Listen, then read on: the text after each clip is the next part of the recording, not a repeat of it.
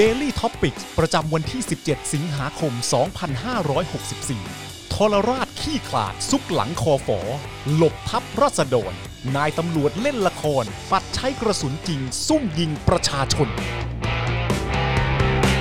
สวัสดีครับ ต้อนรับทุกท่านนะครับ เข้าสู่ Daily Topics นะครับ ประจำวันที่ 17 สิงหาคม 2564 นะครับ อยู่กับผม จอมินยูสตูเป๊ะนะฮะ เอ้ย ครับ แล้วก็แน่นอนนะครับ คุณปาล์มบินมาโดนต่อยนะครับ สวัสดีครับ สวัสดีคุณผู้ชมครับ ผมมีผมมีกองเชียร์ด้วยวันนี้ วันนี้วันนี้เรามีอาร์ตไดฮะ วันนี้เรามี อาร์ตอาร์ตไดไดนะครับ มีอาร์ตได มาทำหน้าที่เอ่อปรีดประดอยสตู เออ จากที่เป๊ะอยู่แล้วก็ให้มันงดงามยิ่งขึ้น งดงามยิ่งขึ้นอีก นะครับผม นะครับนะฮะก็เอ่อเดี๋ยวเดี๋ยวขอแนะนำเอ่ออาจารย์แบงค์ก่อนนะฮะอาจาร ครับย์แบงค์มองบนถอนในใจไปพลางๆนะครับนะฮะ สวัสดีครับ อ่า สวัสดีอาจารย์แบงค์ครับผม นะครับก็สังเกตดูทุกอย่างจะดูเป็นระเบียบเรียบร้อยมากยิ่งขึ้น ใช่ นะครับโต๊ะนี่ก็จะมีนาฬิกาละเออนะครับเพื่อเป็นการย้ำเตือนพิธีกรนะครับว่ามึงอย่าเลทมาก ซึ่งถามว่าได้ผล ไหม เป็นไงฮะ แม่งเลย ก็ดูเวลา สิเอามึงก็ดูเวลาสิ ก็ดูเวลาสิคเอรัอก็ดูเวลานี่ไง เออนะครับแล้วก็เออมีเทียนนะจากลาลาบายนะ ใช่ครับ เออนะครับสเปรย์ฉีดมือ อ่า อะไรอย่างงี้นะมีนี่สติกเกอร์สามนิ้วอะไรอย่างงี้ ใช่ครับ อ่านะฮะทุกอย่างนี่แบบนะโอ้โหดู ก็ต้องขอบคุณ บรรยากาศขอบคุณอาร์ตไดของ อา เรา ดายคนใหม่ที่ อาร์ตไดคนใหม่ ทาง ของ Daily เรา Topic เนี่ยว่าจ้างเข้ามาว่าจ้างเข้ามานะครับ ว่าจ้างเข้ามาแล้วฮะ ก็ทำงานเกินหน้าที่ นะครับ ผม ถามว่าเอ่อมาส่งเรซูเม่ ฮะ เราก็ไม่ได้ดู ฮะ เราดูที่การแต่งตัว อ๋อไม่ผมถามว่าผมถามว่าคือเขาเขาส่งเรซูเม่หรือเปล่า เขาไม่ได้ส่ง ฮะ เขาเดินดุ่มๆเข้ามาเล แล้ว ย เขาบอกว่าเนี่ยเดี๋ยวเติมตรงนี้ให้เติมตรงนี้ เออ เติมตรงนี้เออแล้วมันออกมาดูดี มันก็ ะ ออกมาดูดี เออ นั่นแปลว่า ครับผม mindset ของการมีศิลปะอยู่ในหัวสมองเนี่ย ครับผม อาร์ตใดคนนี้นี่ผ่าน ดีเลยครับ ดี ดีเลยครับนะ เก่ง ฮะก็ ชอบ เอ่อ เขา ขอบคุณมากนะครับ ขอบคุณมาก ขอบ นะ คุณ ครับ ขอบคุณ เออครับผม อาร์ตใดเสียงเพราะมาก อาร์ตไดของเราเสียงเพราะนะ เสียง อา น่ารัก ร์ตไดของเราเสียงเพราะ ชอบชอบ เออนะครับผมนะฮะอ่ะโอเคนะครับนะฮะก็สวัสดีทุกทท่านนะครับนะใครมาแล้วก็อย่าลืมทักทายเข้ามาด้วยนะครับเซฮายทักทายเข้ามาคอมเมนต์กันเข้ามานะครับอยู่ที่ไหนอะไรยังไงบอกมาด้วยนะครับนะฮะแล้วก็เอิ่มเดี๋ยววันนี้เดี๋ยวเราต้องติดตามกันอย่างใกล้ชิดอีกนะครับกับ ค ส รับ ถานการณ์ม็อบวันที่ 17 สิงหา ครับ ซึ่งวันนี้ก็อีกแล้วนะครับ ก่อนเข้ารายการก็นั่งดูเอ่อไลฟ์กับอาจารย์แบงค์อยู่นะครับ ก็อืม ครับ นะก็จะไม่หยุดไม่หย่อนกันจริง จะไม่หยุดไม่หย่อนนะครับ นะครับ แล้วผมย้ำอีกทีนึงว่าแต่ละครั้งเนี่ยแต่ละวันที่ผ่านไปเนี่ยเขาเลือกที่จะใช้ความรุนแรงได้ง่ายขึ้นจริงๆนะฮะ เออ ง่ายขึ้นและรวดเร็วมากขึ้น ใช่ เหมือนซักซ้อมกันมาในมายเซ็ตตัวเองแล้วว่ามันทำได้ ๆ วันนี้คือกูจะมาบวกหรืออะไรอย่างเงี้ย กูบวก อืมนะครับ แต่วันนี้ต้องยอมรับจริงๆว่าผมมาถึงสตูนี่ผมตกใจมากเลยนะ ฮะ ตกใจตั้งแต่ลานจอดรถแล้ว ทำไมฮะ ผมนึกว่าผมไม่ได้ให้ไม่ได้ไม่ได้รับการต้อนรับให้มาทำรายการ ทำไมฮะ คือผมเนี่ยจอดรถข้างพี่ซี่ เออ แล้วผมก็ลงมาจากรถ เออ และท้ายรถพี่ซี่เนี่ยมันมีป้ายเขียนอยู่ เออ ว่าออกไปอีสัตว์ กูก็แบบอ้าว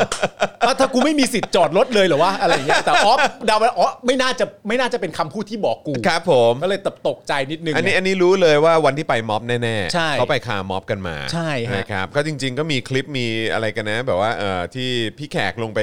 เดินชู 3 นิ้วอยู่ตรง อ่า ตรงลาดประสงค์อ่ะ ค โอ้ รับ โหก็เดือดเหมือนกัน เดือด ผมผมไปมาแต่ว่าผมไปตรงแถว คือผมก็วิ่งมาตั้งแต่ตรงพระรามสี่ อ่า ก็ไปด้วยเหมือนกัน ครับ แล้วก็หลังจากนั้นก็อ่าแบบแยกออกจากออกจากขบวนมาแล้วก็ไป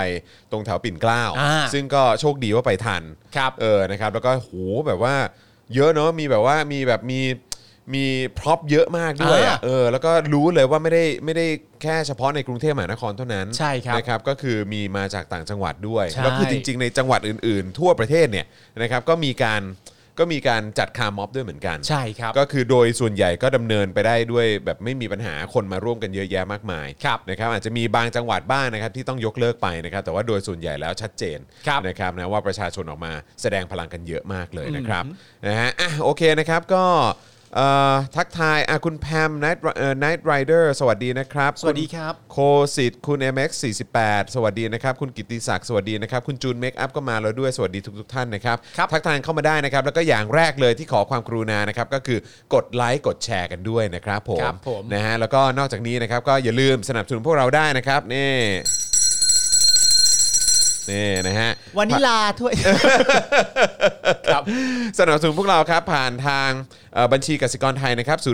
0698975539 หรือสแกน QR Code ก็ได้นะครับผมนะฮะก็ช่วยกันเติมพลังชีวิตให้กับพวกเราหน่อยนะครับนะฮะอ่ะแล้วก็นอกจากนี้นะครับยังสามารถสนับสนุนพวกเราได้นะครับ ผ่านทาง YouTube Membership นะครับกดปุ่มจอย หรือสมัครได้เลยนะครับ ข้างปุ่ม subscribe นั่นเองนะครับนะฮะก็เข้าไปเลือกแพ็กเกจนะฮะที่คุณอยากจะสนับสนุนพวกเราแบบรายเดือนนะครับแบบนี้ต่อเนื่องกันไปยาวๆนะครับ ครับ นะฮะแล้วก็อย่าลืมกดกระดิ่งสั่นระฆังไว้ด้วยนะครับ จะได้เตือนทุกครั้งที่มีคลิปใหม่หรือว่ามีไลฟ์ไหมาให้คุณได้ติดตามกันนะครับ ครับ นะฮะแล้วก็นอกจากนี้ก็ยังมี Facebook Supporter ด้วยนะครับ กดปุ่ม Supporter ได้เลยนะครับนะฮะอ่านี่นะฮะที่หน้าแรกของแฟนเพจ Daily Topics นะครับหรือว่าใต้ไลฟ์นี้ข้างกล่องคอมเมนต์นะครับจะมีปุ่มสีเขียวอยู่ครับนะนั่นคือปุ่ม Supporter ไปกดปุ่มนั้นได้นะครับหรือว่าข้างๆกันก็มีปุ่มดาวอยู่ ก็ส่งดาวเข้ามาได้ด้วยนะครับจะส่งให้ผมส่งให้คุณปาล์ม ครับ ส่งให้อาจารย์แบงค์นะครับ เอ่อนะฮะส่งให้ใครก็ตามส่งได้เลยนะครับนะฮะแล้วก็นอกจากนี้ใครที่อยู่ต่างประเทศนะครับก็สามารถไปเอ่อสนับสนุนเราผ่านทางเพย์เพาได้ด้วย ครับ นะ ผม อ๋อแล้วก็ใครอยากจะช้อปปิ้งอะไรนะฮะก็ไปช้อปปิ้งกันได้ที่ Spoke Dark Store นะครับ ครับ เมื่อเช้านี้จริงๆ ผมใส่เสื้อเผด็จการจงพินาศไปแล้ว อ่า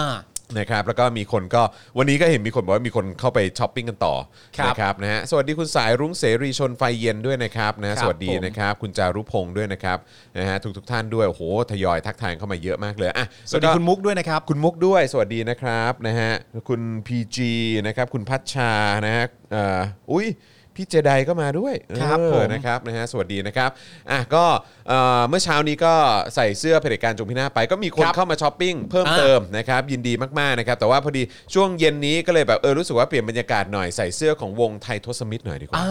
อ่า อ๋อเหรอฮะเนี่ย ใช่อันนี้ของไทยทศ อ๋อครับ เออ ผม นะครับนะซึ่งฝากมาทางครูทอม อ๋อ นะครับ แจ๋ว นะ แจ๋ว ก็ แจ๋ว ก็ แจ๋ว ขอบคุณทางไทยทศมิตรด้วยนะครับ ครับ นะก็ ผม อยากจะอยากจะเหมือนแบบใส่โปรโมทให้ด้วยนิดนึง เพราะเมื่อ ครับ เช้านี้ก็เสื้อของสป o อ e ละ อืม บ่ายนี้เย็นเย็นนี้ก็เป็นของผู้ที่เขาใจรักประชาธิปไตยกันดีกว่า ครับผม นะครับ ไทยทศมิตรนี่ก็คือคุณจ่ายนั่นแหละ ใช่ คุณจ่ายแล้วก็ ใช่ใช่ใช่ ทั้งวงอะไรฮะ เจ๋งเนอะ เจ๋งค เจ๋ รับ งนะฮะอืมครับผม จริงๆนะฮะไกลก็ตามที่แบบว่าอยู่ในวงการบันเทิงและกล้าส่งเสียงเนี่ย ครับผม ผมก็ชื่นชมนะครับผม ฮะ ก็มีทศมิตรนะครับมีคุณโตโน่มี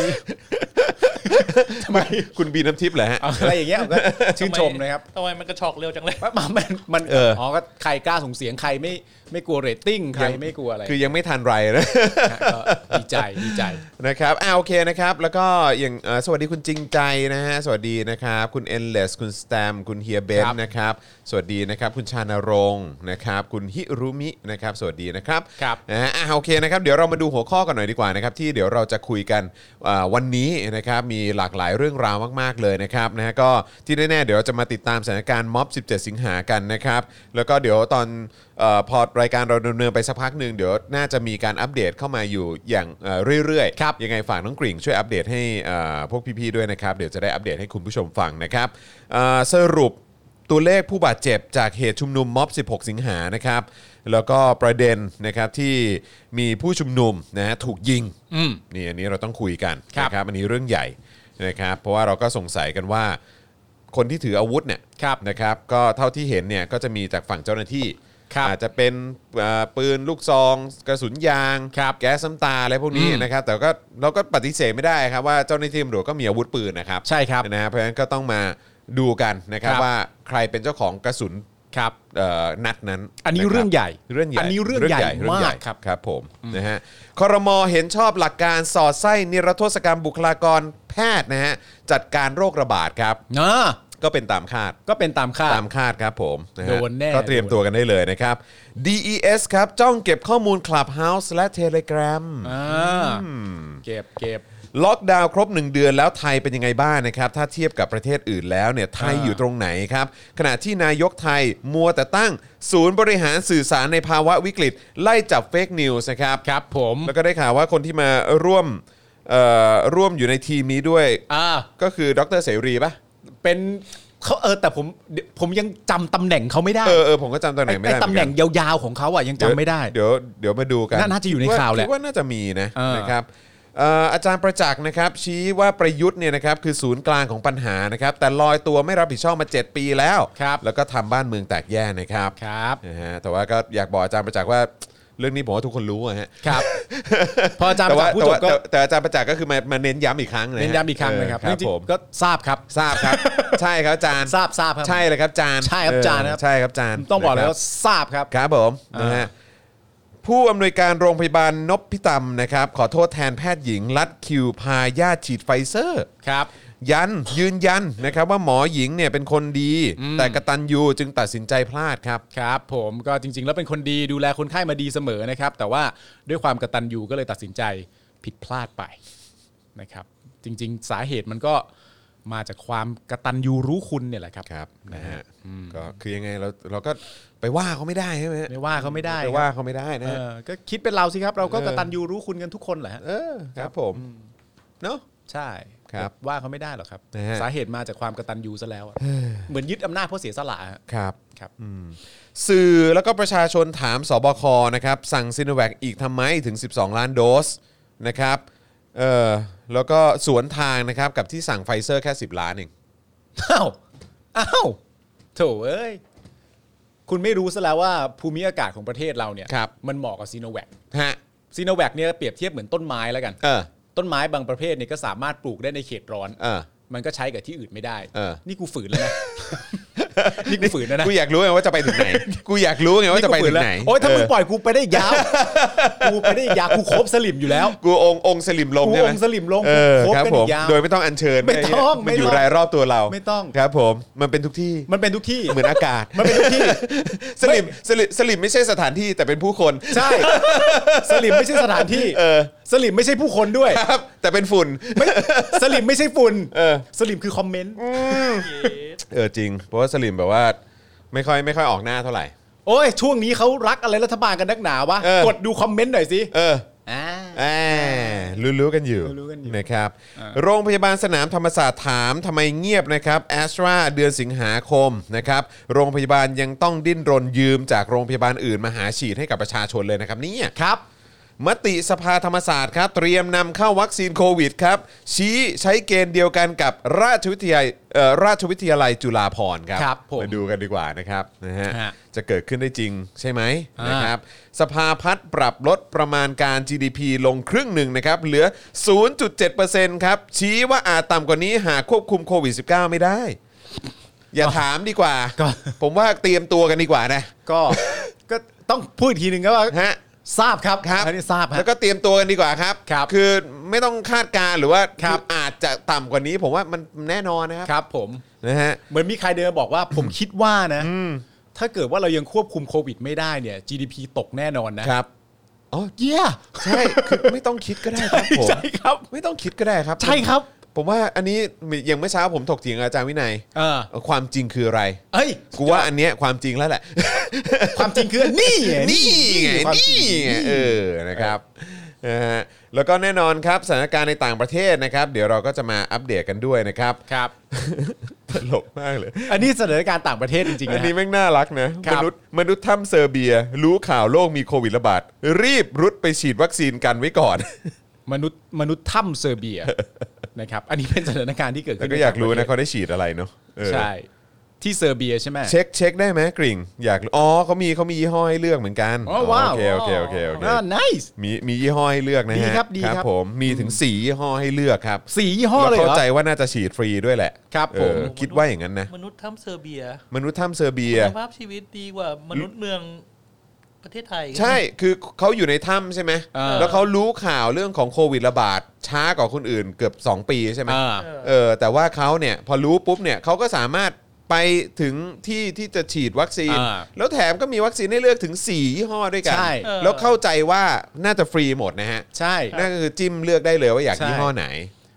คือไอ้คุณภาพชีวิตเนี่ยก็คงจะบอกว่าในทุกองค์ประกอบก็คงไม่ได้หรอก ครับ เพราะคุณภาพชีวิตอาจจะไม่ได้สมบูรณ์ อ่ะใช่ เต็มที่ ใช่ แต่เรากำลังพูดถึงในแง่ของการคุณภาพชีวิตในการเข้าถึงวัคซีนอ่ะดูงดงาม ครับผม ดูงดงาม ดูมีตัวเลือก ในขณะที่ประเทศที่ civilized นะครับ civilized นะฮะเต็มไปด้วยรอยยิ้ม ครับ ความเอื้อเฟื้อเผื่อแผ่ ครับ คนดี อ่าน นะฮะแล้วก็ลายกันหนก อ่าน นะฮะต้มยำกุ้ง ผัดไท ย อะไรอย่าง นี้ นี้ ลายกระหนก เออ โคตรนามธรรม เอ เลย อนามธรรมไงเออ น้ำมัน คน ทำอะไร คนดี เออ ลายกระหนก เออ แล้วก็อาหารอร่อย อาหารอร่อย แล้วก็ เอื้อเฟื้อเผื่อแผ่ แล้วเหมือนคุณเคยบอกใช่ไหมว่าใน ฮะ ภายภาคหน้าเนี่ย ฮะ เอ่อภาษาไทยเป็นภาษากลางของโล อ่าก นะ อะไรอย่างนี้ เออ อ๋อ นะครับนะฮะ โอเค ก็ก็นั่นแหละครับ อ่า แต่ว่าหันไปมองเซอร์เบียก็มีสียี่ห้อให้เลือกแบบฟรีๆนะฮะ สำหรับมนุษย์ถ้ำนะครับ ประเทศเราก็มีสี่ยี่ห้อเปล่า เออเออเดี๋ยวกันเรามียี่ห้ออะไรบ้าง เรามีซีโนแวคมีแอสตราเซเนกา นี่นี่เราไม่ได้พูดถึงแอสตราก่อนด้วยนะ ไม่อะไร ปกติเราจะยกซีโนแวคขึ้นมาก่อนใช่ไหม ใช่ ซีโนแวคครับมาอันดับหนึ่ง ซีโนแวคอันดับหนึ่งฮะ เออแอสตรา ครับผม ใช่ไหมแล้วก็ไฟเซอร์ ครับ บริจาค ซีโนฟาร์ม อ๋อมีซีโนฟาร์มด้วยสี่ อ่าซีโนอ่าโอเคแอสตราแอสตราจากหลาย ๆ ที่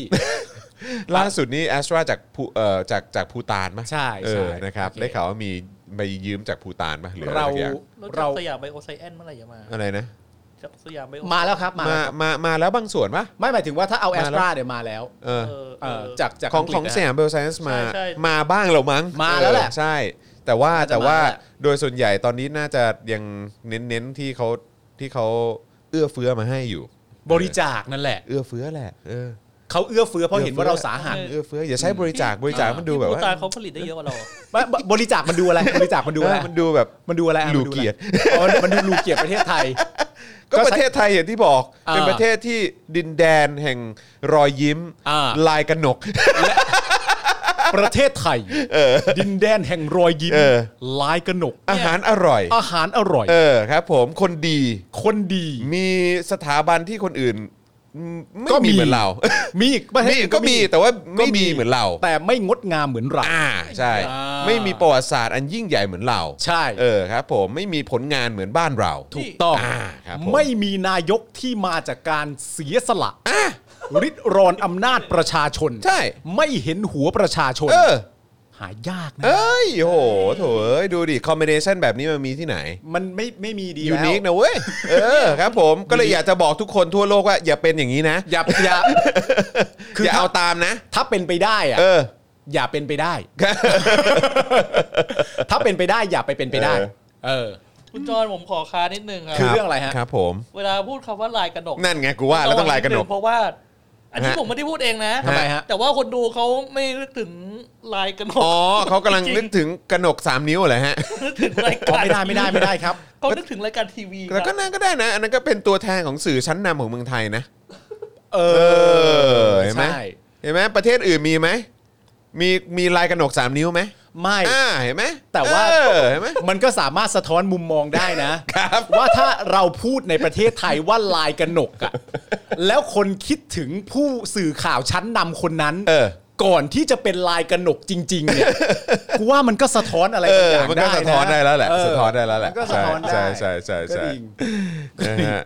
เอ่อสื่อต่างประเทศรายงานนะครับ ว่าไทยเจอปัญหาขาดแคลนวัคซีนนะครับ เตรียมขอยืมแอสตราเซเนกาจากภูตานนะครับ 1.5 แสนโดสนะฮะ ครับ ยืมเลยนะจ๊ะ ยืมเหรอ่ะ นะฮะแล้วก็มาดูกันนะครับว่ารัฐมนตรีสาธารณสุขในประเทศต่างๆ ที่ทำหน้าที่หรือแสดงความรับผิดชอบต่อการจัดหาวัคซีนโควิด -19 อย่างไรกันบ้าง ครับ นะครับนะฮะก็ไปดูตัวอย่างกันหน่อย แต่ก็ดูไปก็งั้นๆนะฮะเพราะเรามีคอรมอที่แข็งแกร่งและเก่งกาจ ใช่ นะครับนะฮะแล้วก็นั่นแหละโควิดมันกระจอกไง ก็ เออ จริง นะคบไอ้ ๆ ก็ พวกรัฐมนตรีสาธารณสุขประเทศอื่นมึงใจมัน ใจไม่ถึง อืม ใจ ใจ ไม่ถึง ใจใจกระจิตลิดอะ ใจกระจิ๊ดนิด ครับผม ต้องแบบ ใจราชสีห์หน่อย อย่าทำเป็นใจหนู ใจหนูดี วะ ใจหนูเลยอ่ะใจหนูอ่ะวันวันๆอ่ะวันวันๆถามใจหนูบ้าง กูถามใจหนูมานาน เอ แล้ว อ หนูไม่รับผิดที่ เอ อะไรเลย อ กูถามใจหนูไปหลาย ครั ที บ แล้ว ผม หนูไม่รับ เลยไลฟ์แล้วหลังๆมาหนูเริ่มบอกหนูไม่เกี่ยว เอ ด้วย อครับผ หนู ม ไม่เกี่ยวเลย เชิง เออ นโยบายนี่หนูไม่เกี่ยว ห เล นู ย รับมาจากสบคอีกทีนึง หนูรับมาอีกทีนึง ครับผมเดี๋ยวต่อไปก็คงจะเป็นหนูไม่รู้ หนูไม่รู้ ว่าแฟนมีเขาหล่อดีหนูก็เลยชอบเขาอย่างเงี้ยเหรอไม่ได้นะหนู ไม่ได้นะครับ ไม่ได้ครับไม่ได้ แม่พึ่งก็คนละเรื่องกันเลยครับ นี่คุณจริงใจว่าสงสารใจหนูบ้าง ใช่เออ ครับผม สงสารใจหนูบ้าง สงสารใจหนูบ้าง แล้วถ้าหนูพูดแบบนี้เสร็จเรียบร้อย ถ้าเราไปถามหนูว่างั้นหลังจากนี้ทั้งหมดเนี่ย เรายกความผิดทั้งหมดกลับ ครับ ไปให้หัวหน้าสบคได้ อ่า เลยไหมหนูอย่าเลิกลักนะ เออ หนูอย่าอึกอักนะครับ ผม หนูต้องบอกนะว่า แน่นอนได้เลยครับ เออ หนูบอกงี้ อะไรอย่างเงี้ยดิ เออ เออนะครับ โถ นะฮะอ่าโอเค งั้นเดี๋ยวเรามาอัปเดตสถานการณ์ม็อบ 17 สิงหากันหน่อยดีกว่านะครับ เดี๋ยวระหว่างนี้ผมขอเช็คนิดหนึ่งว่ามี อะไรอัปเดตเพิ่มเติมเข้ามาหรือเปล่านะครับ ครับผม นะฮะเห็นแล้วก็น่าตกใจนะครับ แต่ละเรื่องที่เกิดขึ้นนะครับ ตามบอกนะฮะ ว่าเพลงบอกอายุเลยเมื่อกี้เอ้า กระโจนหนีนะครับ หนูกระโจนหนี โอเคนะครับก็เอิ่มอ่ะงั้นอัปเดตสถานการณ์วันนี้ก่อน ได้ ละกัน ได้ได้ นะครับ ได้ นะเท่าที่ล่าสุดเท่าที่เราทราบมานะครับ ครับ นะฮะตอน 11 โมงนะครับก็เอ่อที่เพจ Facebook ของทะลุฟ้าเนี่ยนะครับก็ได้โพสต์ข้อความระบุสถานที่นัดชุมนุมของม็อบ 17 สิงหานะครับ ครับ ก็คือบริเวณแยกราชประสงค์นั่นเองนะครับตั้งแต่บ่าย 3 โมงเป็นต้นไปนะครับของวันนี้นะครับ แล้วก็ย้ำจุดยืนนะครับว่าปาสี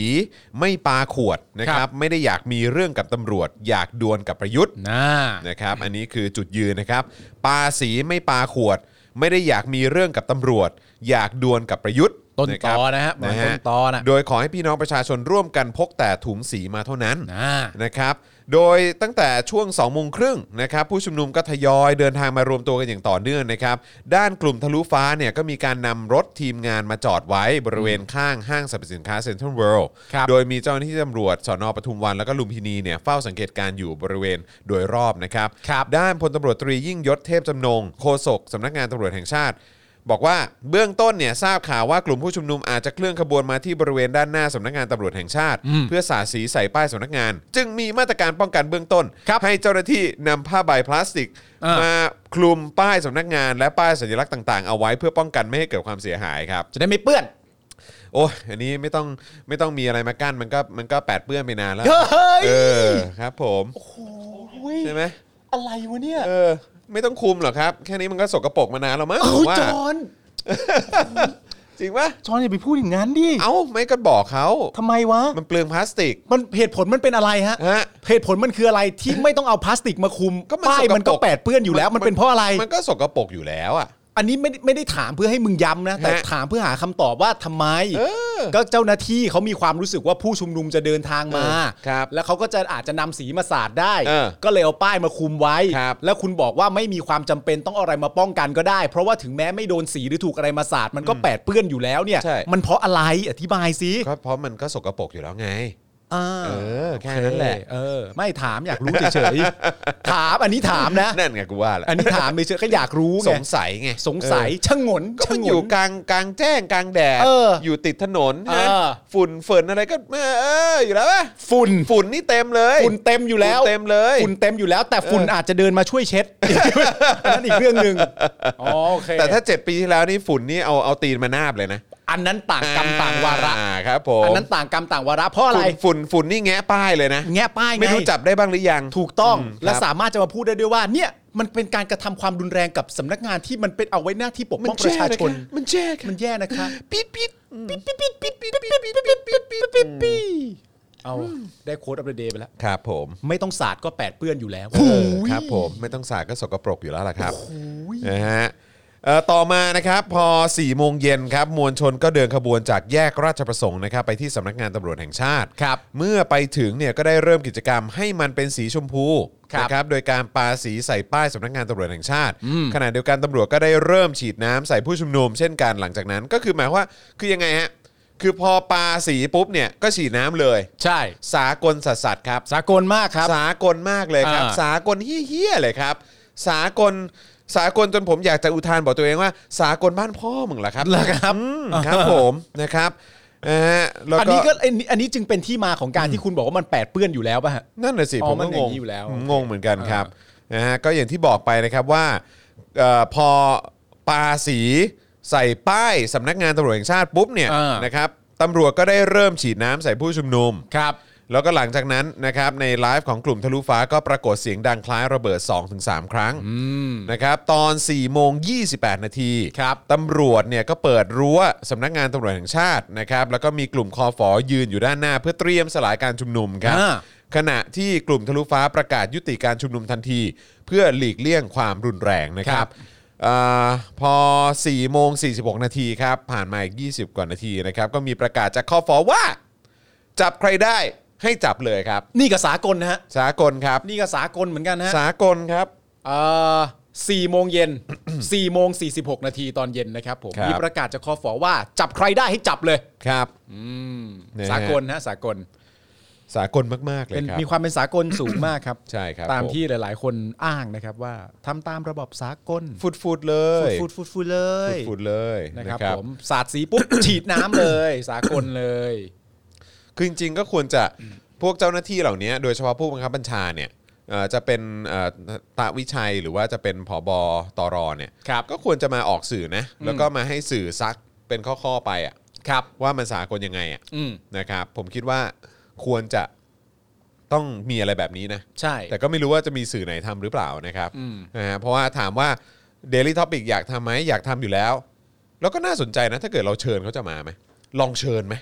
ไอ้ลองมันน่าลองอยู่แล้ว ผมว่าเดี๋ยวเราลองเชิญดีกว่า ลองดีกว่า ลองเชิญแล้วก็มาคุยในแง่ของว่าประเด็นว่า เออ เออไอสิ่งที่เขาทำที่เขาบอกว่ามันเป็นสากลน่ะเป็นยังไง ใช่ เดี๋ยวเราเราลองให้ทีมงานติดต่อไปไหม แล้วเราก็บอกไปเลยว่าเราก็ เออ เป็นสื่อชั้นนำเหมือนกัน ใช่ เราเป็นสื่อชั้นนำเหมือนกันนะ ใช่ แล้วก็เอ่อมีมี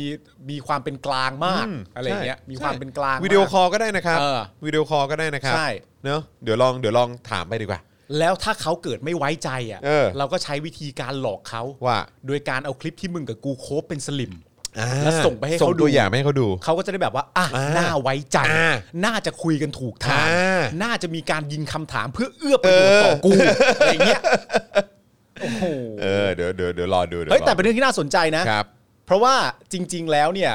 มันก็เคยมีประเด็นใช่ไหม ครับ ที่มีการจะเหมือนเออฟ้อง เออ พวกศิลปินและคนในวงการบันเทิง เออเออเออ ที่ออกมาใช้พื้นที่ในการส่งเสียง เออเออเออ แล้วคุณอะไรนะ สนธิยาใช่ไหม เออเออเออเออ ก็ไปออกรายการโหนกระแส เออ ก็จึงไปถูกซักถามในรายการนั้นว่า ยังไงฮะ เออเออเออ ทั้งหมดนี้มันยังไงทำไมเขาไม่มีสิทธิ์มีเสียง แล้วมันผิดข้อไหน แล้วทำไมคุณถึงเล็งเห็นว่าการใช้สิทธิ์เหล่านี้มันถึงผิด ก็ตูมตูมตูมไปเป็นเซลฟ์ดิส r รักชันทำลายตัวเองกลางรายการ เพราะฉะนั้นประเด็นถ้าเราอยากพูดถึงความเป็นสากลของการใช้วิธีการกับผู้ชุมนุมเนี่ย ครับ มันก็ควรจะมาถามคำถามกันแบบนั้น อ่าใช่ ไล่กันเป็นข้อๆ อันไหนมันถูกต้อง ทำไมถึงคิดว่าทำได้ ทำแบบนี้เหมาะกับอันนี้หรือเปล่า แล้วรวมถึงภาษีประชาชนที่ให้ไป จริง ๆ แล้วคนที่ควรปกป้อง ไล่กันมาตั้งแต่อดีตและประวัติศาสตร์ว่า แล้วทำไมสถานการณ์แบบเดียวกันถึงไม่เป็นแบบนั้นทำไมวันนั้นคุณไม่ปกป้อง ในวันที่มีคนกลุ่มหนึ่งมายึดอำนาจของประชาชนไป เนี่ยถ้าได้ไล่กันตับอย่างเงี้ย ก็ดีไงนะ ใช่ครับผม เออ เห็นมีคนบอกว่าคุณจอมขวัญเคยเชิญแล้วแต่เขาบอกไม่ว่างฮะ เขาไม่ว่างเหรอะฮะ เออเขาไม่ว่างครับ เขา ผม เขาไม่ว่างจริง ๆ หรือว่ามีคนอื่นฮะ เขาไม่ว่างจริง ๆ หรือเขามีคนอื่น หรือว่าหรือ หรือ หรือครับผมก็น่าจะมีแต่ไม่ใช่ประชาชนใช่ไหม อ่า เออครับผม โถ นะฮะเออเดี๋ยวเออถ้าจำไม่ผิดรู้สึกว่าน่าจะเป็นทางเอ่อแอมเนสตี้ป่ะหรือว่าทางไอรอหรือว่าทางเอ่อศูนย์ทนายความเพื่อสิทธิมนุษยชนเนี่ยแหละ หรืออาจจะเป็นประชาไทยก็ได้ ถ้าผมจำไม่ผิดเขาเคยเอาลิสต์อะว่าไอ้ขั้นตอนแบบสากลน่ะเป็นอย่างไรอะ อืม มาเผยแพร่ด้วยนะ ใช่ นะครับ ซึ่งผมว่าเดี๋ยวเดี๋ยวเรามาดูหน่อยไหม อืม เออนะครับเออน้องกริ่งน้องน้องน้องกริ่งฟังอยู่หรือเปล่า ถ้าเกิดน้องกริ่งฟังอยู่เนี่ยน้องกริ่งช่วยช่วยเช็คให้หน่อยได้ไหมว่าเออไอ้บทความอันเนี้ยที่มันเป็นรายละเอียดเกี่ยวกับขั้นตอน การแบบควบคุมฝูงชน หรือว่าการเอ่อสลายการชุมนุมหรืออะไรก็ตามอะ ใช่ เออเนี่ยมันมีมันมีขั้นตอนที่เป็นสากลเนี่ยอย่างไรบ้าง ครับ นะครับลองลองเอาเดี๋ยวเอ่อช่วยส่งมาให้หน่อย เดี๋ยวเราลองมาเอ่ออ่านให้คุณผู้ชมฟัง อ่าน นะครับเราคิดว่าแล้วเรามาอภิปรายกัน อ่า หรือแสดงความเห็นกันว่าไอ้ทั้งหมดเนี้ย มันเป็นสากล เท่าที่ ม เราติดตามการสลายการชุมนุมมาตั้งแต่ปี 63อ่ะ ครับ เข้าใจไหมตั้งแต่ปี 63 มาจนถึงทุกวันเนี้ย อ่า นะครับเราเห็นความเป็นสากลอะไรบ้าง หรือ อ่า ว่าไอ้ที่เขาทำอ่ะเราเรา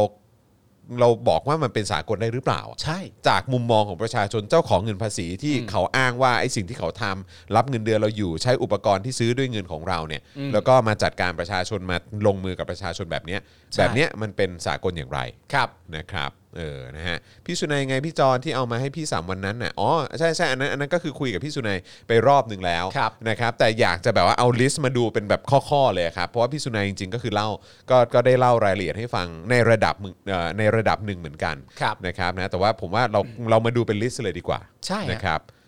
นะฮะเอิ่ม คุณวัดเดอะพักนะฮะบอกว่าผมไถ่ถามคนที่เป็นคอฟอแล้วว่าทำไมแต่ละสมัยถึงปฏิบัติไม่เหมือนกัน เขาบอกว่านายกสั่ง ถ้าอยากได้ที่ผมแชทเดี๋ยวผมส่งให้ทาง Facebook ได้นะครับอ่า อ๋อครับผม ครับผมก็อยากก็อยากรู้เหมือนกันครับ ครับ นะก็ ครับ ก็ส่งมาได้ครับก็อยากเห็นข้อความนั้นเหมือนกัน ครับ ถ้าวันนั้นมาปกป้องป้ายแบบวันนี้มันก็คงเป็นมาตรการเอ่อมาตรฐานเดียวกันสิคุณปาล์มคุณจอห์นคุณแบล็กควีนบอกนะครับ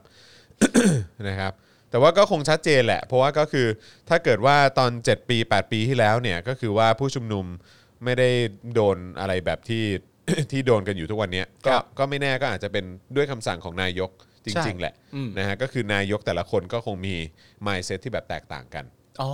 นะครับ งั้น ค แป น ล หนึ่ ว่าง ก็มาจากการเลือกตั้งไงอีกค ใช่ นหนึ่งมาจากการรัฐประหารไง ก็คงไม่เหมือนกันอยู่แล้ว ใช่ ก็คงจะไม่เหมือนกันอยู่แล้ว ใช่ นิสัยใจคอและความคิดก็คงจะไม่เหมือนกันอยู่แล้ว ใช่ นะครับ คุณกิติชัยบอกว่าถ้าเชิญเขามาแล้วโดนเชื่อดที่รายการนี้เดี๋ยวจะได้ฉายาใหม่เป็นห้องเชื่อดแหละ ไม่มีทางโดน ราย เชื่ กา อ ร ดหรอกห้อง ครับ เชื่อดไม่โดนหรอกครับ ไม่โดนเชื่อดหรอก เพราะว่าทุกสิ่งที่เขาพูดมันเป็นสากลไงครับ ใช่ครับ ก็จะโดนเชื่อดได้ไง มีแต่พวกเราเนี่ยแหละครับที่ ใช่ จะที่ที่จะง่านหน้าหงายกลับไปอะครับ ใช่ครับ ใช่ เรา ครับ เราค ผ ง ม แบบเราคงแบบ เหมือนแบบแบบ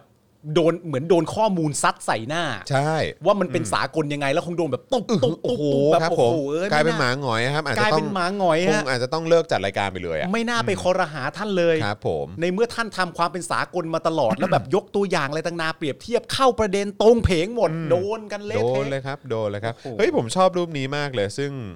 ซึ่งเอ่อผมขอแชร์ขอแคปแล้วก็ขอแชร์ไปให้ให้อาจารย์แบงค์ช่วยเอาขึ้นได้ไหมซึ่งผมอยากจะเอ่อขอบพระคุณ Account เนี้ยนะครับ คือผม ผมชอบมากเลยอะ ทำไมอะ คือมันเป็นแบบมันเป็นภาพที่ผมรู้สึกว่าเออมันแบบเจ๋งว่ะเดี๋ยวกันนะ มีส่งให้ดูเลยดีกว่าปึ๊บปึ๊บอยู่ไหนวะ สากลสมัครเล่นหรือเปล่านี่นะครับ สากลสมัครเล่น นี่คุณผู้ชมหาแล้วหาว่าเราวางเหยื่อ อันนี้อันนี้อันนี้ก่อนดีกว่า ส่งอันนี้ก่อน อ่ะ ปึ๊บอันนี้อันนี้เข้าเข้าใจว่าน่าจะเป็นของไข่แมว ผมว่า เอ อ เนี่ย เดี๋ยวลอง ไหน ดู ๆดู นะ สิดูสิ เออ ดูที่ดูที่ดูที่อ๋อ ซึ่งอันนี้ก็คือช็อตที่ช็อตที่ผมว่าน่าจะช็อตที่เป็น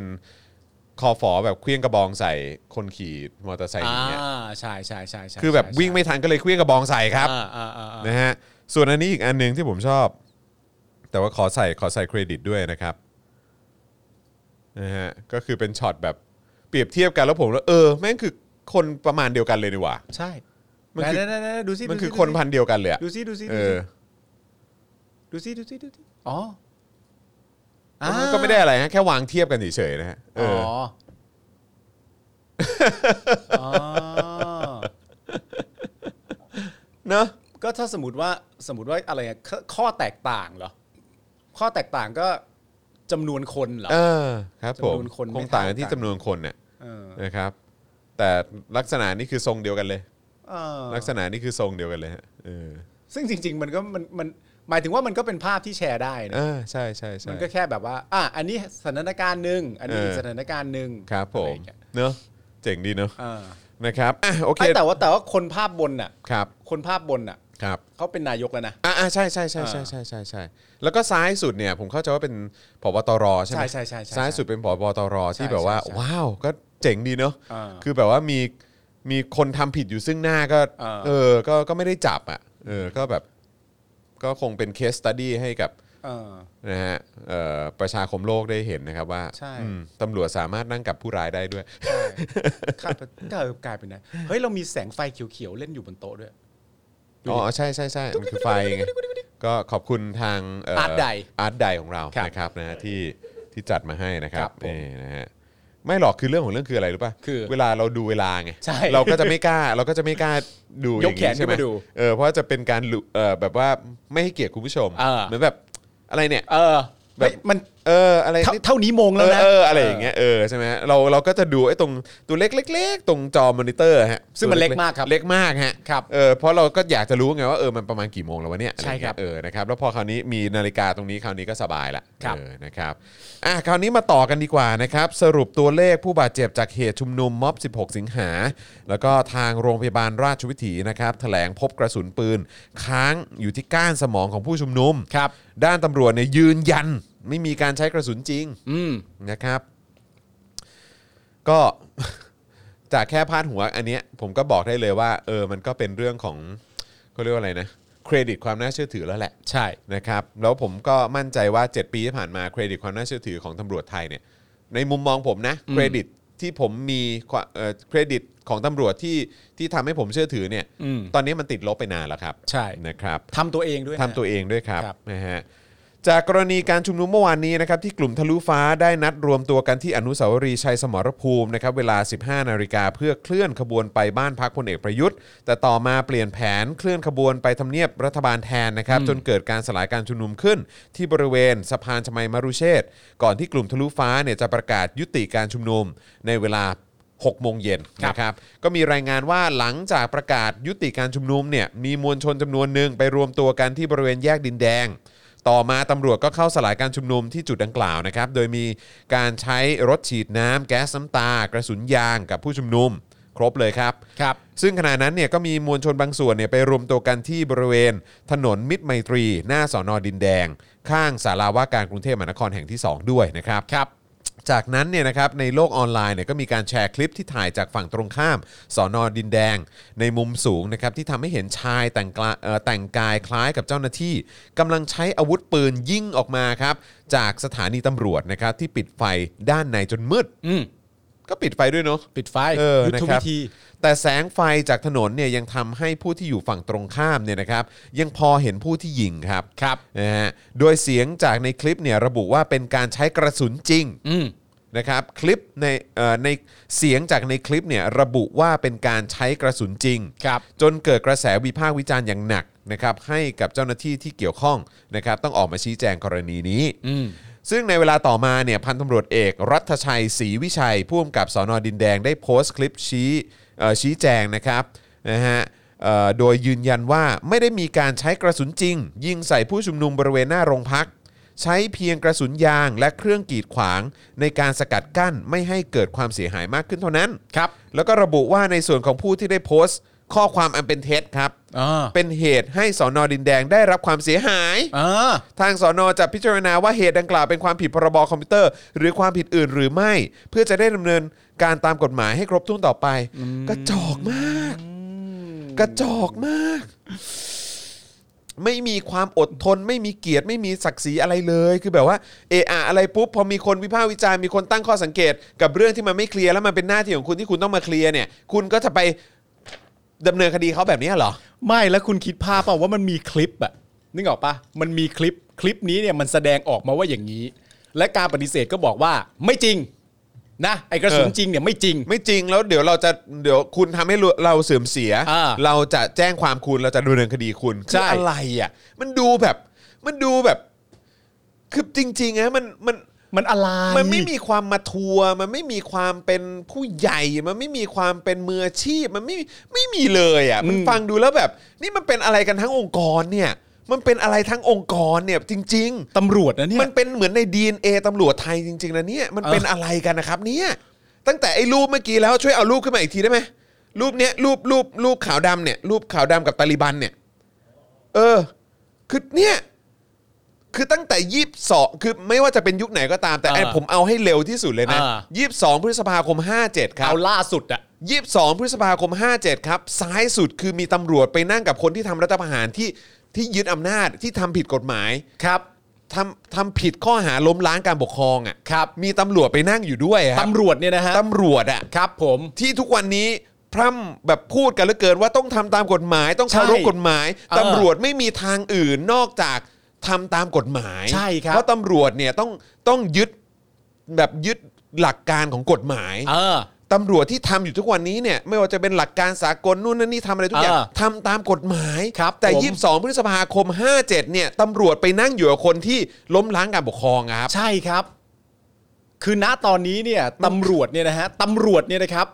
ทำการป้องกัน และทำการใช้กระสุนยาง แล้วก็น้ำแล้วก็แก๊สน้ำตา ยิงใส่นะครับผมผู้ชุมนุมที่ออกมาเรียกร้องประชาธิปไตย เราต้องออกมาเรียกร้องประชาธิปไตย ก็เพราะว่ารูปเนี้ยฮะรูปเนี้ยนะครับในวันที่ 22 พฤษภาคมปี 57 มีคนมายึดอำนาจ นั่นแปลว่านั่นน่ะไม่ใช่ประชาธิปไตยแน่ ใช่แล้วก็คือเคลียร์ไหมว่ายึดอำนาจอ่ะ เออ มันก็คือผิดกฎหมายไง ๆ มันผิดกฎหมาย ล้มล้างการปกครองไง ถูกต้อง แล้วคือมันเป็นเรื่องที่น่าช็อกมากเลยนะ เออ ที่มีเจ้าหน้าที่ตำรวจระดับสูงเนี่ย นั่งร่วมโต๊ะกับคนที่ทำผิดกฎหมาย เอ อะ อ เนี่ยต้องคิดต้องคิดก่อนว่าความเป็นตำรวจนะฮะ แล้วแล้วอย่าพูดเรื่องนี้เราโทษกรรมนะ อ๋อ ไม่อะ ไม่เอานะ คือแบบว่า ไม่อะ นิรโทษกรรมก็รู้กันอยู่ว่า มันคือการล้างผิดให้กับ เออ คนที่ทำผิด ใช่ แล้วถามว่ามันผิดไหมไอ้การกระทำนั้นมันผิดไง เออ แล้วไอ้ไอ้ไอ้การไปนั่งร่วมโต๊ะกับคนที่ทำผิดแบบนั้นมันคืออะไร ไม่แล้วมันมันมันจะไปถึงเหล่านั้นไม่ได้เลย เนื่องจากว่า นิรโทษกรรมเนี่ยไอคนกลุ่มที่มาพยายามจะอธิบายเรื่องนิรโทษกรรมเนี่ยมันเป็นกลุ่มคนที่ไม่ชอบนิรโทษกรรมที่สุดถึงขนาดออกมาบนท้องถนน เพราะฉะนั้นอย่าไปนับสิ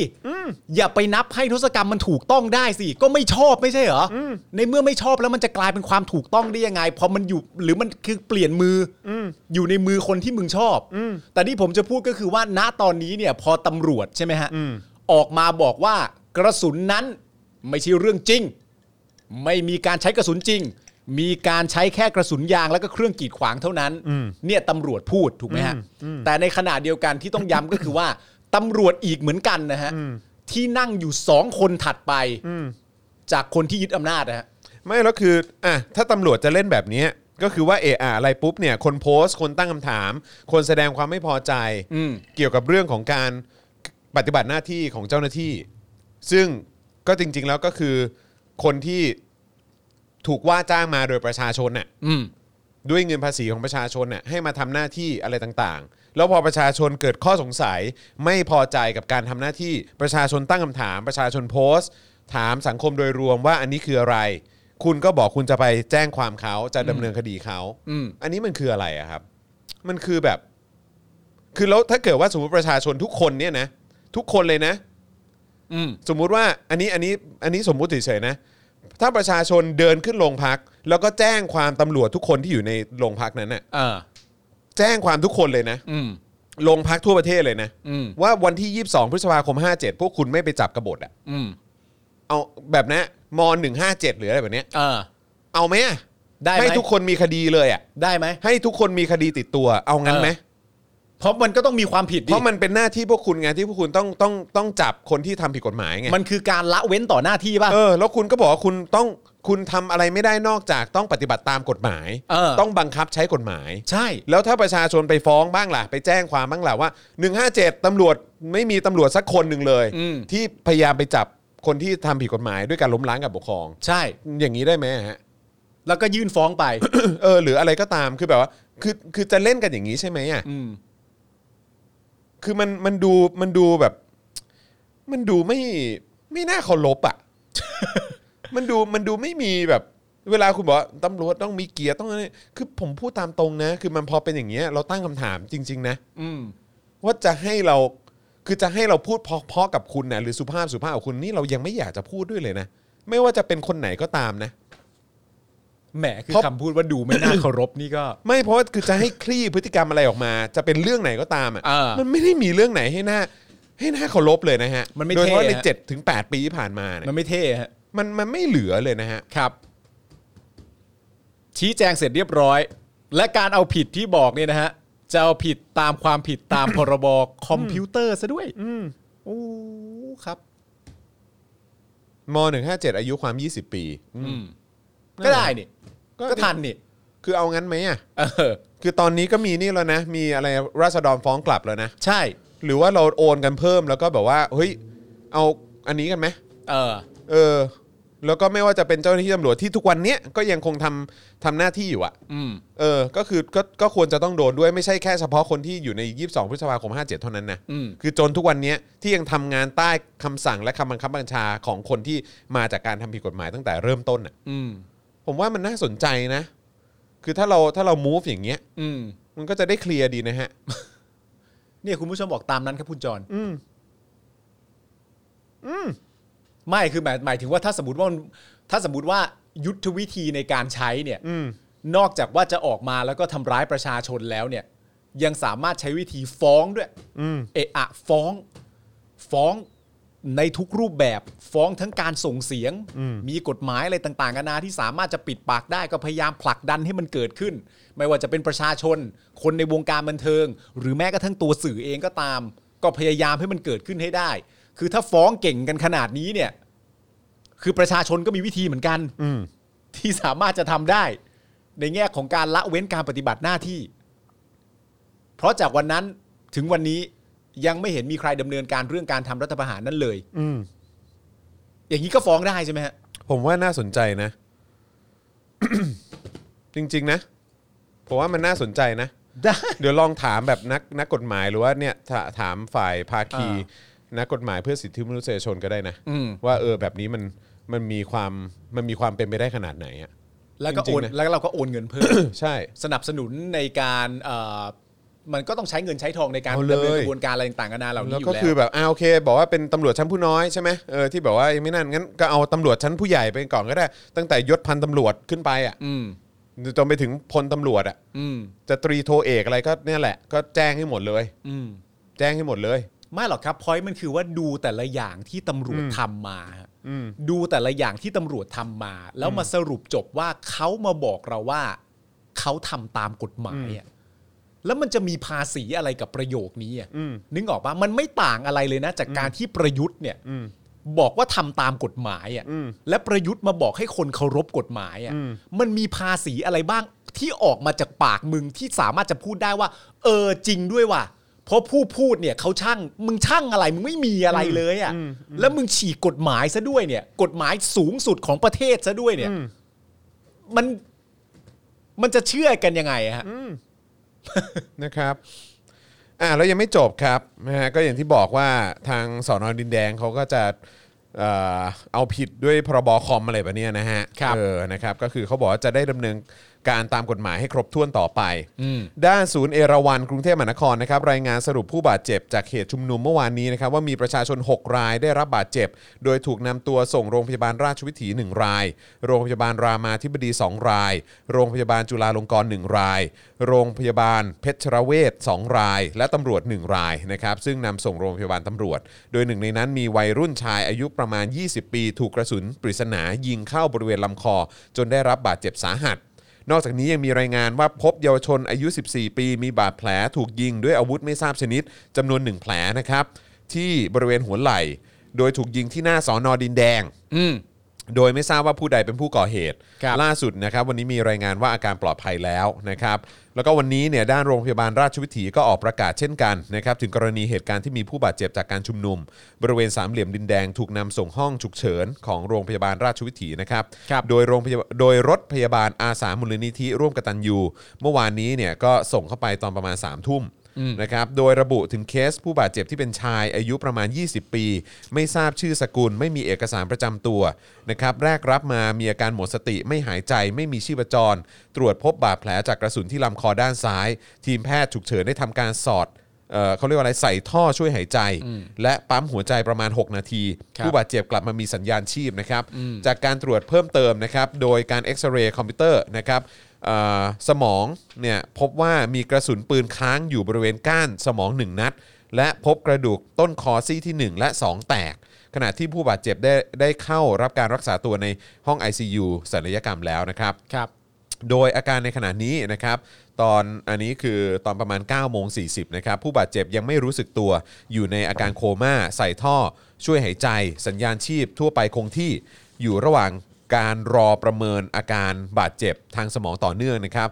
เอ่อภายใต้การดูแลของทีมแพทย์ศัลยอุบัติเหตุ และศัลยกรรมเอ่อขอโทษนะฮะทีมแพทย์ศัลยกรรมอุบัติเหตุ และศัลยกรรมประสาทและสมอง ครับ โดยจะมีการแถลงรายละเอียด อาการและความคืบหน้าต่อไปนะครับ ซึ่งเอ่อเมื่อสักครู่นี้รู้สึกว่าน้องกริ่งจะส่งอัปเดตเข้ามานะครับบอกว่าเอิ่มล่าสุดมีรายงานเพิ่มเติมโดย The Reporter เกี่ยวกับเคส ผู้ที่ถูกยิงด้านหน้าสอนอดินแดงนะครับเอ่อโดยกระสุนเข้าที่ต้นคอว่าแม่ของผู้ถูกยิงเพิ่งทราบข่าวตอนตีห้าเธอระบุว่าลูกของเธออายุ 15 ปี ไม่ใช่ 20 ปี ครับ ลูกชายของแม่ออกไปชุมนุม แม่ห้ามแล้ว ภายหลังบอกแม่ว่าจะเอาเสื้อไปให้เพื่อนจึงให้ไป แม่บอกว่ามันไม่ควร จะเกิดเหตุการณ์รุนแรงขนาดนี้ มันไม่ควรที่จะเกิดเลยกับใครก็ตาม เธอกล่าวทั้งน้ำตา ครับ นะครับซึ่งตอนนี้น้องก็ยังคงอยู่ใน I- เอ่อใน ICU นะครับ ครับผมสรุปว่าอายุ ส 15 รุ ปีเท่านั้น ใช่สรุป 15 ปีนะครับ ครับ 15 ปีนะครับ ด้านพลตำรวจตรีปิยะตาวิชัย ครับ นะครับรองผู้บัญชาการตำรวจนครบาลนะครับแถลงถึงการชุมนุมเมื่อวานนะฮะโดยระบุว่าเบื้องต้นจับกลุ่มผู้ชุมนุมที่กระทำความผิดได้ไม่ต่ำกว่า 2 คน ครับ ดำเนินคดีในข้อหาผิดพรกฉุกเฉินพรบควบคุมโรค และผิดตามประมวลประมวลกฎหมายอาญาสมคบกันตั้งแต่ 10 คนขึ้นไปก่อความวุ่นวายในบ้านเมือง ครับ แล้วก็ระบุว่ากลุ่มผู้ชุมนุมที่ก่อเหตุความรุนแรงจะเป็นกลุ่มเดิมๆที่ก่อเหตุ โดยเฉพาะนักเรียนอาชีวะ ซึ่งอยู่ระหว่างสืบสวนหาข้อมูล ของกลุ่มดังกล่าว เพื่อติดตามตัวมาดำเนินคดี รวมทั้งจัดทำบัญชีจับตามองและเฝ้าระวัง การก่อเหตุในอนาคตอีก ก็คือเป็นแบล็คลิสต์ใช่ไหมฮะคล้ายๆของตอมอมฮะ ของตอม เออ กี่คนนะ 100 กว่าคน 180 กว่าคน 180กว่าคน นะครับผมนะฮะแล้วก็เออก็อยากจะเอ่อฝากไปทางท่านปิยะด้วยนะฮะ เพราะว่ามันก็มีคลิปออกมาที่เป็นคนที่ใส่หมวก สีเข้าใจว่าสีส้มหรือสีเหลืองอะไรประมาณเนี้ยแล้วก็ใส่ชุดเป็น p r i v a t อ่ะแล้วก็เหมือนแบบมีการเอ่อ move อะไรต่างๆนะครับนะดูคว้างปาสิ่งของอะไรบ้างอะไรอย่างเงี้ยแล้วก็มีวิ่งเข้าไปในแนวตำรวจ แต่ก็ไม่ได้โดนอะไรนะครับก็เลยอยากรู้ว่าเออแบบอันนั้นคือเป็นเป็นผู้ชุมนุมที่ ที่ที่ไม่ได้ใช้ความรุนแรงหรือเปล่า หรือว่าอะไรคือตำรวจไม่ได้มีการไปรวบจับอะไรเนอะ ครับ เออก็เลยอยากรู้ว่าหรือว่าอันนั้นเป็นเป็นเจ้าหน้าที่ เออ ของรัฐจากหน่วยไหนหรือเปล่า เอออ ไรแบบเนี้ยนะครับที่ แต่กา เขา รแต่งตัวมันไม่ใช่นี่ ไม่รู้ไง การแต่ง เออ ตัวมัน ถ้าเป็น ไม่ เจ้าหน้าที่เขาก็คงแต่งตัว เป็นเจ้าหน้าที่ เป็นชัดเจนนะเนอะ เออก็มีหมวก แสดงตัวชัดเจน เออมีหมวกมีโล่ เออ มีอะไรต่างๆกันานาไป นะฮะก็เลยอยากจะรู้ฮะอยากจะรู้ว่าเออมันแบบนะฮะมัน มันมันยังไง มันยัง ไง ไงฮะ เพราะว่าคือแบบเห็นบอกว่าเนี่ยกลุ่มเดิมๆนะที่แบบว่าก่ออ ม ความรุนแรง แล้วก็เห็นแบบก็ลุกเดิมๆเหมือนกันที่เห็นวิ่งเข้าไปตรงโซนที่มีเจ้าหน้าที่ก็เห็นก็ไม่ได้มีปัญหาอะไร ก็มีเดิมๆฮะ เออ แต่ก็จริงในความรู้สึกจริง ๆ คือถ้าทำแบล็คลิสต์จริง ๆ ว่ามีใครใช้ความรุนแรงบ้างอะไรอย่างเงี้ย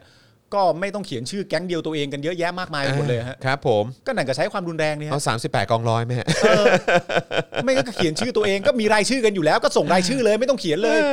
ใครมาก็ส่งมาเลย นั่นแหละครับ ก็ยิงกันหลายต่อหลายคนเนี่ยฮะ อืมนะฮะ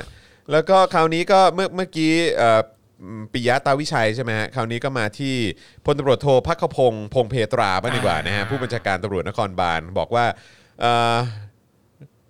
น้องอายุ 14เนี่ยที่ถูกยิงบริเวณไหล่ขวาเนี่ยได้สอบสวนกับบิดาของผู้บาดเจ็บเบื้องต้นแล้ว ให้การว่าน่าจะถูกยิงบริเวณ โรงบำบัดน้ำเสียห่างจากสอนอดินแดงประมาณ 50 เมตร ส่วนชายอายุ 20 ปีที่โลหะฝังอยู่ที่ลำคอ ซึ่งอันนี้อันนี้ผมเข้าใจว่าน่าจะหมายถึงเอ่อน้องอายุ 15 นะครับ พบว่าวิ่งมาจากโรงแรมพริสตันผ่านด้านหน้าสอนอดินแดง และมันล้มลงที่บริเวณโรงบำบัดน้ำเสียนะค ครั รับ บ ส่วนกรณีที่มีภาพเป็นชายยืนอยู่บนสอนอดินแดง ใช้ปืนยิงควบคุมสถานการณ์ ใช้คำว่าใช้ปืนยิงควบคุมสถานการณ์นะครับ ครับ นะฮะแต่ว่าถ้าใช้บอกว่าใช้ใช้ปืนยิงประชาชนหรือว่าปืนยิงผู้ชุมนุม เออ นะฮะคือมันจะดูรุนแรงไปเหรอครับเออ จริงๆนี่ก็พูดได้ครบก็ได้ฮะ จริง ๆ พูดอย่างนั้นก็ได้นะครับ ไม่ต้องใช้คำว่าใช้ปืนยิงควบคุมสถานการณ์เลยครับ ไม่หรือก็พูดได้ครบไปเลยว่าใช้ปืนยิงประชาชนเพื่อ เออ ควบคุมสถานการณ์ เออแล้วคือถามจริงการยิงปืนนี่มันควบคุมสถานการณ์ได้เหรอครับ เลยฮะ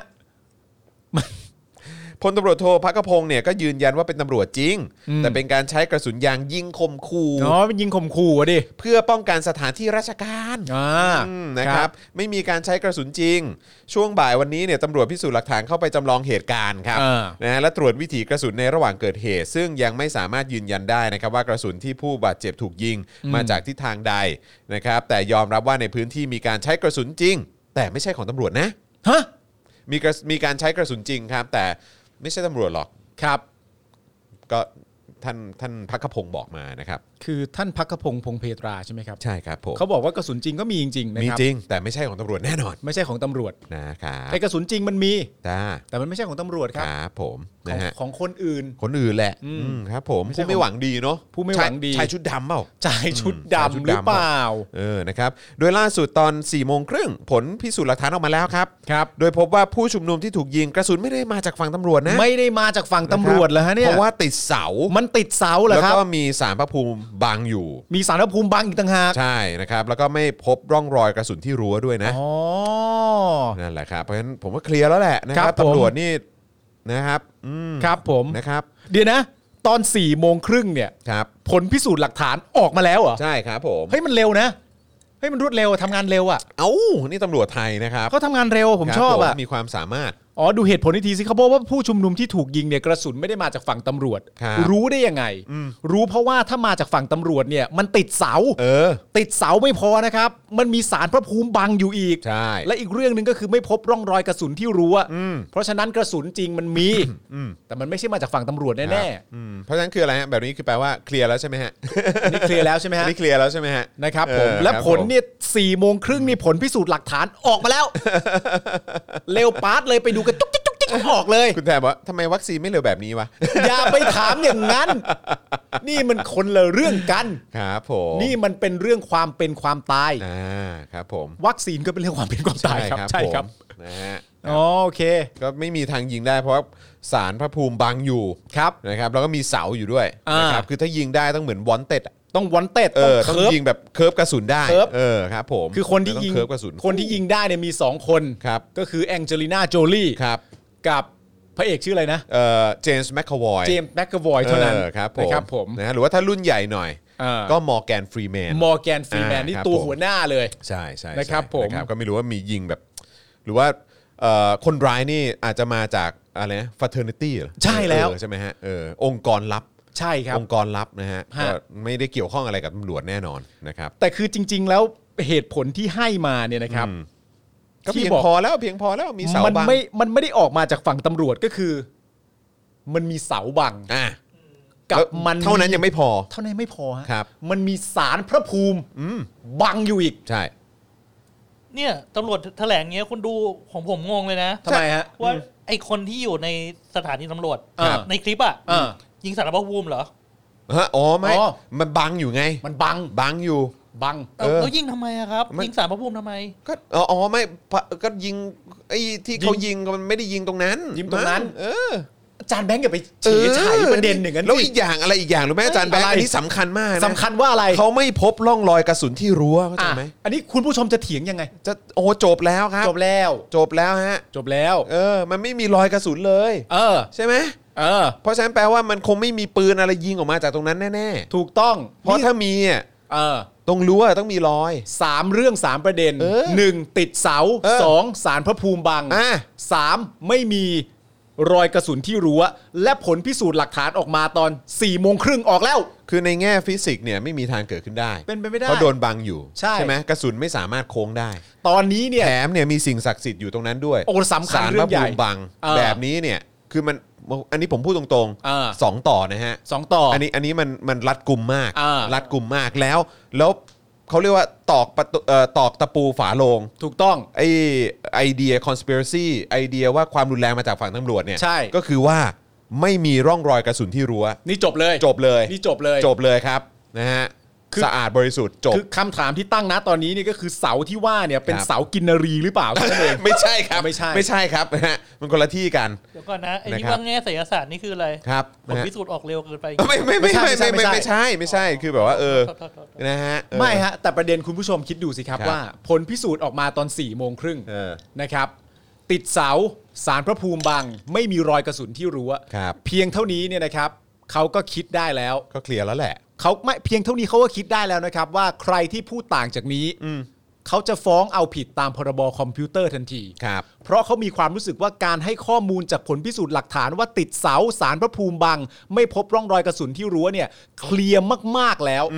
จนไม่มีข้อใดที่คงจะติดค้างหรือข้อใดที่ควรจะสงสัยอีกแล้ว เพราะฉะนั้นใครเห็นไปแตกต่างกว่านี้ ฟ้อง ครับเอานี่เห็นบอกว่าอะไรนะไลฟ์พี่แยมบอกว่ามีรอยกระสุนนะฮะคุณทีบอกมานะครับต้องเช็คดีๆนะฮะคือพวกเราประชาชนน่ะอาจจะไม่มีความรู้ที่ดีพอ เราไม่ ครับผม ได้มีหน่วยพิสูจน์หลักฐานเนี่ย ใช่ กล้อง ครับผม CCTV อ่ะ เออกล้อง CCTV อุ้ยอย่าอย่าอย่าอย่ามั่นใจมาก อย่ามั่นใจมาก ดัมมี่หรือเปล่าเราก็ไม่ชัวร์ มันอาจจะตัดต่อ เออ อะไรอย่างเงี้ยหรือว่ากล้องตอนนั้นอาจจะแบบอยู่ในมุมอับหรือเปล่าก ล้อง มุมบเปล่า CCTV มุมอับเปล่า ต้อง เอ ต้อง อ เข้า อะไรอพรี ย่าง เมี เงี้ย ยร์ก่อนเงี้ยเหรอ ใช่แต่เอ เอ อ อ ใช่ กล้องนี่ก็คือบางทีก็ไม่อยากคาดหวังกล้องเท่าไหร่ฮะขนาดเป็น ใช่ กล้องวิดีโอถ่ายนี่เขาก็ยังบอกว่าเออแบบนะ อืม คือจริง ๆ ก็ต้องยอมรับไปนะฮะ จากที่เขาพูดมาทั้งหมดเนี่ยนะครับ คุณคุณสุประภาบอกอ่ะ เชื่อก็เชื่อก็ได้ค่ะ ก็ก็ใช่ฮะ เออกูยอมกูยอมอย่างเงี้ยเหรอ แต่ผมก็ยอมรับนะครับ ว่าพอผมอ่านผลพิสูจน์หลักฐานเสร็จเรียบร้อยเนี่ย ครับ ผมก็เชื่อนะฮะ ฮะ เชื่อว่าเฮียฮะ เชื่อว่าเฮีย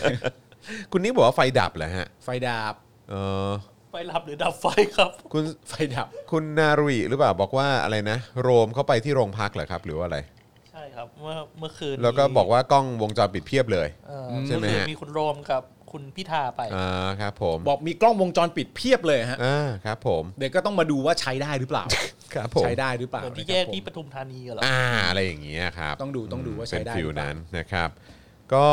เอ่อด้านพักเพื่อไทยก็โพสต์ข้อความทาง Facebook นะครับ เรียกร้องถึงสำนักงานตำรวจแห่งชาติให้เร่งสอบสวนเหตุการณ์ที่เกิดขึ้นอย่างเร่งด่วน แล้วก็นำตัวผู้กระทำผิดเนี่ยมาดำเนินคดีตามกฎหมายให้เร็วที่สุด ครับผม นะครับซึ่งทางเพื่อไทยนะครับก็บอกว่าจะติดตามการทำงานของเจ้าหน้าที่อย่างเข้มข้น และรัฐบาลต้องรับผิดชอบต่อการวางนโยบายที่เกินกว่าเหตุในการรับมือการประท้วง ครับ และปรับเปลี่ยนแนวทางปฏิบัติโดยทันที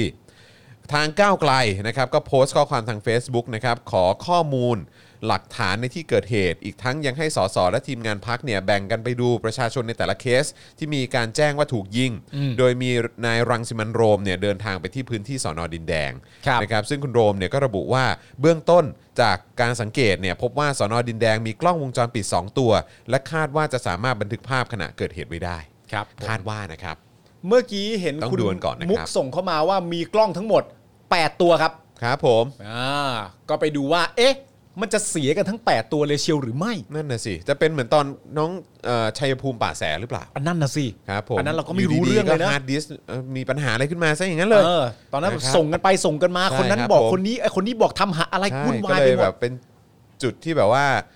เจ้าหน้าที่ต้องยิงจริงๆ ครับ นะครับ ต้องยิงเยาวชนคนนี้จริงๆ มีความ นะ จำ รับ เป็นที่ต้องยิงจริง ๆ ใช่นะครับ นะค ก็ รับ เลย ผม อยากเห็นอันนี้เหมือนกันว่าเออกล้อง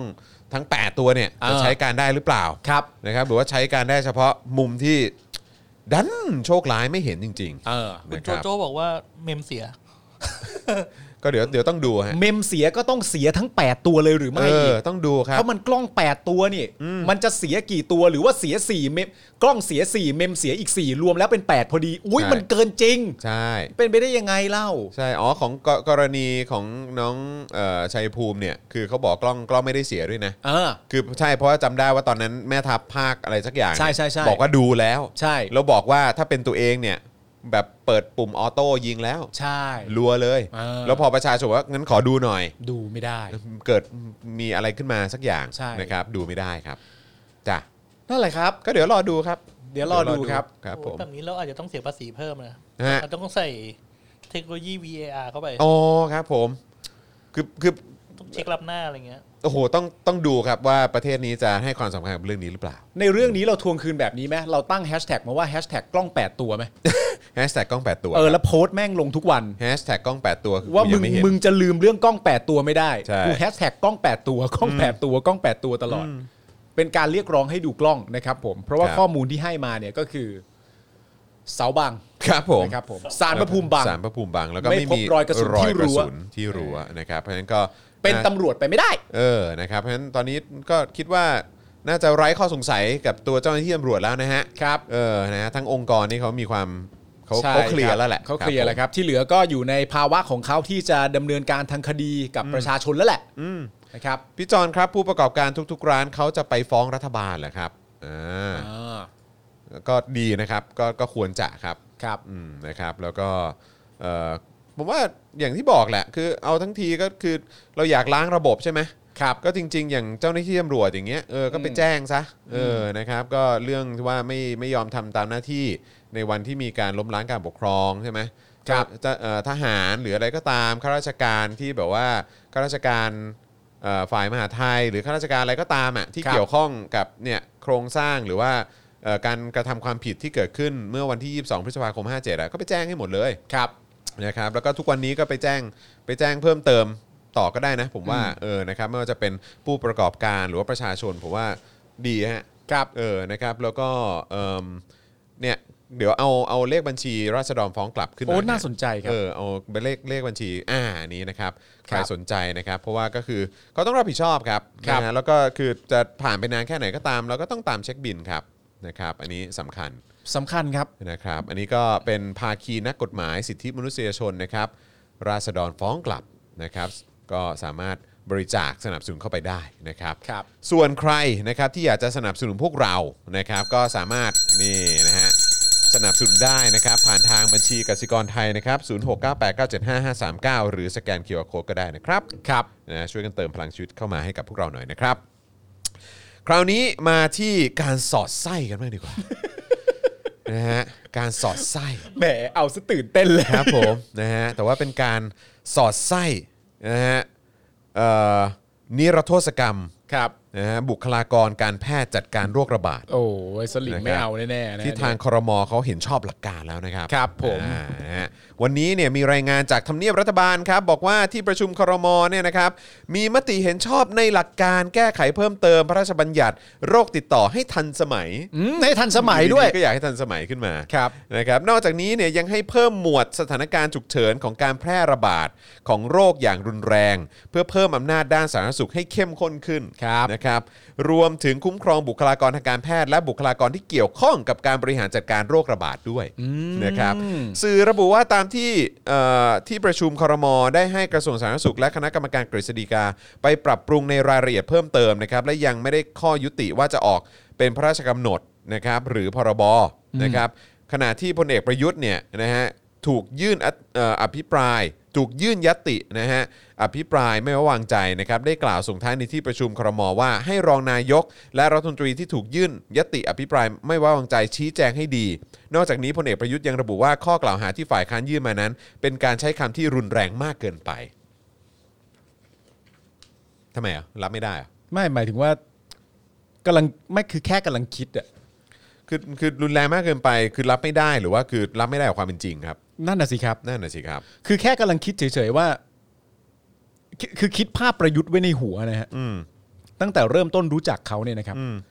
แล้วก็แค่คิดว่ามันเป็นไปได้ยังไงวะ อืม ที่จะมีคำที่รุนแรงมากเกินไปอะ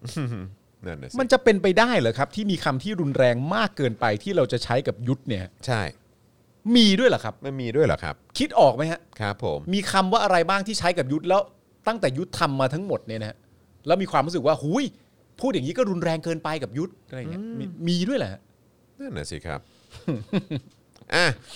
เอ่อเดี๋ยวเดี๋ยวเดี๋ยวเราจะมาดูหลักหลักสากลกันนะฮะ ครับ ในเรื่องของการชุมนุมกัน เดี๋ยวเดี๋ยวเดี๋ยวเดี๋ยวอีกสักครู่เรามาดูกันนะครับ แต่ว่าตอนนี้ขอขอมาที่เรื่องประเด็น Clubhouse แล้วก็ Telegram หน่อยดีกว่า เพราะว่า DES เนี่ยเขาจะเก็บข้อมูลไงนะครับนะฮะ13 สิงหาที่ผ่านมานะครับกระทรวงดิจิทัลเพื่อเศรษฐกิจและสังคม ครับ ออกหลักเกณฑ์การเก็บรักษาข้อมูลจราจรทางคอมพิวเตอร์นะครับของผู้ให้บริการลงในราชกิจจานุเบกษาครับ ครับ ซึ่งมีผลบังคับใช้แล้วนะนะครับซึ่งเป็นการกำหนดให้ผู้จัดเก็บรักษาข้อมูลทางคอมพิวเตอร์นะครับนะฮะเอ่อ อ๋อ ซึ่งเป็นการกำหนดให้มีผู้จัดเก็บรักษาข้อมูลทางคอมพิวเตอร์ ครับ โดยเจ้าพนักงานสามารถเข้าไปตรวจสอบการจัดเก็บข้อมูลดังกล่าวได้ฮะ ครับ โอ้ยอย่างนี้ก็ได้เนอะ ที่ทันสมัยไหมฮะ โดยใจความสำคัญของประกาศฉบับนี้มี 3 ประการก็คือ 1. แอป Clubhouse และ Telegram ครับจำเป็นต้องเก็บข้อมูลที่สามารถระบุตัวบุคคลนะครับของผู้ใช้เอ่อระบุตัวตนนะฮะของผู้ใช้งานได้ 2. ร้านอาหารหรือร้านค้าบริการใด ๆ ที่มีบริการอินเทอร์เน็ตครับ ครับ จะต้องติดตั้งกล้องวงจรปิดเพื่อบันทึกตัวตนของลูกค้า จะได้รู้ว่าใครใช้ อ่าจะได้รู้ว่า อ๋ออโอเคไอ้มันมีเอ่อหลักฐานว่ามีคนมากระทำความผิด อ่า ในร้านนี้ ในร้านของเรา เออเราจะได้เก็บภาพได้ว่าเป็น เออ ใครนะครับ แล้วกูก็นึกถึงไอ้แปดตัวที่สอนอดินแดง กูนึกถึงภาพสอนอดินแดงอะ ก็ก็ ว่าเนี่ยดีบอกว่าร้านไหนที่เป็นร้านค้าหรือร้านอาหารเนี่ย อ่า ให้บริการอินเทอร์เน็ตต้องติดกล้องวงจรปิดนะ อ่า จะได้ถ้ามีคนเข้ามาทำผิดในร้านจะได้เก็บภาพได้ ใช่ กูอยากรู้เหมือนกันว่าถ้ามีคนไปทำความผิดในสอนอเนี่ย เออ จะเก็บภาพได้หรือเปล่า ไม่เนี่ยเนี่ยผมกำลังจะตั้งคำถามว่าเนี่ยร้านบริการอินเทอร์เน็ตอย่างเงี้ย เออ สมมุติว่ามีคนเข้าไปแล้วก็ทำอะไรที่เป็นการกระทำความผิด เออ แล้วภาพเนี่ยก็เก็บภาพได้ อืม ถ้ามีคนกระทำความผิดจริงๆเลยนะ อืม เก็บภาพได้หมด อืม แต่ไอ้กล้อง 8 ตัวนั้นน่ะ โล่งเลย โล่งเลย โล่งเลย โล่งเลย เก็บไงเก็บไม่ได้ ใช่ครับ เดี๋ยวเดี๋ยวรอดูครับว่าไอ้แปดตัวนั้นจะได้ดูได้หรือเปล่า ครับผม ย้อนกลับมาที่ Clubhouse และ Telegram นะครับ อี ครั ก บ หนึ่งข้อก็คือร้านอินเทอร์เน็ต ร้านเกมออนไลน์ หรือว่าร้าน e-sport เนี่ยเริ่มเก็บข้อมูลภายใน 1 ปี นับตั้งแต่มีการประกาศลงในราชกิจจานุเบกษานะครับ ครับ ในส่วนของ Clubhouse และ Telegram เว็บไซต์ The Matter เนี่ยอธิบายไว้ว่าในประกาศฉบับใหม่นี้เนี่ยมีการเพิ่มมาตรฐานการเก็บข้อมูลเข้ามาในภาคผนวกนะครับ ครับ อย่างเช่น ข้อมูลตัวอุปกรณ์นะครับที่ใช้งานหรือว่า System ID รายงานการล็อกอินนะครับต้องระบุถึงการล็อกอินที่ไม่สำเร็จไปจนถึงรายละเอียด ธุรกรรมที่กำลังใช้งานด้วย ครับ โอ้โห นอกจากนี้เนี่ยประกาศฉบับใหม่ให้ถือว่า Clubhouse และ Telegram เป็นผู้ให้บริการโปรแกรมคอมพิวเตอร์ซอฟต์แวร์เทคโนโลยีปัญญาประดิษฐ์ แอปพลิเคชันที่ให้บุคคลทั่วไป สามารถติดต่อสื่อสารข้อมูลถึงกันได้ ครับ โดยสรุปสั้นๆ ก็คือหลังจากนี้เนี่ยนะครับ Clubhouse และ Telegram จะต้องเก็บข้อมูลผู้ใช้ในลักษณะที่สามารถระบุรายละเอียดผู้ใช้บริการเป็นรายบุคคลได้ ครับ หรือที่เรียกภาษาอังกฤษว่า identification and authentication นะครับ เออ นะฮะ ด้านผู้ช่วยศาสตราจารย์ดรปิยบุตร บุญอารามเรือง ครับ อาจารย์ประจำคณะนิติศาสตร์จุฬาลงกรณ์มหาวิทยาลัยนะครับ แสดงความเห็นต่อเรื่องนี้กับเว็บไซต์ไทยรัฐ plus นะครับ บอกว่าในทางปฏิบัติเนี่ย หลักเกณฑ์ข้อนี้เนี่ยอาจจะไม่ได้ออกมาเพื่อบังคับผู้ให้บริการต่างชาติ แต่ใช้บังคับผู้ให้บริการอินเทอร์เน็ตของไทย ซึ่งอาจจะเกิดปัญหาได้ในอนาคต ครับ ยกตัวอย่าง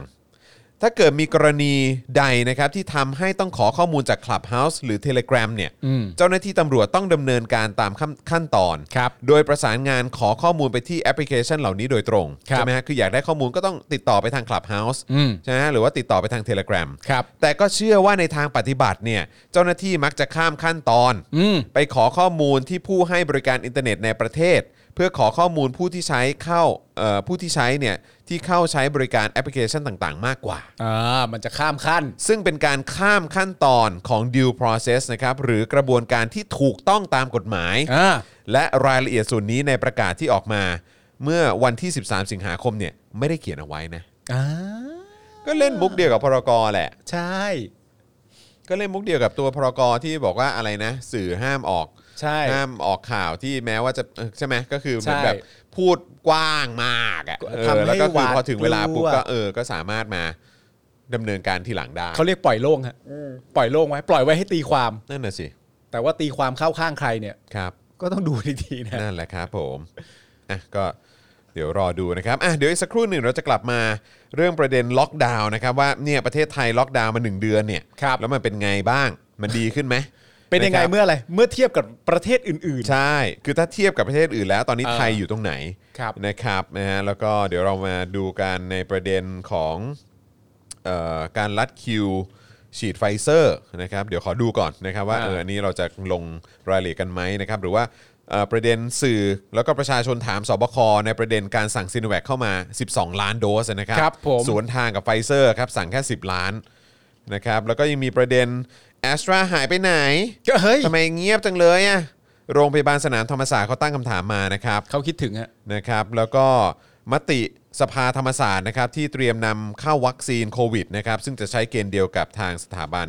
เอ่อทางทางราชวิทยาลัยจุฬาภรณ์ ครับ นะครับรวมไปถึงเรื่องของการปรับลด GDP ครับเหลือแค่ครึ่งเดียวนะครับคือ 0.7% ครับ นะครับแล้วก็เผลอๆอาจจะต่ำกว่านี้นะครับสภาพัฒน์เขาบอกมาว่า เตรียมตัวกันได้เลยนะเจ๊ เตรียมตัวกันได้เลยนะจ๊ะ เย้ มาแน่อย่างเงี้ยเหรอ ครับผม อ๋อ แล้วก็เดี๋ยวมาดูรัฐมนตรีสาธารณสุขในประเทศต่างๆนะครับที่ทำหน้าที่หรือออกมาแสดงความรับผิดชอบต่อการจัดหาวัคซีนโควิด -19 เขาทำกันเขาทำอะไรกันบ้าง ใจไม่ นะครั แข็ง แล้วก็อาจจะลองมาเปรียบเทียบดูว่า รัฐมนตรีสาธารณสุขไทยเรานะครับเขาเป็น ยังไง ครับผม เพราะฉะนั้นเดี๋ยวอีกสักครู่กลับมา แต่ว่าระหว่างนี้ผมขอวิ่งเข้าห้องน้ำก่อน เชิญครับ นะนะฮะแล้วก็เติมพลังกันเข้ามานะครับนะ ค ฮะ รับ ทางบัญชีกสิกรไทยนะครับ0698975539 หรือสแกน QR Code ก็ได้นะครับ ครับผม เฮ้ยวันนั้นวันนั้นน่ะผมอ่ะพยายามตามหาอยู่ ซึ่งขอบคุณทางทีมงานดูเหมือนว่าจะหามาให้แล้วว่า เออ ไอ้ไอ้เทปไหนที่ถามว่าเอ่อที่คุณเล่าเรื่องคุณบินมาคุณบินมาโดนต่อยอ่ะ เออ เออก็รู้สึกว่าจะได้จะได้ตอนแล้วแต่ผมยังไม่ได้ไปกดดูย้อนหลัง อ่า เออนะครับแล้วก็อีกอันหนึ่งที่ที่อยากจะย้อนกลับไปฟังแต่จำตอนไม่ได้ อืม ก็คือปาล์มคนคุกอ่ะ อ๋อ เออไม่รู้คุณผู้ชมพอจะจำได้หรือเป ไม่ ล่า แล้วคือมึงส่งมึงอยู่ดีๆ มึงอยากรู้ทำไม ก็อยากก็อยากฟังอีกรอบอ่ะ อ๋อ เออ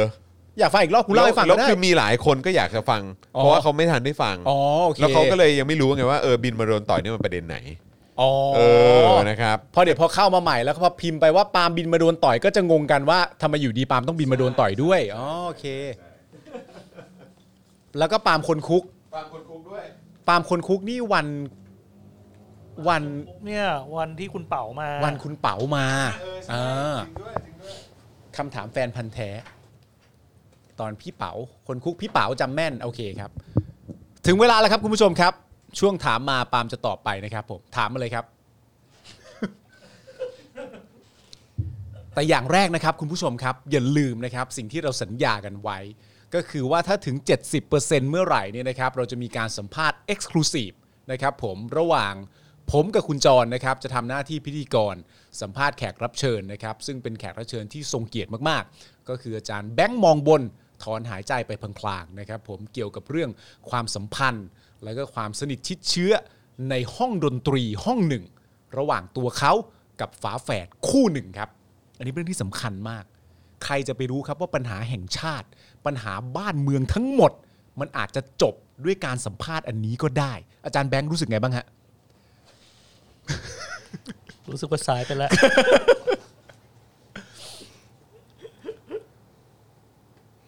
พี่ปาล์มบอกเลิกผู้หญิงโดยอ้างว่าเคยติดคุกใช่ครับ ขอขอโทษครับ ถ้าเกิดว่าทำให้เคืองใจนะครับ เด็กๆใช่ไหมพี่ปาล์มซื้อเสื้อฤดูกาลใหม่หรือยังครับ ยังไม่ได้ซื้อครับ แต่ว่าซื้อให้ลูกสาวแล้วครับ ผม ซื้อทั้ง 3 ตัวนะครับ ทั้งเย่าเยือนนะครับ ชุดสำรองทั้งตัว 2 ตัว 3 ซื้อหมดแล้วนะครับ ผมแต่ยังไม่ได้ซื้อให้ตัวเอง ผมถือเคล็ดครับ ผม อย่าเพิ่งรีบซื้อฮะ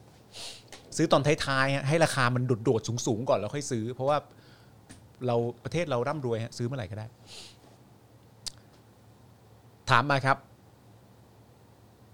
ตึกตึกตึกตึกตึกปาล์มทั้งนั้นที่ทำทันแต่ปาล์มบินไปโดนต่อยใช่แล้วครับ ผม เป็นความพลาดของผู้ชายคนหนึ่งนะครับ ผม ที่ขอคุณพ่อคุณแม่นะครับ ว่าขอเงินค่าเครื่องบินหน่อย ขอกลับครึ่งปีนะครับ ผมเพราะต้องการจะบินมาเพื่อโดนต่อยนะครับ ผม พลาดเองนะครับ อาจารย์แบงค์ขอดูนิวคอมเมนต์หน่อยครับ ปรึบมา ถ้าลูกสาวชอบแมนยูทำยังไงครับโหไม่ว่ากันครับผม ทีมฟุตบอลนี่เป็นยังไงก็ได้นะครับ ตามนั้นนะครับผม คุณผู้ชมบอกว่าตอนอ่านแถลงการเนชั่นของคุณฉายสสนุกที่สุดแล้วค่ะ โอ้โหมาเอาสุดยอดเลยนะครับผม พี่ปาล์มกับพี่จอนเคยทะเลาะกันไหมไม่เคยเลยครับ ไม่เคยเลยครับ แล้วก็แล้วก็ แต่ว่าใช้ใช้วิธีคบกันในฐานะเพื่อนโดยวางตัวอยู่ใน ในกรอบที่จะไม่ทะเลาะกันนะครับ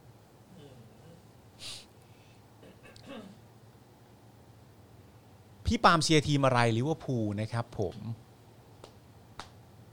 พี่ปาล์มชอบนักเตะแมนยูคนไหนไม่ชอบเลยสักคนครับ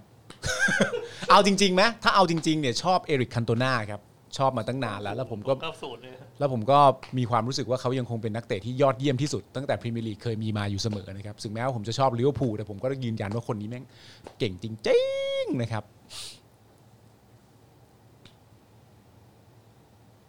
ตู่หรือจอนโอ้ยจอนแข็งแรงครับ ทีมเดียวกันครับลิเวอร์พูลครับลิเวอร์พูลจะแชมป์ไหมครับแชมป์แน่นอนครับ อยากให้พี่ปาล์มรักประยุทธ์เหมือน พี่ปาล์มคิดยังไงกับลิเวอร์พูลไม่เสริมทัพนะครับ ผมมันเป็นเรื่องของมีนายกในดวงใจบ้างไหมคะเอ่อมีครับ คนต่อไปครับเอ่อ พี่ปาล์มคิดยังไงกับจ่าฝูงตอนนี้ครับจ่าฝูงตอนนี้ก็คือเอ่อแมนยูเหรอฮะ ครับ ห้าหนึ่งเนี่ยเหรอฮะ เนี่ย นี่มีคุณผู้ชมส่งเข้ามา ผมไปโพสต์รูปลูกสาวผมไง แล้วก็บอกว่าแบบนี่ไงลิเวอร์พูลชนะอะไรอย่างเงี้ย แล้วคุณผู้ชมคนหนึ่งในรายการของเรานะครับ ก็ส่งเข้ามาว่า นี่ไงลิเวอร์พูลเอ้ยแมนยูเนี่ยยิง 5-1 ยิงจนเมื่อยเท้าเลยครับอะไรอย่างเงี้ย ผมก็เลยส่งกลับไปว่า ถ้าเมื่อยมากระวังนัดหน้าไม่ยิงนะครับเนี่ยก็คุยกัน พี่ปาล์มทำผมทรงไวกิ้งใช่ไหมครับทรงนี้ไม่ใช่ครับ จริงๆ ถ้าทำได้มันต้องตัดแบบข้างๆ ไปก่อน แต่ว่าผมก็ไม่ได้ไปตัดผมมานานแล้วนะครับ พี่คะทำไมอีประ สารพระภูมิกล้องวงจรปิดนะครับ ดูท็อปนิวถ้าผมดูท็อปนิวผมจะกลายเป็นสลิมไหมครับ ไม่เป็นครับ ดูท็อปนิวสนุกนะครับ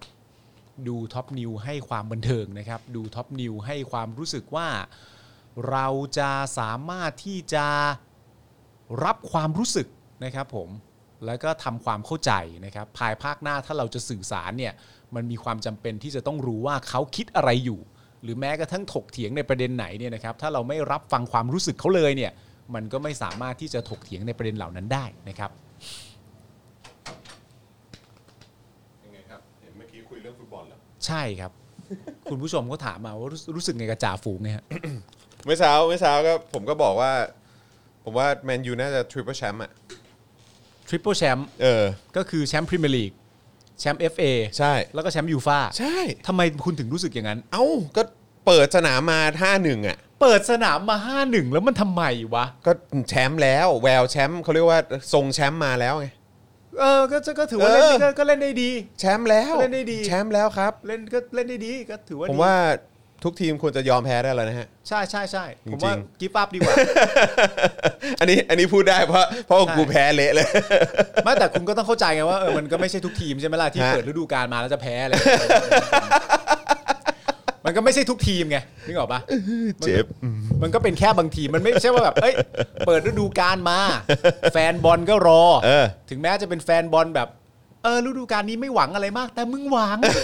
จริง ๆ แล้วมึงหวัง แต่พอแพ้ขึ้นมาเลยก็มันจะทำฟอร์มแบบ เออ คิดอยู่แล้วแหละว่าคงจะไม่ได้ฤดูนี้แต่จริง ๆ มึงหวัง มันไม่มีอะไรให้หวังแล้วว่าวะ เออ กูว่านะ คือณตอนเนี้ยผมมาถึงจุดแล้วครับ ที่สมมติว่าสมมติว่าผมไม่เคยรู้จักคุณมาก่อน เออเออเออ สมมติว่าไม่เคยรู้ไม่ไม่เคยรู้จักคุณจรมาก่อน เออเอ แล้ว อเออ แล้วไม่เคยรู้จักว่าคุณจรเชียร์ทีมอะไร เออเออ อะไรเงี้ย เออเออ แล้วถ้าเกิดบังเอิญพูดคุยกันครั้งแรก เอออ อะไรเงี้ยแล้วแล้วผมถามคุณจรว่าเอ้ยจรดูบอลหรือเปล่า เออเออ จรตอบว่าดูบอลครับ เออ แล้วผมก็ถามอ้าวอย่างนี้คุณจรดูฟุตบอลทีมอะไรครับ ผมเชียร์อาร์เซนอลครับ แล้วผมก็จะแบบโห เนี่ยคือแบบรีแอคชั่นจะเป็นประมาณเนี้ยนึอ ก็ อไหม รีแอคชั่นมันก็เคยเป็นอย่างนี้ตอนสมัยหนึ่ง สมัย กับคน ไหน ที่เชีสยมั ร์ ย ลิเวอร์พูลใช่ไหม กูจำไม่ได้นะกูจำอันนี้กูจำไม่ได้นะ คือเรื่องนี้กูไม่มีคำตอบให้ ไม่ได้คำตอบให้ คือผมบอกผมบอกทุกคนหลายทีแล้วว่า ฟุตบอลเนี่ย ครับ มันสอนให้เราอยู่กับปัจจุบันอย่างน่ารังเกียจ มันสอนให้เราอยู่กับปัจจุบันอย่างน่ารังเกีย เอ จ อ มาก เอ ค อ รับ เออเออจริงจริง สมมุติว่านัดก่อนหน้านี้เนี่ย ครับ เราแพ้ เออ หลุดลุ่ยเลย เออ แต่นัดล่าสุดที่แข่งเนี่ย เออ เราชนะ เออ กูจะคุยเหมือนการแพ้ไม่เคยเกิดขึ้น นะ กูคุยชิบหายวายป่วงฟุตบอลเนี่ยนะครับ สอนให้เรารู้จักเอ่อการอยู่กับปัจจุบันอย่างไร ผมจะเล่าให้ฟังนะครับ ฮะ ณช่วงหนึ่งที่ลิเวอร์พูลมันฟอร์มย่ำแย่มากนะครับ แล้วไม่ได้ไปยูฟ่าแชมเปี้ยนลีก ครับ แล้วอาร์เซนอลเนี่ยฟอร์มฮอตมาก อันนั้นอันนั้นคือประมาณแบบกินระยะเวลาประมาณสักสองทศวรรษไหม ไม่ไม่ถึงอะไม่ถึง อ๋ อะ อไม่ถึงฮะไม่ถึงฮะ หนึ่งครึ่ง อ๋อหนึ่ง หนึ่งค่อน ไม่ไม่ไม่ถึงไม่ถึงขนาดนั้น มึงไม่ต้องห่วง เดี๋ยวมึงก็ มา เดี๋ยวมึงก็มา นี่ลิเวอร์พูลลืมไปดีได้ไงอะ อ้าวจะไปลืมทำไมอะครับก็เพิ่งได้แชมป์ไปแป๊บๆนี่ เองเออจำตรงนั้นสิครับ ครับ positive thinking อ๋ positive อ thinking ครับผม ไม่แล้ว กูกูคุ้นๆนะเนี่ย เออ แม่งนิสัยแบบเนี้ยกูคุ้นๆในสังคมไทยมากเลย เหมือนเหมือนเคยเจอ เหมือนมึงเคยเจอ ใช่ ไม่แต่ความตลกมันคือว่า แล้วพออาร์เซนอลเนี่ยมันแบบว่ากำลังเฉิดฉายมาก เออเออเออ และช่วงนั้นเนี่ยมันจะมีอยู่ช่วงหนึ่งที่อาร์เซนอลเนี่ยเข้าไปแข่งยูฟ่าแชมเปี้ยนลีก เออ หลังจากผ่านรอบคัดเลือกเสร็จเรียบร้อยเนี่ย เออ แม่งจับฉลากส้นตีนอะไรก็ไม่รู้อะ เออ แม่งต้องจับเจอบาร์ซ่าเสมอ อ่า แล้วก็เป็นที่ล้อกัน เออ ระหว่างแฟนบอลทีมอื่นว่า สวยแล้วมึงจับเจอบาร์ซ่าเอามือใครจับว่าเดี๋ยวตีมือแตกเลย เออเออเออ อะไรต่างๆกันานาก็ว่าไปบาบาบา เออ กูก็แซวมึงหนักมากก็แบบว่า เฮ้ย จะผ่านรอบคัดเลือกมาทำไม ถ้าจะมาจับฉลากแบบนี้ ล่ะ เดี๋ยวแซวแซวหนักมาก จอนก็ต้องคุ้นเคยกับเรื่องพวกนี้ดี ครับครับออ เฮ้ยจอนเฮ้ยจะตั้ง แต่ ใจ ผมแต่ผมว่าผมโดนอะไรแบบนี้มาตั้งแต่แบบอยู่มัธยมแล้วป่ะ ก็ใช่ไง เออ ทุกคนเขาก็จะร่วมแซว เออ คุณว่าแบบ เอ้ยจะตั้งใจเตะผ่านรอบคัดเลือกมาทำ ไม ถ้าจะเข้ามาเจอบาร์ซ่าเนี่ยทำไมไม่แกล้งแพ้ไปเลยเล่า อะไรอย่างเงี้ยก็แซวนั้นนู่นนี่อะไรต่างๆนานากัน แต่ประเด็นก็คือว่า ผมในฐานะคนที่แซวคุณจรอยู่ เออ เนี่ยเชียร์ลิเวอร์พูลซึ่งไม่ได้มาอยู่ฟ้าแชมเปี้ยนลีกตั้งแต่แรกกูก็แซวได้ มีอะไรปะ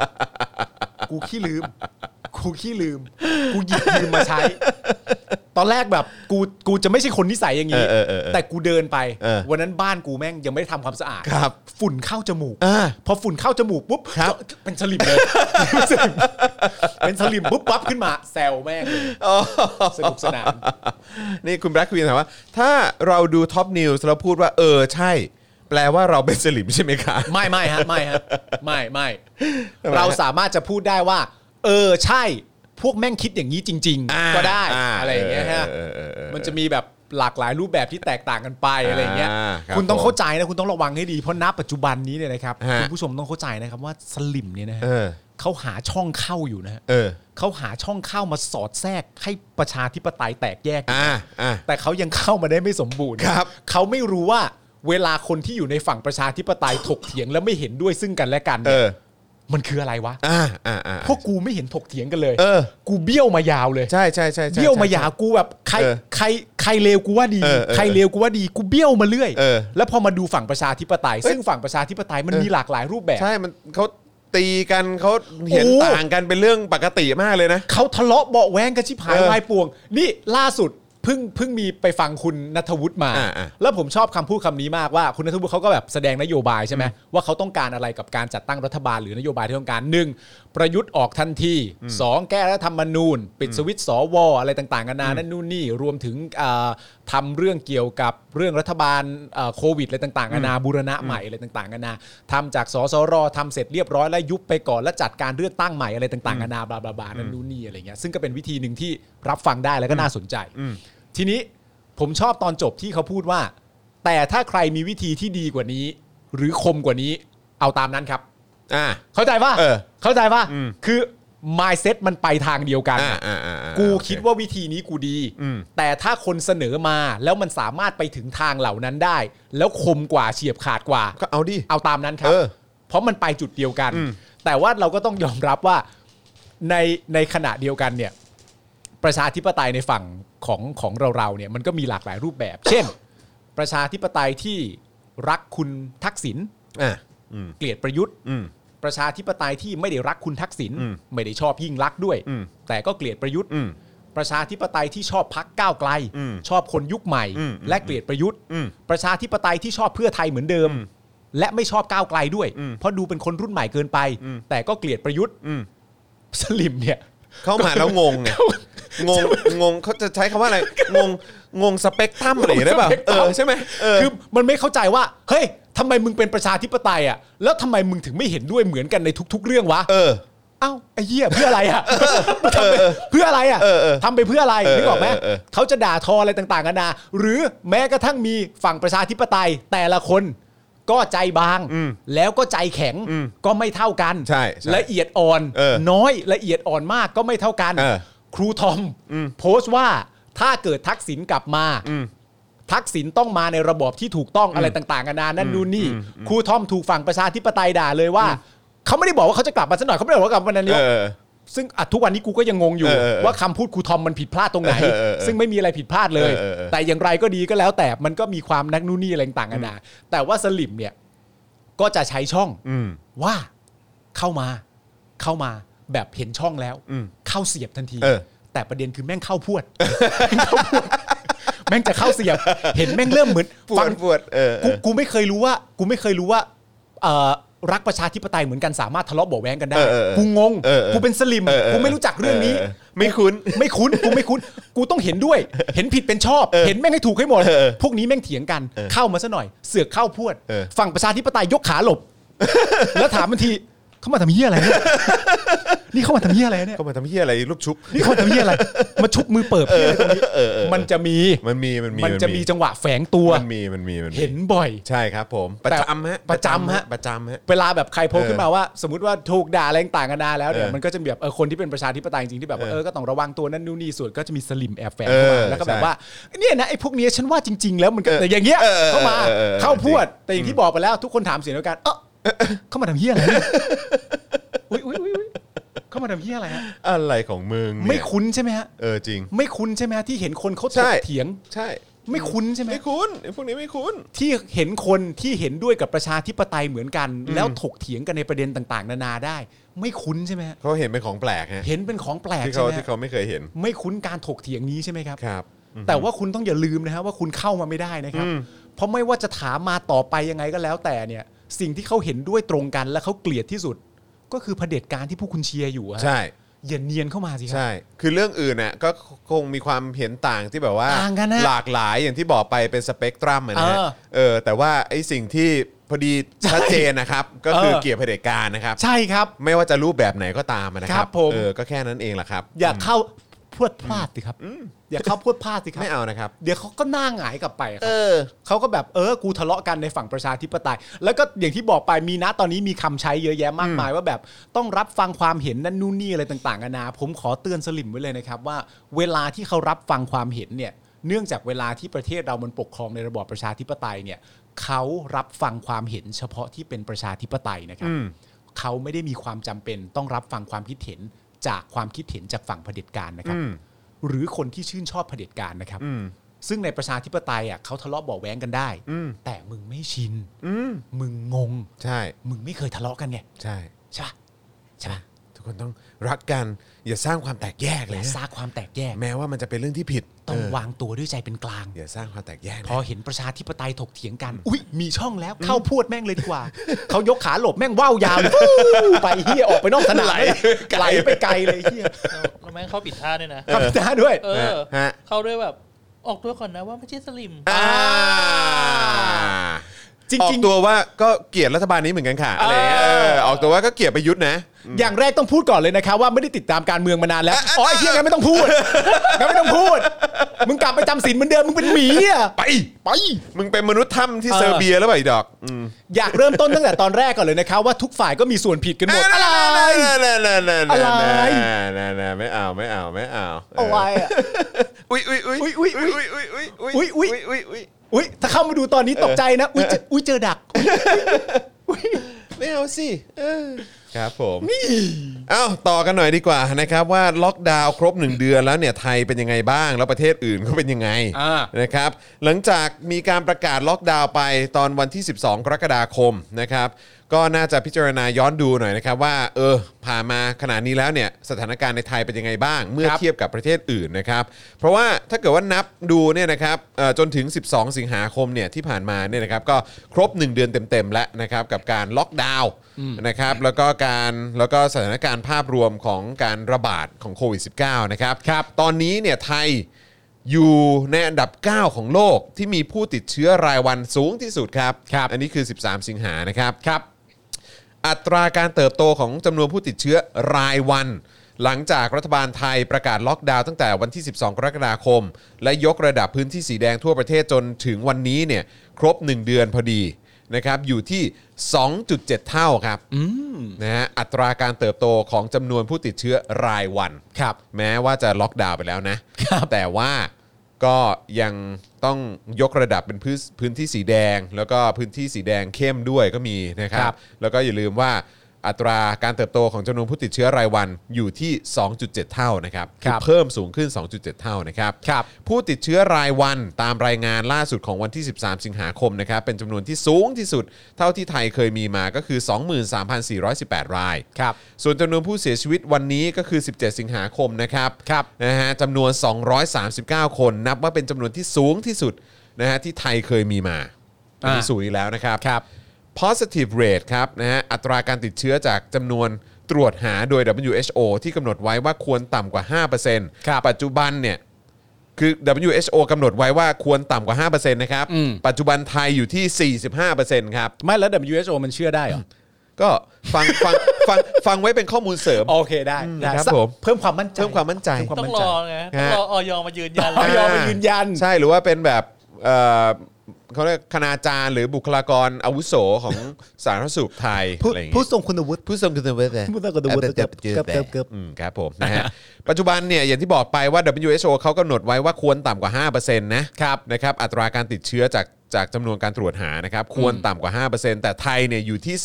45% ครับ หมายความว่าไทยเนี่ยมีการตรวจประชากรที่น้อยเกินไป อ่า และไม่สามารถคัดแยกผู้ติดเชื้อออกมาได้ อ่า ทำให้หยุดการระบาดไม่ได้ มันหมายความว่าอย่างนี้เองเหรอครับ ใช่แล้วมันก็ชัดเจนแล้วแหละที่อย่างวันนี้เนี่ยมันก็มีการตรวจเชื้อตามปกติใช่ไหมครับ ครับ นะแต่ก็ตรวจได้เท่าที่ตรวจนะฮะคือ ใช่ จ ค ริ รั ง บ ๆมันต้องตรวจได้มากกว่านี้ถ้าตามที่ WHO บอกมา แต่วันนี้เนี่ยนะครับก็ติดเชื้อรายใหม่อยู่ที่ 21,128 ราย ครับผม อันนี้คือเท่าที่ตรวจได้นะ อืม แล้ว WHO ก็คือบอกว่าคุณตรวจได้น้อยเกินไป ใช่ มันต้องตรวจได้มากกว่านี้ ครับ เพราะฉะนั้นมี มีความเป็นไปได้สูงมาก อืม ว่าไอ้สองหมื่นกว่ารายที่เราเห็นเนี่ย ครับ น่าจะไม่ใช่ตัวเลขจริงแล้วแหละ น่าจะมากกว่า มัน นั้น คงมีมากกว่านั้นแต่ยังยังยังไม่ได้ตรวจไง เออ เออหรือว่าอาจจะเข้าถึงการตรวจได้เออไม่เออคือไม่ได้อะ ใช่ ว่างั้นดีกว่า เพราะฉะนั้น คบ แปลว่า 45%เนี่ยก็อาจจะไม่ใช่ 45%จริง ๆ ถูกไหม คงอาจจะเยอะกว่านั้นก็ได้นะ ทั้งทั้งที่ในความเป็นจริงกำหนดไว้ว่าควรจะต่ำกว่า 5%โดย WHO นะค ใช่ รับ นี่ไงเขาบอกว่า ซึ่ง 45%เนี่ยยังเป็นเพียงการคาดการณ์จากยอดล่าสุดของจำนวนการตรวจหาเชื้อเฉลี่ย 7 วันนะครับ ครับ และเป็นสัดส่วนที่สูงที่สุดนะ ตั้งแต่เคยตรวจเกิน 50,000 ต่อวันนะครับ นะครับ โดยที่ผ่านมาแม้ว่าจะลดจำนวนการตรวจหาเชื้อจากวันละ 60,000 กว่ารายเนี่ยนะครับ ลงมาเป็น 50,000 รายนะครับ ก็ยังเจอผู้ติดเชื้อในอัตราที่สูงขึ้นอยู่ดี อืม สูงขึ้นอยู่ดีนะครับ ครับ เพราะฉะนั้นก็ต้องย้อนกลับไปครับล็อกดาวน์มันได้ผลไหมนะครับไอการตรวจได้แค่นี้แล้วก็มีตัวเลขที่เนี่ยมันก็ได้มันก็ได้มาประมาณเนี้ย ครับ มันเป็นตัวเลขจริงหรือเปล่า ครับ แล้วมันควบคุมการระบาดได้จริงเหรออ ม แล้ววัคซีนคือยังไง ขอโทษวนกลับมาอีกทีซิโนแวคมาทำไมอีก 12 ล้านโดส เฮ้ย ทั้งทั้งที่ก็มีงานวิจัยออกมาแล้วว่าซิโนแวคเนี่ยมันก็รับมือสายพันธุ์ที่มันกลายพันธุ์ตอนนี้อย่างเดลต้าได้ไม่มีประสิทธิภาพสู้กับแบรนด์อื่น หรือว่ายี่ห้ออื่น ไม่ใช่ก็คุณเป็นคนบอกกันมาเองนะครับ ว่าซีโนแว c เนี่ยทที่เราสามารถจะฉีดไฟเซอร์ให้กับคนที่ฉีดซีโนแว c มาแล้ว 2 โดส เหตุผลมันก็คือว่าซีโนแว c เนี่ยมันไม่สามารถจะต่อต้านสายพันธุ์ที่มันกลายพันธุ์หรือว่าเดลต้าหรือที่มันเข้ามาใหม่ๆได้เนี่ยมึงก็พูดเองอะ่ะพอมึงพูดเองอย่างนี้เสร็จเรียบร้อยแล้วเนี่ย มึงก็สั่งเข้ามา ใช่ กูก็งงอะดิ เออ อะไรวะ งง งงจริง งง เล่นอะไรกัน มีหน้าที่ทำให้กูงงจริง ๆ วัน ๆ เนี่ย นะครับ แล้วล็อกดาวน์นี่คือยังไง เออ ล็อกดาวน์ ล็อก นี่ ดาวน์เนี่ย แล้วเดี๋ยวเผลอๆจะขยายอีกหรือเปล่าเนี่ย เออ เออ ครบอายุแล้วนะหนึ่งเดือนนะตุบตับตุบตับแล้วยังไงดี นี่คุณโกศลบอกว่าอู่ฮั่นเนี่ยล็อกดาวน์แล้วตรวจเชื้อ 5 วัน เขาได้ 11 ล้านเขาเขาตรวจได้ 11 ล้านคนนะฮะ ครับ ครับ เรามีความใกล้เคียงไหมเราประมาณสักสิบล้านได้ไหม ใช่ ประมาณสิบล้านคน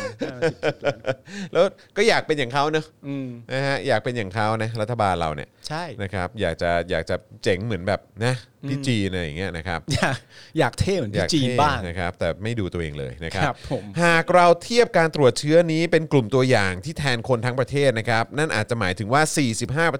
เอ่อ45%นะครับของคนทั้งชาติเนี่ยมีโอกาสสูงที่จะติดเชื้อไปแล้วครับ เกือบจะครึ่งหนึ่งเลยนะฮะ ครับ เพียงแต่การตรวจเนี่ยยังรุกคืบไปไม่ถึง อืม ซึ่งเป็นเพียงการคาดการณ์เท่านั้น ครับ แต่สิ่งที่น่าจะเกิดขึ้นนะฮะก็คือไทยเนี่ยอาจจะทำจุดสูงสุดใหม่ทุกวัน จนถึงสิ้นเดือนนี้ครับ ครับ ด้วยยอดราว 3 4 0 0 0 0 รายต่อวัน ครับ แล้วก็จะมียอดผู้ป่วยสะสมจาก 8 6 6 8.63 แสนคนเนี่ยนะครับนะ8แสนกว่าคนเนี่ยอาจขึ้นเป็น1ล้าน4เอ่อ4แสน4หมื่นกว่าคนก็ได้ ครับ นะครับหรือคิดเป็นเพิ่มขึ้น 67%ครับ นะ อันนี้คือมองแบบแง่ร้ายไว้ก่อนนะ นี่บอกหากคิดแบบแง่ร้ายไว้ก่อ คน รับผม หกสิบเจ็ดเปอร์เซ็นต์ worst case อะเนอะ ครับ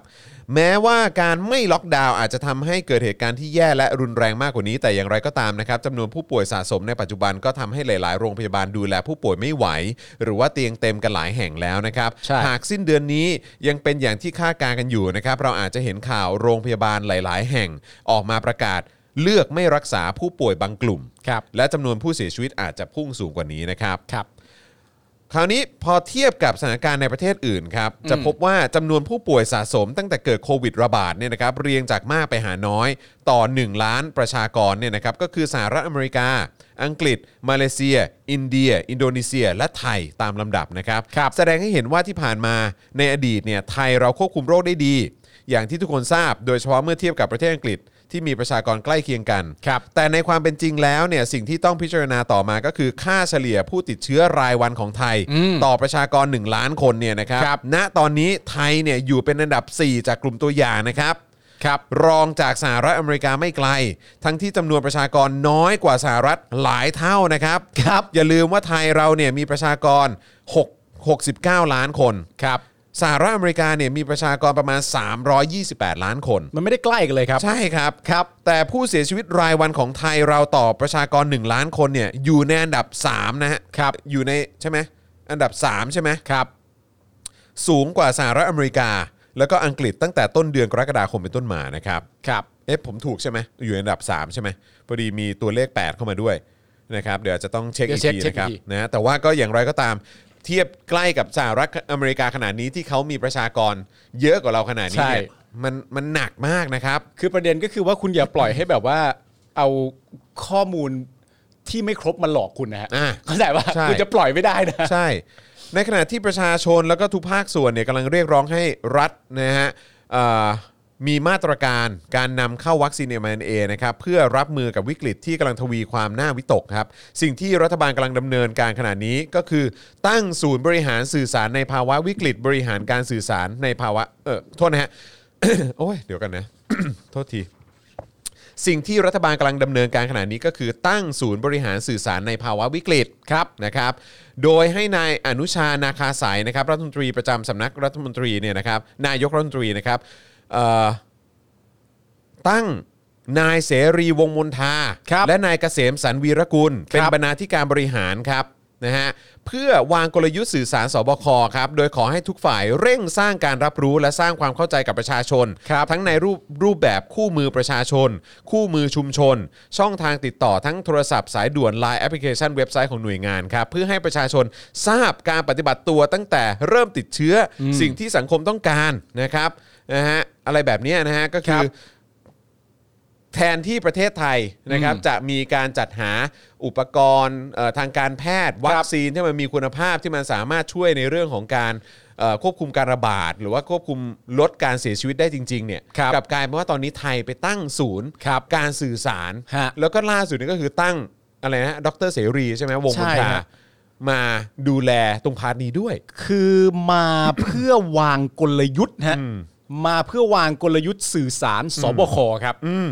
เพื่อเป็นการเร่งการรับรู้และสร้างความเข้าใจกับประชาชน ทั้งในรูปแบบคู่มือประชาชน คู่มือชุมชน ใช่ ช่องทางติดต่อ ทั้งโทรสายด่วนไลน์ แอปพลิเคชัน เว็บไซต์เยอะแยะมากมายนะครับผมอันนี้ก็คือสิ่งที่จัดตั้งขึ้นมาใหม่ ใช่ นะครับผมหวังจะให้ทำความเข้าใจกับประชาชน คือกลายเป็นว่าตอนนี้เนี่ยก็ต้องต้องพยายามจะมาจัดการเฟกนิวส์ที่รัฐบาลมองว่าเป็นเฟกนิวส์ เป็นเฟกนิวส์ครับ ใช่นะครับ แต่ว่าไอ้สิ่งที่ประชาชนหรือว่าสังคมอะต้องการเนี่ยก็คือว่าเอ่อแบบวัคซีน ครับ การบริหารจัดการที่มันมีคุณภาพมากกว่านี้ ครับ นะครับ นี่ขนาดล็อกดาวน์แล้วก็สถานการณ์ก็ไม่ได้ดีขึ้น แล้วก็ ครับ ดูท่าทางจะว่าจะมีแต่หนักขึ้น แล้วก็แย่ลง ครับ เรื่อยๆเนี่ยนะครับ ตอนนี้ก็มาตั้งศูนย์ ดูแลเรื่องเฟ ใช่ ซ ครับ นิวส์แล้วก็เน้นเรื่องของการสื่อสาร มัคนรับ จะมีอะไรที่ต้องสื่อสารอีก ครับ ขอแค่ข้อมูลที่มันถูกต้อง ฮะ ข้อมูลที่มันตรงกับความเป็นจริง ใช่ครับ ผมว่าแค่นี้เนี่ยประชาชนก็น่าจะได้ประโยชน์มากกว่านี้เยอะเลยนะครับ ผมมีความรู้สึกว่าจริง ๆ แล้วข้อมูลที่สื่อสารที่เป็นเรื่องที่ถูกต้องเนี่ยมันต้องทำได้เป็นปกติอยู่แล้วหรือเปล่า อืม มันต้องทำได้เป็นปกติโดยไม่ต้องจัดตั้งอะไรต่างๆ นานาขึ้นมาให้วุ่นวายหรือเปล่าฮะและคือการล็อกดาวน์อย่างที่บอกไปเปรียบเทียบหนึ่งเดือนปั๊บเสร็จเรียบร้อยเปรียบเทียบมาเสร็จเรียบร้อยยอดผู้ติดเชื้อยังคงเยอะขึ้นอ่าโอเค อาจจะพูดได้ว่าถ้าเกิดว่าไม่ล็อกดาวน์มันเยอะกว่านี้หรือเปล่าแต่อย่างเงี้ยมันก็เยอะขึ้น ครับ ยังคงเยอะขึ้นอยู่ดีนะครับผม และตอนนี้สิ่งที่ประชาชนเรียกร้องก็คือวัคซีนที่ดีนะครับวัคซีนที่ดีที่เยอะการเข้าถึง เพราะปัจจุบันนี้ยังมีวัคซีนที่เราต้องเสียเงินนะครับ ผมแล้วก็ยังลงทะเบียนไม่ทันกันอยู่นะครับ ผม เอ๊ะคุณอรทัยส่งมาบอกว่า we are the same as USA John American people die cause คือคือเข้าใจว่าคุณอรทัยน่าจะหมายถึงว่า คือในสหรัฐอเมริกาเนี่ยก็มีคนตายเหมือนกัน ใช่ นะครับ แต่แต่ที่มีคนเสียชีวิตเนี่ย เพราะว่าเขาเขาเขาเขาปฏิเสธวัคซีนไง ใช่ เขามีพวกแอนตี้แวก ใช่ใช่ใช่ เออ ใช่ นะฮะก็คือแบบว่าไม่ไม่เชื่อในเรื่องของการฉีดวัคซีน ใช่ หรือว่าไม่เชื่อว่าวัคซีนมันสามารถมันปลอดภัยอะไรแบบเนี้ย แล้วตั้งแต่ตอนเริ่มต้นอาจจะมีหลาย ๆ คนด้วย ซ้ำไปก็ที่ไม่เชื่อว่าโควิด เป็นเรื่องจริง อ่าใช่ใช่ใช่ถูกต้องนะครับ แต่ว่าคือตอนนี้หนักๆเลยที่มันเป็นประเด็นที่กำลังหนักมากๆเลยเนี่ยก็คือว่าเอ่อมันมีคนจำนวนมากที่แอนตี้การฉีดวัคซีน อืม ใช่ไหมครับ แล้วก็คือมันก็เลยทำให้เขาติดโควิด แล้วก็แล้วก็อัตราการตายก็ยังสูงอยู่ ครับ จากการติดโควิดนั่นเอง ครับ นะครับแต่ว่าของประเทศไทยเนี่ยเมื่อสักครู่นี้ที่คุณอรทัยบอกมาเนี่ยก็คือว่าคือมันไม่ใช่ว่าคนไทยไม่อยากฉีดวัคซีนนะ ครับ เออแต่ว่าไอ้วัคซีนที่เอ่อรัฐบาลเอามาให้อะมันมันมันทำให้คนไทยรับไม่ได้จริงๆไง ใช่ครับ เออเพราะว่าคือเนี่ยมึงจะสั่งเพิ่มอีก แล้วบุคลากรทางการแพทย์ก็ออกมายืนยันเป็นเสียงเดียวกันว่า ครับ มันต้องเป็น mRNA ใช่ แล้วนี่ก็ยังจะสั่งแบบเป็นเชื้อตายไปอะไรแบบนี้เข้ามาอยู่ แล้วเป็นตัววัคซีนที่มีผลวิจัยไม่ต้องไปฟังไอ้ฝรั่งมังค่าก็ได้แต่ เออ ผลวิจัยในประเทศไทยอ่ะ ของประเทศไทยเอง ค เนี่ยนประเทศไทยกันเองอะคุณจะเชื่อคนไทยกันเองก็ได้ไหม เออ เขาก็บอกว่ามันไม่เวิร์ก ครับ มันใช้ไม่ได้ผลมันคุม ใช่ สถานการณ์ไม่ได้ เอาทุกอย่างรวบรวมข้อมูลเหล่านี้ไปเสร็จเรียบร้อยนะครับผมเขาก็เลยนำไปวางกลยุทธ์สื่อสารสบคฮะ ครับ โดยที่มีคุณเสรีวงศ์มนทานะครับผมกับคุณเกษมสันต์วิรกุล เป็นบรรณาธิการ บริ บริหารครับ เพื่อวางกลยุทธ์การสื่อสารให้สบคค โอ้ รับ โหนี่ตรงจุดมากเลยนะ ต้องวางกลยุทธ์เลยนะฮะ ครับ ผม เออคือ ต้อง ผมว่ามันมันไม่ใช่มันไม่ปัญหามันไม่ได้อยู่ที่การสื่อสารผลงานที่ทำนะ ฮะ คือพยายามจะบอกว่าผลงานที่ทำมันสวยหรูหรืออะไรก็ตามมันมันมันไม่ใช่ประเด็นที่การสื่อสารแล้วนะครับ ครับ มันเป็นประเด็นที่เรื่องของการปฏิบัติหน้าที่และการวางแผน ใช่ครับ การลงมือทำการวางนโยบายของผู้มีอำนาจมากกว่า มัน ครั ไม่ บ ได้เกี่ยวกับเรื่องของการสื่อสารสักเท่าไหร่มั้งผมว่า ครับอาจจะ นะครับ เข้าเป็นเรื่องเข้าใจผิดนะฮะอันนี้ก็คงจะใช้คำพูดไม่ได้ว่าเอ่อเกาถูกที่คันอะไรเงี้ยก็คง ก็คงจะใช้ไม่ได้นะครับ อันนี้ก็คงจะใช้คำพูดว่าเกาทำเฮี้ยอะไรกูยังไม่ได้คันอะไร ใช่ งั้นงั้นต่อเลยละกันในประเด็นที่ประชาชนก็มองแบบตั้งข้อสังเกตกันนะครับ เกี่ยวเรื่องว่าอ่ะทำไมมีซีโนแวคเข้ามาอีกอะ12 ล้านโดส อ่า นะครับเพราะว่ามันเป็นประเด็นนะครับที่ที่หลายคนนี่ก็งงกันนะฮะว่ามีการจัดซื้อนะครับซิโนแวคอีกครั้งเป็นจำนวน 12 ล้านโดสครับโดยแผนระบุนะครับว่าวัคซีนจะถูกจัดซื้อเพิ่มเติม เพื่อนำมาใช้ในช่วงที่ระยะเวลาที่วัคซีนมีจำกัด เนื่องจากปัญหาสายพันธุ์เดลต้า นะ เขาเน้นย้ำนะ เพื่อนำมาใช้ในช่วงระยะเวลาที่มีวัคซีนจำกัด เนื่องจากปัญหาสายพันธุ์เดลต้า ตกลงก็คือเอาซีโนแวคเนี่ยมาใช้ในการต่อสู้กับเดลต้าในระยะเวลาที่วัคซีนมีจำกัด อืมเข้าใจว่าน่าจะหมายถึงวัคซีนอื่น เอออมากับเดลต้าเนี่ยนะ เออ นะครับ และในมติการประชุมเนี่ยยังระบุอีกนะครับว่าวัคซีนที่ใช้ในปัจจุบันมีประสิทธิภาพในการป้องกันการติดเชื้อได้น้อย จึงควรเร่งการฉีดวัคซีน เพื่อเพิ่มความครอบคลุมในทุกกลุ่มเป้าหมาย ซึ่งต้องได้ 100 100 ล้านโดสนะครับในปี 64 ใช่ไหมฮะ ก็คือสิ้นปี 64 ต้องได้ 100 ล้านโดส ครับ นะครับ โดยการเจรจาจัดหาวัคซีนเพิ่มจากบริษัทผู้ผลิต ที่สามารถส่งมอบวัคซีนให้ได้เร็วที่สุดก็คือ 1.1 จองซื้อวัคซีนไฟเซอร์เพิ่มอีก 10 ล้านโดสครับนะครับอันนี้ผ่านสบคนะครับตั้งแต่ 1 สิงหาคม 64 ครับ เอ่อสองนะครับให้องค์การเภสัชกรรม จัดหาวัคซีนซิโนแวคเพิ่มอีก 12 ล้านโดสครับและ3จะเจรจาหาวัคซีนอื่นๆ เพิ่มอีก 10 ล้านโดสภายในปี 64 ครับ ครับ โดยไอ้ข้อ1กับข้อ3เนี่ยเป็นหน้าที่ของสถาบันวัคซีนแห่งชาติ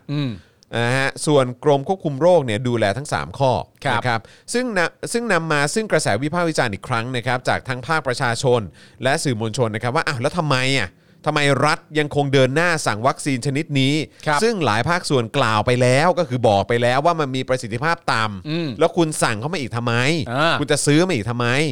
ทั้งนี้เนี่ยนะครับนะฮะเอ่อจากฝั่งสื่อมวลชนก่อน ครับ พี่ยุทธสรยุทธสุทัศนจินดา ครับ ก็โพสต์ใน Facebook ส่วนตัว ว่าเหตุผลว่าทำไมสบคให้จัดซื้อซีโนแวคเพิ่ม 12 ล้านโดส ที่อ้างเอามาจากคำของนายแพทย์ทวีสิน วิษณุโยธิน โฆษกสบคนะครับ โดยให้ผู้อ่านเนี่ย วิเคราะห์ต่อเองโดยอิสระ ความว่าอย่างนี้ครับนะครับอ่ะเราลองมาวิเคราะห์ อ่าว่าจะได้รู้ ไปพร้อมๆ เหตุผลนะว่าไอ้สิล้านโดสที่จะเข้ามาเพิ่มเนี่ยมันเอามาเพราะอะไร อันนี้เป็น ซิโแวค เหตุผลที่ทำไมสบคถึงสั่งซีโนแวคเพิ่ม 12 ล้านโดส โดยในายแพทย์ทวีสินนะครับ ครับผม อันดับแรกก็คือฉีดซิโนแวคกับแอสตราก็คือซิโนแวคบวกแอสตราจำนวน 77 คนเนี่ยนะครับ พบกระตุ้นภูมิ 3,962 ครับ ก็คือภูมิขึ้นมา 3,009 ครับ ซึ่งมากกว่ากลุ่มที่ฉีดด้วยซิโนแวคกับซิโนแวคและแอสตรากับแอสตรานะฮะ โดยมากกว่า 4 เท่า อ่า นะฮะ ถ้าผสม ใช่ แต่ว่าอันนี้เป็นตัวเลข 77 คนนะ ผมก็เลยแบบ ครับก็เป็นตัวเลขจากจากเอ่ อเขาเรียกว่าอะไรนะ 77 คนนะ แต่คือมันเขาหมายความตามนี้เลยใช่ไหม ก็คือ 77 คนเนี่ยที่ เออ ฉีดซิโนแวคกับแอสตราเนี่ยภูมิขึ้นมา เอ 3,009 อซึ่งเริ่มต้นจากซีโนแวคเป็นเข็มแรกก่อน และย้ำเข็มที่สองด้วยแอสตรา เข้าใจว่าอย่างนั้น อ่า เข้าใจว่าอย่างนั้นนะครับเขาบอกว่าอันเนี้ยมากกว่ากลุ่มที่ฉีดด้วยซิโนแวคกับซิโนแวคกับแอสตรากับแอสตราอีกนะ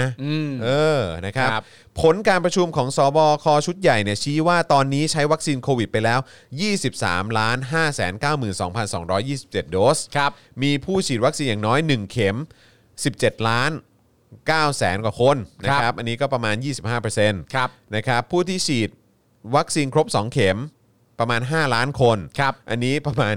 7%ครับ อ๋อแสดงว่าตอนนี้เราได้ครบแล้วสองเข็ม7%เจ็ดเปอร์เซ็นต์ 7%ของประชากรทั้งประเทศนะครับ ครับผม ผู้ที่ได้รับวัคซีนไข้ นะครับก็เข้าใจว่าน่าจะเป็นซีโนแวคกับแอสตราเนี่ยนะครับ ครับ เข็ม 1 เข็ม2เนี่ยนะครับ970,000 คนนะครับส่วนผู้ที่ได้รับวัคซีนเข็มกระตุ้นด้วยแอสตราอีก 195,520 คน ครับ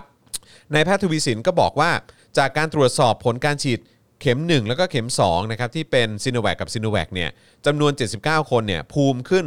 1,006 คน เอ้ยเอ่อผู้ผิด 1,006อันนี้คือภูมินะตัวเลขภูมิ ฮะ นะครับ1,006 คือ 1006 นะครับ ครับ ไม่ใช่ 1,600 นะครับ อืม ฉีดแอสตรากับแอสตรานะครับจำนวน 80 คน พบภูมิเป็น 1207 1,207 ครับนะครับฉีดซิโนแวคกับแอสตราครับจำนวน 77 คนครับพบว่ากระตุ้นภูมิได้ 3,962 เลย มันเยอะกว่า เออ มันเย ค อะ รับ กว่าฉีดซีโนแวคกับซีโนแวค ใช่ หรือว่าเยอะกว่าฉีดแอสตรากับแอสตราซะอีก โอ้โหนะครับ ก็เลยเป็นเหตุผลให้ปลัดสาธารณสุขเนี่ยเสนอขึ้นมาว่า เป้าหมายเนี่ยต้องหาวัคซีน 10 ล้านโดส ในเดือนกันยายนตามแผนที่กล่าวมา เพื่อเร่งฉีดให้กับผู้สูงอายุ แล้วก็คนที่มี 7 โรคเรื้อรังนะครับ ซึ่งใต้โพสต์เนี่ยก็มีประชากรจำนวนมากมาแสดงความเห็นเอ่อบ้างก็ระบุว่าหากข้อมูลที่กล่าวมาเป็นจริง ก็ควรผลักดันให้รัฐบาลทำนโยบายฉีดซิโนแวคบวกแอสตราให้ทหารและตำรวจนักการเมืองและบุคคลสำคัญต่างๆ อย่างเท่าเทียมกันด้วย ครับ ในขณะที่อีกหลายคนก็ยังกังขาเรื่องผลการวิจัยนะครับว่ากลุ่มตัวอย่างที่ว่ามาเนี่ยเอ่อเป็นใครยังไงบ้าง อายุเท่าไหร่ เพราะว่าตัวเลขที่บอกว่า 77 คนเนี่ยที่ตัวเลขที่บอกว่าตัวเลขราว 77 คนเนี่ย ครับ มันก็ถือว่าน้อยมากเลยนะ ใช่ครับ ซึ่งเราเราสองคนอ่านตั้งแต่ที่แรก ใช่ อะ่ะก็รู้สึกว่า 77 คนแล้วก็นี่เป็นมติที่ทำให้คุณสามารถสั่งซื้อเข้ามา 12 ล้านโดส ได้ทดสอบเก็บข้อมูลมาแล้ว ได้เลย นะครั เหรอ ผมได้ฉีดไปแล้วเอ่อ77 คน เฮ้ยแต่นี่เขาบอกเขาจากที่คุณจรอ่านมา ผมเข้าใจว่ามีคนภูมิขึ้นเจ็ดสิบเจ็ดคน อืม แต่จากกี่คนไม่รู้ ก็ใช่ไง อืม ก็นั่นไงก็ถึงบอกว่าเออตัวเลขอ่ะ ใช่ มันก็ยังน้อยน้อยไปไหมสำหรับการที่จะเอางบประมาณที่มาจากเงินภาษีประชาชน อืม หลายล้านบาท อืม หลายร้อยหลายพันล้านบาทเนี่ยไปลงกับวัคซีนตัวนี้อีก อืม 12 ล้านโดส ที่คือแบบตัวเลขที่เอามายืนยันอ้างอิงในการซื้อเนี่ย ก็คือจำนวน ขนาดเรา 77คน อ่านอะตัวเลข 77 เนี่ย เออ คือมันก็ยัง งั้นถ้าแปลว่าถ้าตามความรู้สึกว่าถ้าการฉีดไข้เนี่ยไข้เป็นซีโนแว Sinovac ค กับ ก่อน Astra ซีโนแวคเข็มหนึ่งแล้วเป็นแอสตราเข็มสองแล้วจากการสำรวจ 77 คนที่บอกเนี่ยภูมิมันขึ้น 3,902 ซึ่งมันมากกว่าการฉีดซีโนแวคกับซีโนแวคและการมากกว่าการฉีดแอสตรากับแอสตรา Astra ด้วย ใช่ ตัวเองเนี่ย ครับ นั่นแปลว่าการที่เราสั่งซีโนแวคเข้ามาเพิ่มอีก 12 ล้านโดสเนี่ยคือเจตจำนงก็คือว่าตั้งใจก็จะเอาเอาเข้ามาไขว้อย่างเงี้ยแหละใช่ไหมหรือเปล่าไม่งั้นเหตุผลมันจะคืออะไรอ่ะ อันนี้เขาแหล่งมาแค่นี้เลยเหรอฮะ ใช่แล้วก็คือแบบอันนี้คือผมเข้าใจว่าคือคือคือคือเจ็ดสิบเจ็ดคนเนี่ยที่ อ่า คุณบอกมา แล้วพอผมเหลือบไปดู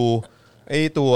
ตัวเลขอะที่คนฉีดไข้เข็ม 1 และ 2อะ ครับ ที่เป็นซีโนแว c กับแอสตราที่มีอยู่ 974,000 คนเนี่ย คือไอ้77 เนี่ยมันคือจาก 900,000 กว่าคนนี้หรือเปล่า หรือว่าจากแบบตัวอย่างที่คุณสำรวจมากี่คนก็คือแบบเออก็อัปเดตกันนิดนึงแล้วก็ ครับ คุณตัวเองแล้วคุณทำการทดสอบนี้กี่ครั้ง กี่อะไรยังไงก่อนที่คุณจะเอาเงินไปทุ่มกับวัคซีนตัวเนี้ยเยอะขนาดเนี้ย แล้วแล้วอีกอันหนึ่งที่เดี๋ยวนี้เขาจะคอนเซิร์นกันคือ พอภูมิขึ้นแล้วเนี่ย ครับ มันอยู่ได้นานกี่เดือน ใช่ ใช่ ซึ่ง สาม ไคย เดือน 6 เดือนเป็นยังไง ไม่เคยบอกเลย ใช่คือเฮ้ยคืออย่าหาว่าประชาชนเรื่องเยอะ เพราะว่าพ ครั อบ ดีมันเงินเขาแล้วมันก็ชีวิตเขา เขามีสิทธิ์จะรู้อะฮะ แล้วเขาก็ก็โดนคุณเอาอำนาจไปใช้อะนะ ใช่ เออนะครับ ในฐานะรัฐบาลนะฮะ ครับ ในการวางนโยบายแล้วก็ควักเงินใช้ตรงใช้ตังของพวกเขาอ่ะ ครั เขา บ ก็ย่อมต้องคอนเซิร์นมากกว่านี้ดิ ใช่ เขาก็อยากรู้รายละเอียดมากกว่านี้เขาย่อมมีคำถามอยู่แล้ว แล้วคุณ ใช่ครับ ณมีหน้าที่ต้องตอบ ฮะ คุณมีคุณมีหน้าที่หน้าที่ต้องเคลียร์ แล้วผมว่าประเด็นจริง ๆ มันอยู่ตรงนี้ครับ อืม ว่าถ้าเกิดว่าฉีดซีโนแวคเป็นเข็มที่หนึ่ง ครับ และตามด้วยซีโนแวคไปด้วยเข็มที่ อืม 2 แล้วภูมิคุ้นขึ้นแค่ประมาณนี้ อืม ฉีดแอสตราเซเนกาเข็มที่ 1 ตามด้วยแอสตราเซเนกาเข็มที่ 2 ภูมิขึ้นประมาณนี้ อืม แต่ถ้าไข้ อืม ด้วยซีโนแวคก่อน ครับ และแอสตราเซเนกาตาม มันจะขึ้นแบบนี้ อืม คำถามคือ นั่นคือวัคซีนทั้งหมดที่มีบนโลกอะฮะ เออ เออ นั่นคือวัคซีนทั้งหมดบนโลกนี้ที่เรามีเลยครับ คือกูมีจำกัดจำเขี่ยมากเลยใช่ไหม ซีโนแวคกับซีโนแวคเท่านี้แอสตรากับเซเนกาสองเข็มเท่านี้ ถ้าซีโนแวคกับแอสตรานะมึง มันขึ้นเยอะกว่านะ ใช่ สรุปกูจบ 2 อันนี้ใช่ไหม เออ แล้ว ไฟเซอ กูไม่มี ร์ แล้ว โมเดอร์นากูอยู่ไหน ไฟเซอร์โมเดอร์นา สปุตนิกอะไรอย่างเงี้ย สปุตนิก เออ จอร์นสัน โนวาแวก โนวาแว็กซ์อะไร เออ ต่างๆนานาพวกนี้อยู่ไหน ใช่ กูตกใจนะครับ ใช่แล้วคือแบบมึงเป็นอะไรคือแบบว่าแล้วทำไมต้องเป็นซีโนแวคอ่ะ เออ คือถ้าอย่างนั้นทำไมไม่ไปเอาจอร์นสันจอร์นสันเข้ามา เออ ทำไมไม่ไปเอาโนวาแว็กซ์เข้ามาทำไม ใช่ ไม่ไปเอาไฟเซอร์อะไรเข้ามามากกว่านี้ล่ะ ครับ นี่กลายเป็นว่าก็ไม่รู้อ่ะก็ ครับ ก็ซีโนแวคกับแอสตรามันมันบวกกันแล้วมันได้ได้เยอะอะ ใช่ แต่คือประเด็นก็คือว่า ประเด็นก็คืออย่าอย่าเนียนเนี่ยฮะ ใช่แล้ว เออ อี อี กอย่างก็คือว่าก็มีงานวิจัยออกมาแล้วไง เออ ว่าคุณบอกว่าคุณจะให้มันมารับมือเดลต้า ครับ เออ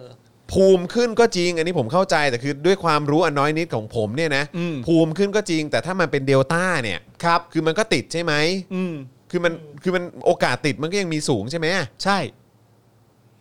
ก็คุณบอกเองอ่ะ แล้วกันตายหรือเปล่า อันนี้ก็คิดไปอีกนะ เออ ไม่กันตายไม่ต้องถามแล้วสิ ไม่รู้ไง เห็นอยู่แล้วว่ามีคนเสีย ก็คือซีโนแวคกับซีโนแวคเขากับ ใช่ กันตายแต่คืออันนี้ก็ไม่รู้ไงว่าไอ้ซีโนแวคกับแอสตรากันตาย ใช่ ขนาดไหน แต่คือแบบอย่างไรก็ตามมันไม่ได้ในโลกนี้อย่างที่คุณปาล์มบอกแหละ มันไม่ได้มีวัคซีนแค่แค่ 2 ตัวเนี้ย ใช่ เออ เออ ซึ่งจริงๆเขาก็ยังไม่เคยตอบเรานะ เพราะเราก็ถามไปหลายรอบแล้วว่าอะไรนักหนากับ ใช่ ไอ้พวกเนี้ย ใช่ แล้วคือยังไง แล้วคือจะบอกว่าอ๋อเพราะซีโนแวคสั่งปุ๊บได้เลย อืม แต่ไม่เหมือนไฟเซอร์ที่ต้องรอคิวอะไรอย่างเงี้ยเหรอ ใช่ ซึ่งแบบว่าเอาวแล้วมันความผิดกูหรือเปล่าล่ะ มันความผิดกูหรือเปล่า เอ อ่ะ อ ไม่ลู มัน ก เกี่ยวอะไรกับกูอ่ะ ลูกลูกคุณหมอจะไม่ฟังงานวิจัยของทางไมคิดนเลยเหรอครับ นั่นน่ะสิ คุณ ผม บอก ว่า คุณ ไม่ จะ ฮิโด ฟั น งนะฮะ ไม่ฮิโดนอาจจะเป็นเป็นที่แรก ๆ ด้วยซ้ำผมว่าตอนนี้น่าจะมีออกมาเยอะแล้วด้วย ใช่ฮะ เออ อืมใช่ไหม คืออย่างที่บอกไปมันจะเนียนไม่ได้ฮะ อืม ซีโนแวคเป็นอย่างนี้นะแอสตราเป็นอย่างนี้ แต่ถ้าไขว้กันแล้วก็เป็นอย่างนี้ นั่นนู่นนี่ก็เลยต้องสั่งเข้ามา อืม อ๋อกูโลกนี้มีวัคซีนสองตัวกูว่างั้นแหละไม่มีมากกว่านี้แล้วแหละจริงเหรอ เออ จริงเหรอ อะไรก็ไม่รู้นะครับ โอเค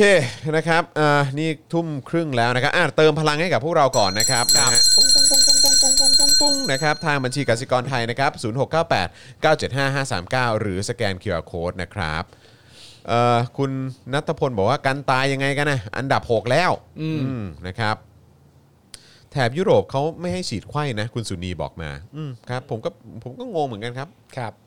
ครับผมคุณนายเลิฟกินของบอกว่าที่พี่แขกบอกไว้อยากกินกาแฟดี แต่ไปซื้อเม็ดมะขามมาคั่ว เพราะบอกว่ารสชาติน้องๆ ไม่ซื้อกาแฟดีกินเลยล่ะ มึงจะมาไขว้มามิกกันเพื่ออมนั่นน่ะสิครับ มันมันมันมันประหลาดฮะ คุณแดนมาสเตอร์บอกว่าไขว้แขนฉีดเอาก็ได้มั้งซีโนแวคถ้ามันไขว้แล้วได้ผลดี อะ ซ้ายทีหนึ่งขวา ฉีดให้หน่อย ทีง ครับ สายดีหนึ่ง ครับผม คุณไม่ต้องวัคซีนมาไขว้ผม เอ ผม อ ไขว้เอง ผมไขว้ให้ นี่ เออครับผม โคตรเท่เลย อ่ะคราวนี้มาที่เรื่อง GDP ที่สภาพัฒน์ปรับลดแล้วนะฮะครับนะฮะปรับลดครึ่งหนึ่งเลยนะครับ โถสภาพัฒน์ เหลือ 0.7%ครับ ครับ แล้วก็บอกว่าอาจจะต่ำกว่านี้นะ ถ้าเกิดคุมโควิดไม่ได้ ก็เท่าที่อ่านข่าวมาให้ฟังเมื่อสักครู่นี้ ผมก็คิดว่าโอกาสคุมได้นี่ก็ อาจจะน้อยอยู่นะฮะ หลังจากล็อกดาวน์แล้วนะ ครับผม ครับ สำนักงานสภาพัฒน์เอ่อสเอ่อสำนักงานสภาพัฒนาการเศรษฐกิจและสังคมแห่งชาตินะครับเผยอัตราการเติบโตทางเศรษฐกิจในไตรมาสที่2นะครับปรับตัวดีขึ้นจากปีก่อน แต่ความไม่แน่นอนจากวิกฤตโควิด -19 เนี่ยทำให้ต้องปรับประมาณการตัวเลข GDP ทั้งปีลดลงมาอยู่ที่ 0.7 ถึง 1.2% ครับ โดยมีค่ากลางที่ 1%จากเดิมที่เคยคาดการณ์ต่ำสุดเนี่ยนะครับอยู่ที่ 1.5 ถึง 2.5%ในเดือนพฤษภาคมที่ผ่านมาครับ ตอนนี้ปรับลงมาค่ากลางอยู่ที่ 1%แล้วนะครับ ครับ ทั้งนี้เนี่ยประมาณการดังกล่าวนะครับอยู่ภายใต้สมมติฐานที่ว่าไทยสามารถควบคุมการระบาดของโควิด -19 ได้ภายในไตรมาส 3 โดยในเดือนสิงหาคมนะครับจะเป็นตัวเลขสูงสุด และจะค่อยๆ ปรับตัวลดลงในเดือนกันยายน และสามารถผ่อนคลายมาตรการควบคุมในหลายพื้นที่ได้มากขึ้นในไตรมาสทีสี่4 เหรอ นะฮะนอกจากนี้เนี่ยนะครับยังต้องอยู่ในสมมติฐานที่ว่าการแพร่ระบาดไม่กระทบกับภาคการผลิต และ ครับ การท่องเที่ยว อย่างมีนัยยะสำคัญ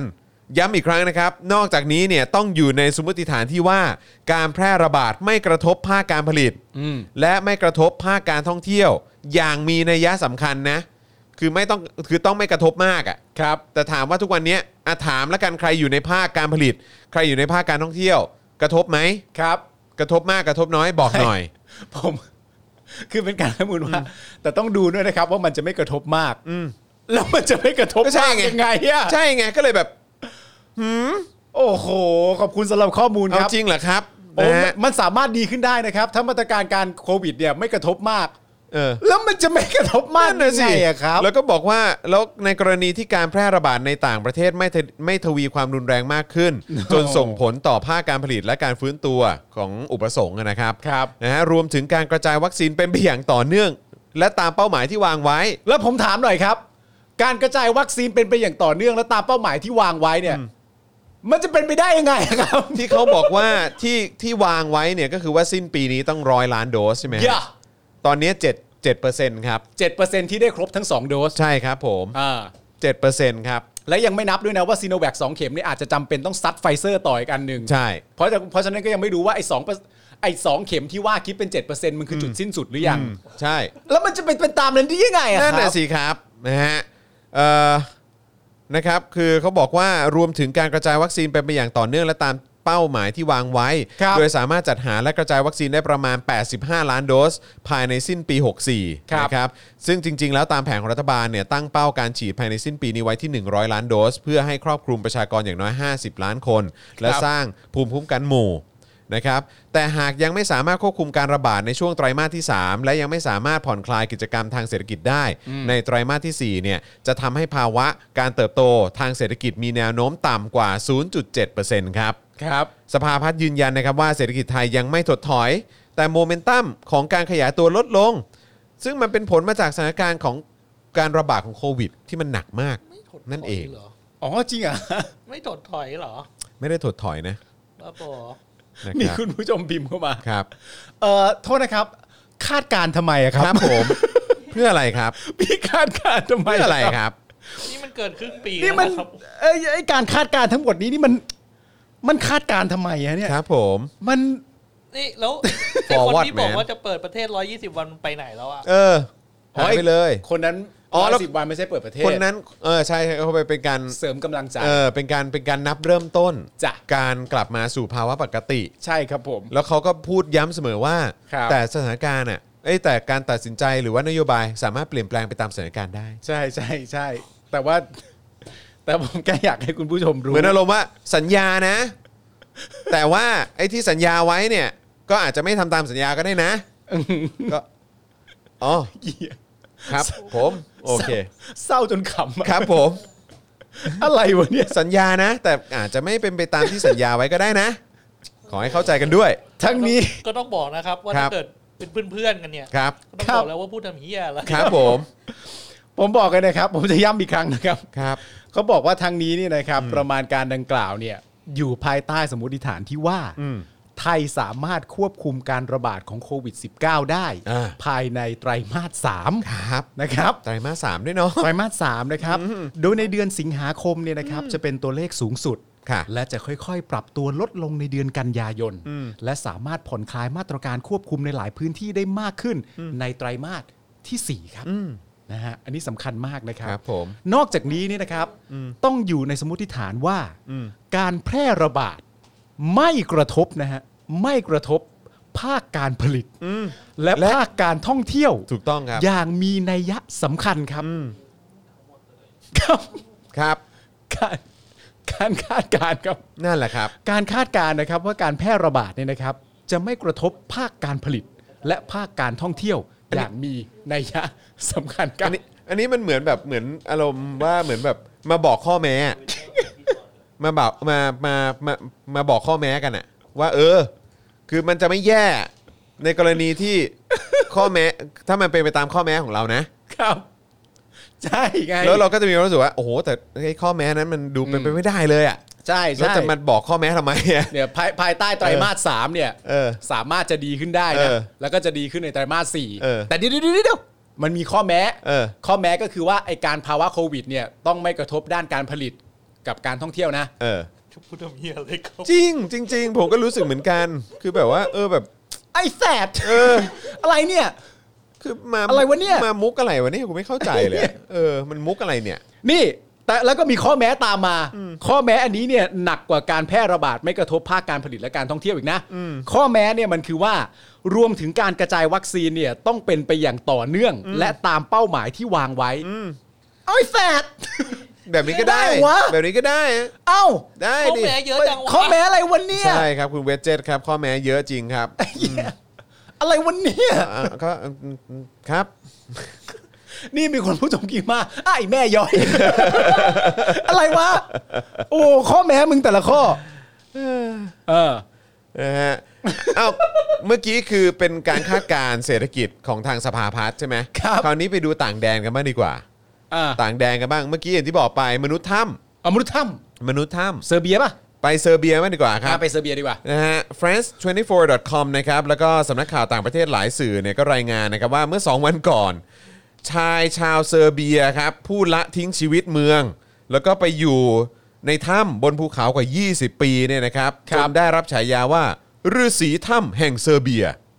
นะฮะซึ่งสื่อหลายสำนักเนี่ยเคยสัมภาษณ์เขาเนี่ยนะครับ อ่า ล่าสุดเนี่ยได้ฉีดวัคซีนแล้วนะครับ ไอ้ฤาษีถ้ำแห่งเซอร์เบียเนี่ยเขาเป็นอะไรกับนักกู้แห่งลุ่มแม่น้ำเจ้าพระยาป่ะไม่เกี่ยว ไม่ไม่ไม่ไม่ไม่ ไม่รู้ว่าเขาสนิทกันหรือเปล่า ไม่ไม่ไม่ไม่ โอเค ไม่ไม่ เขาเขาได้วัคซีนแล้ว รับ ฮะ ผมคนนั้นเขาอยู่บนภูเขาไง ครับครับ นี่ ครับครับ นักนักกู้เนี่ยเขาอยู่ริมริม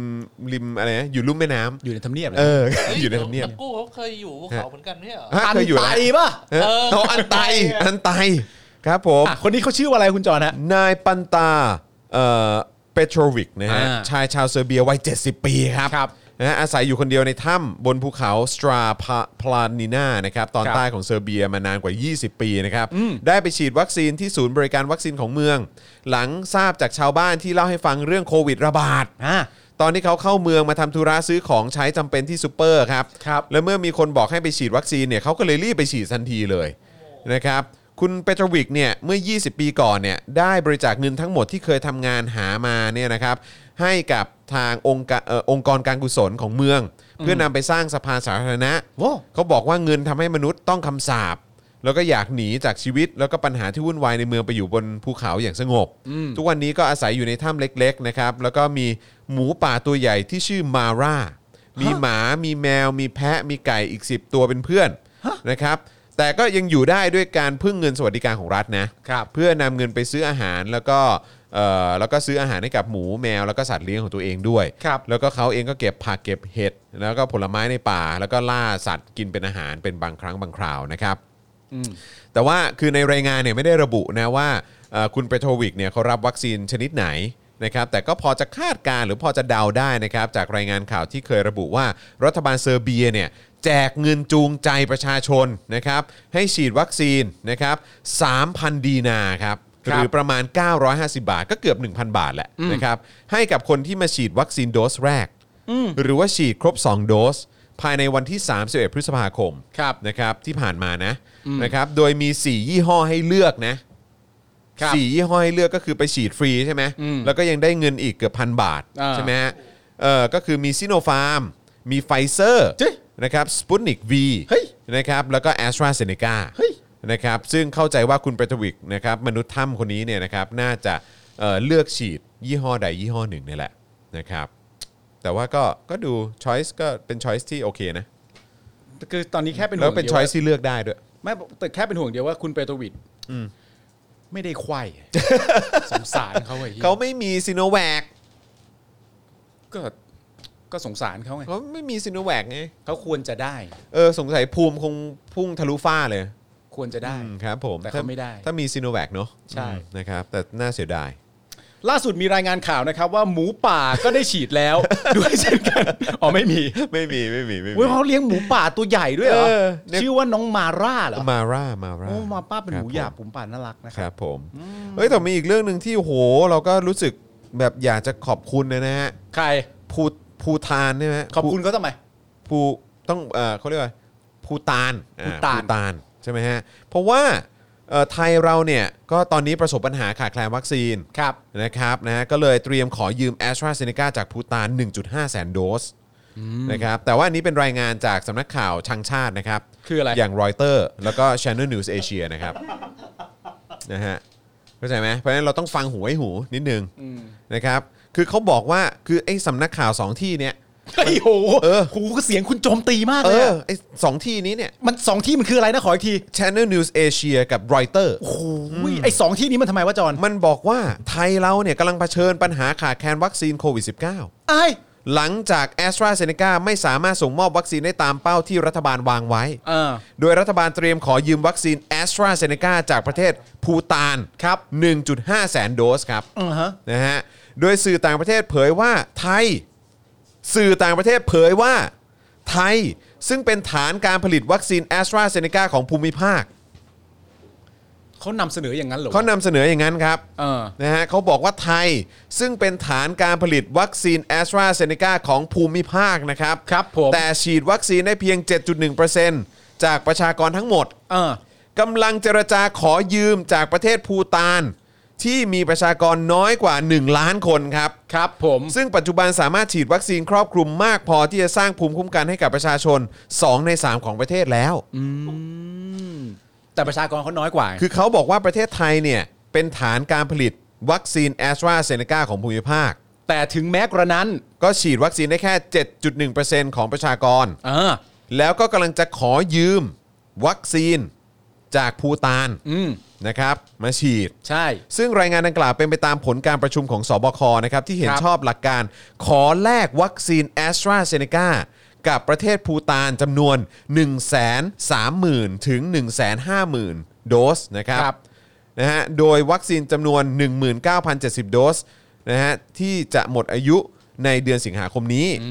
และจะส่งคืนให้ภายหลังก็คือขอยืมมาก่อนน่ะ อ่า อ่า ต้องใช้ ใช่ต้อง อ่า ใช้นะครับ เพราะฉะนั้นก็คือชัดเจนว่าเขาจะขอยืม a s t r a z เซ e c a มาก่อน ครับ นะครับจากภูตาน ครับ ความความพยายามครั้งล่าสุดของรัฐบาลไทยเนี่ยนะครับเป็นไปเพื่ออุดช่องว่าง ครับ ปัญหาการขาดแคลนในประเทศ หลัง a s t r a z เซ e c a ระบุว่าทางบริษัทสามารถส่งมอบวัคซีนให้ไทยเพียงแค่ 5-6 ล้านโดสต่อเดือนเท่านั้น ครับ หรือประมาณครึ่งหนึ่งจากที่รัฐบาลตั้งเป้าไว้ อ่า แน่นอนว่าวัคซีนจำนวนดังกล่าวไม่เพียงพอต่อความต้องการของคนในประเทศ โดยเฉพาะอย่างยิ่งสถานการณ์ตอนนี้ที่เดลต้ากำลังระบาดอย่างหนัก ไทยมีผู้ติดเชื้อทะลุ 20,000 คน และเสียชีวิตเกิน 200 คนติดต่อกันหลายวัน ครับ แล้วนะครับ ซึ่งที่ผ่านมาผู้เชี่ยวชาญ แพทย์และพยาบาลต่างเสนอแนะให้รัฐบาลออกพรบความมั่นคงด้านวัคซีนแห่งชาตินะครับปี 60จำกัดการส่งออกวัคซีน เพื่อนำวัคซีนมาใช้ในประเทศให้เพียงพอเสียก่อนมาโดยตลอด อ่า ก็คือมีเสียงจากประชาชน ใช่ บุคลากรที่ทำงานในพาร์ทนี้ผู้เชี่ยวชาญเนี่ยออกมาบอกตลอดนะครับ ว่าเฮ้ยต้องเอาวัคซีนที่ผลิตได้เนี่ยใช้ในประเทศก่อน ใช่ นะครับ เมื่อมีพอแล้วอ่ะ จึงส่งออก ใช่ และนี่ยังไม่รวมคำเตือนและข้อเสนอแนะจากแพทย์หลายรายนะครับ อย่างนายแพทย์มนูนนะครับนะหัวหน้าห้อง ICU เฉพาะทางด้านโรคระบบการหายใจนะครับ ผู้ป่วยหนักและก็โรคผู้สูงอายุประจำโรงพยาบาลวิชัยยุทธที่ออกมาบอกว่า หากประเทศมีวัคซีนแอสตราเซเนก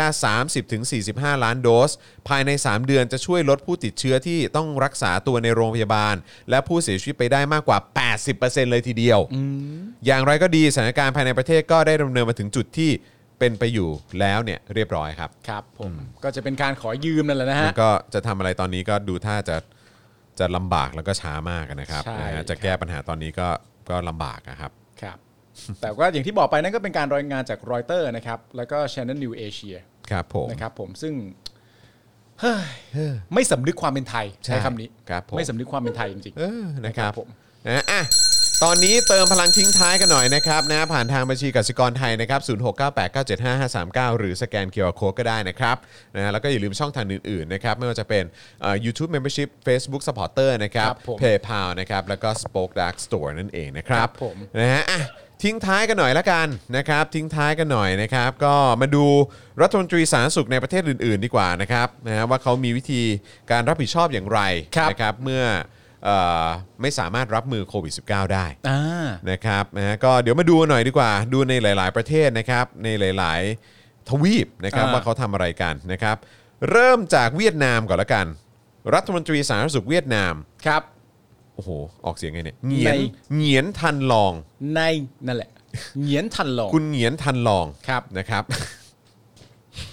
คุณเหงียนทันลองก็กลัวออกเสียงผิดมากเลยนะครับเขาเป็นผู้นำการประชุมนะฮะกับผู้แทนของบริษัทซิลิกฟาร์มานะครับผู้แทนของโมเดอร์นาเมื่อวันที่ 29 พฤษภาคม 64 ครับ โดยเป็นฝ่ายร้องขอให้ซิลิกฟาร์มาเนี่ย จะส่งวัคซีนโมเดอร์นาให้เวียดนามเร็วที่สุดในราคาที่เหมาะสม เพื่อ ครับ ให้เวียดนามเนี่ยนำมาใช้จากการโควิดที่กำลังระบาดรุนแรงในตอนนี้ อืม ซึ่งในวันเดียวกันเนี่ยเขาก็ไปเจรจากับผู้แทนนานาชาติทั้งญี่ปุ่น เกาหลีใต้ อินเดีย อังกฤษและสหภาพยุโรป โดยมีเป้าหมายหารือถึงการจัดหาวัคซีนโควิด -19 ให้เวียดนาม ครับ ขณะเดียวกันยังพูดถึงแผนการจัดเอ่อแผนการฉีดวัคซีนให้แรงงานตามโรงงานของบริษัทข้ามชาติที่มีฐานการผลิตในเวียดนามไปพร้อม ๆ กันครับ โอ้ นี่คือวิธีการดิวและวิธีการแฮนเดิลของรัฐมนตรีสาธารณสุข ของเวียดนาม ของเวียดนามห ค รื รั อบ ว่ารัฐมนตรีสาธารณสุขในประเทศอื่นนะครับ ครับ เขาทำกันอย่างนี้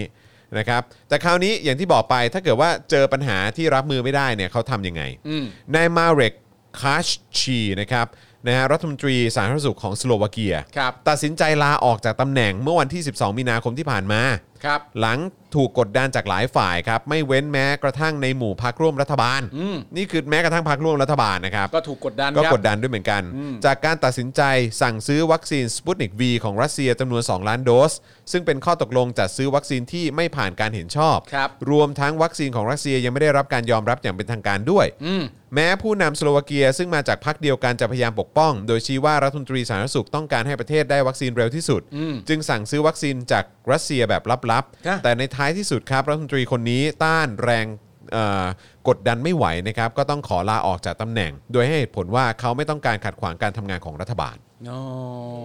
ก็อย่างที่บอกไปพักร่วมรัฐบาลด้วยกันเองก็ยังกดดันนะนะ ว้าวนะครับ นะฮะเพราะว่ามันในเมื่อมันไม่ถูกมันก็ไม่ถูกไม่ดีมันก็ไม่ดีนะฮะ ใช่ครับนะฮะเอ่อคราวนี้ถ้าเป็นของลัตเวียบ้างดีกว่า ครับ รัฐมนตรีสาธารณสุขของลัตเวียนายไอโซวินเคเล่นะครับ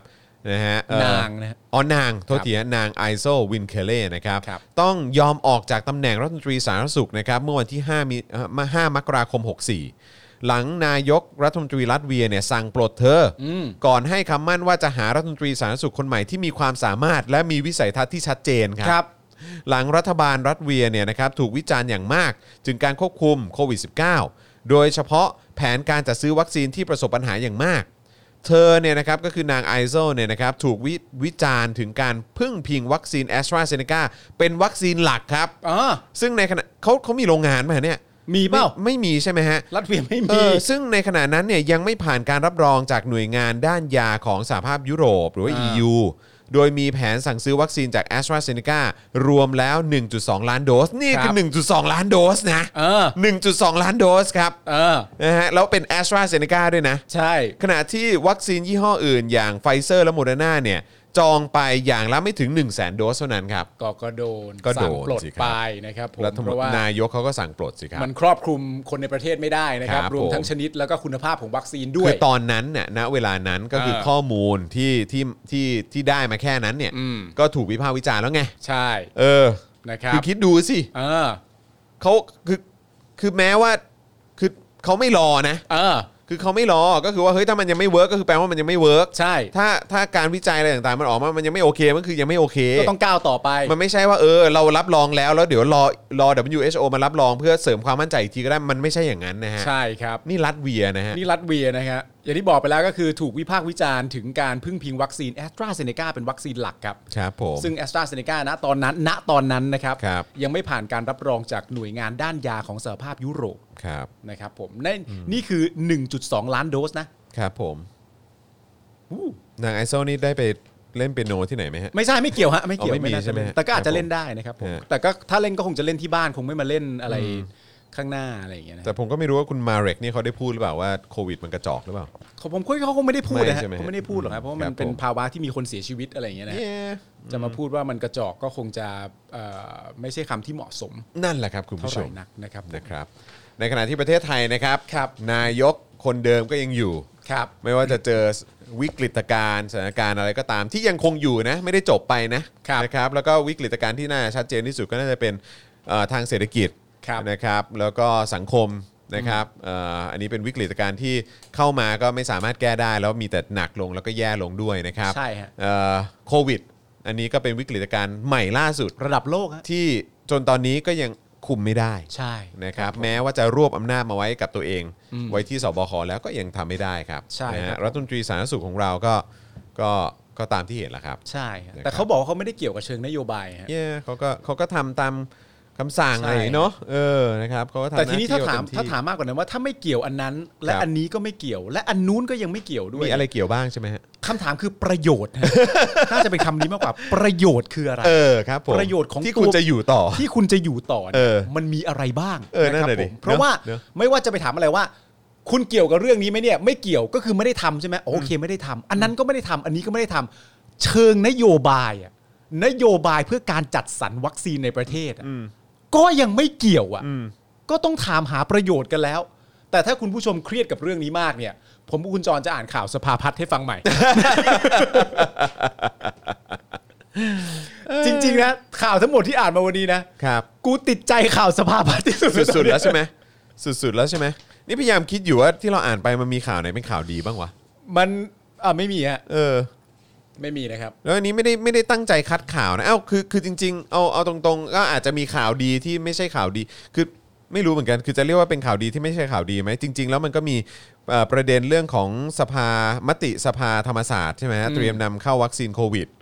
ใช่ไหมฮะอันนี้เขาบอกก็จะใช้เกณฑ์เดียวกับราชวิทยาลัยจุฬาภรณ์ ครับ นะครับแต่ว่าเดี๋ยวผมไม่แน่ใจว่าเดี๋ยวมันต้องดูว่า ซึ่งซึ่งเห็นเขาว่าถ้าเกิดว่าจะเอาเข้ามาเนี่ยก็ต้องรอปีหน้าอยู่ดีอะ ใช่อ่ะข่าวดีนี่ไง มนุษย์ถ้ำเซอร์เบีย อ่ะ กับหมูป่าของเขาน้องมาร่า แต่มันเป็นข่าวดีไม่ใช่ของประเทศนี้ไง อ้าวเฮียเพื่อนร่วมโลกกัน เขาเป็นมนุษย์ถ้ำมากว่า 20 ปี เพราะเขามีความรู้สึกว่าเงินมันเป็นไม่ใช่เหตุที่จำเป็น เออมันเป็นคำสาป มันเป็นคำสาป ออ เขาก็จึง ขอมว บ ล ริจาค มนุษย์เออ แต่ ครับผม เนื่องจากว่าเขาเดินทางลงมาจากถ้ำเข้ามาที่ชุมชน เพื่อ ครับ ซื้อของที่ซูเปอร์มาร์เก็ตเพื่อจะกลับไปเข้าถ้ำมีคนเตือนเขาเรื่องการระบาดของโควิดเขาก็เลยไปฉีด แล้วก็ได้ฉีดทางเลือก 4 ยี่ห้อ ครับ ไม่รู้ว่ายี่ห้อไหน แต่มันคือซีโนฟาร์ม มันคือไฟเซอร์ สปุตนิก สปุตนิก แล้วก็ แล้วก็ แอสตราเซเนกา AstraZeneca ใช่ใช่ นะครับผมเห็นไหมนี่ก็เป็นข่าวดี ใช่ ใช่ไหมครับ โอเข่าวดีครับ ทีนี้ทางสภาพัฒน์เนี่ยนะครับ พอแล้ว เออ โอ้ย อ่า แล้วก็อย่าลืมนะครับว่าสรุปว่าด้วยหลักการเนี่ยครมเห็นชอบแล้วนะครับไอ้ตัวนิรโทษกรรมสอดไส้ให้กับเขาว่าให้บุคลากรทางการแพทย์ใช่ไหมแล้วก็คนที่ดูแลเรื่องของการจัดหาวัคซีนอะไรประมาณเนี้ย ตามกันะครับยาวฮะ ก็ตามนั้นนะครับ ตามกันะ ครับ ยาว ก็อยากรู้เหมือนกันว่าจะมีเอ่อคนออกมาต้านอะไรนิรโทษกรรมอะไรไหมเออนะครับ ก็เดี๋ยวมาดูกันนะค มั รั น บ เป็นคำอีกคำหนึ่งนะที่ผมได้ฟังมาจากอย่างที่บอกไปแล้วที่ฟังคุณนัทวุฒิมา เพราะว่าอย่างที่บอกไปพอคุณนัทวุฒิเขาไล่ไล่เรียงวิธีของเขาเองอะ่ะเขาก็บอกว่าหลายๆ คนอาจจะบอกว่าเอ้ยทำไมวิธีนี้มันหลายขยักแล้วมันช้าจังใช่ไหมแต่เขาก็บอกว่าเวลาของประยุทธ์เนี่ยในเทอมนี้ของเขาเนี่ยมันเหลือเวลาสักประมาณปีครึ่ง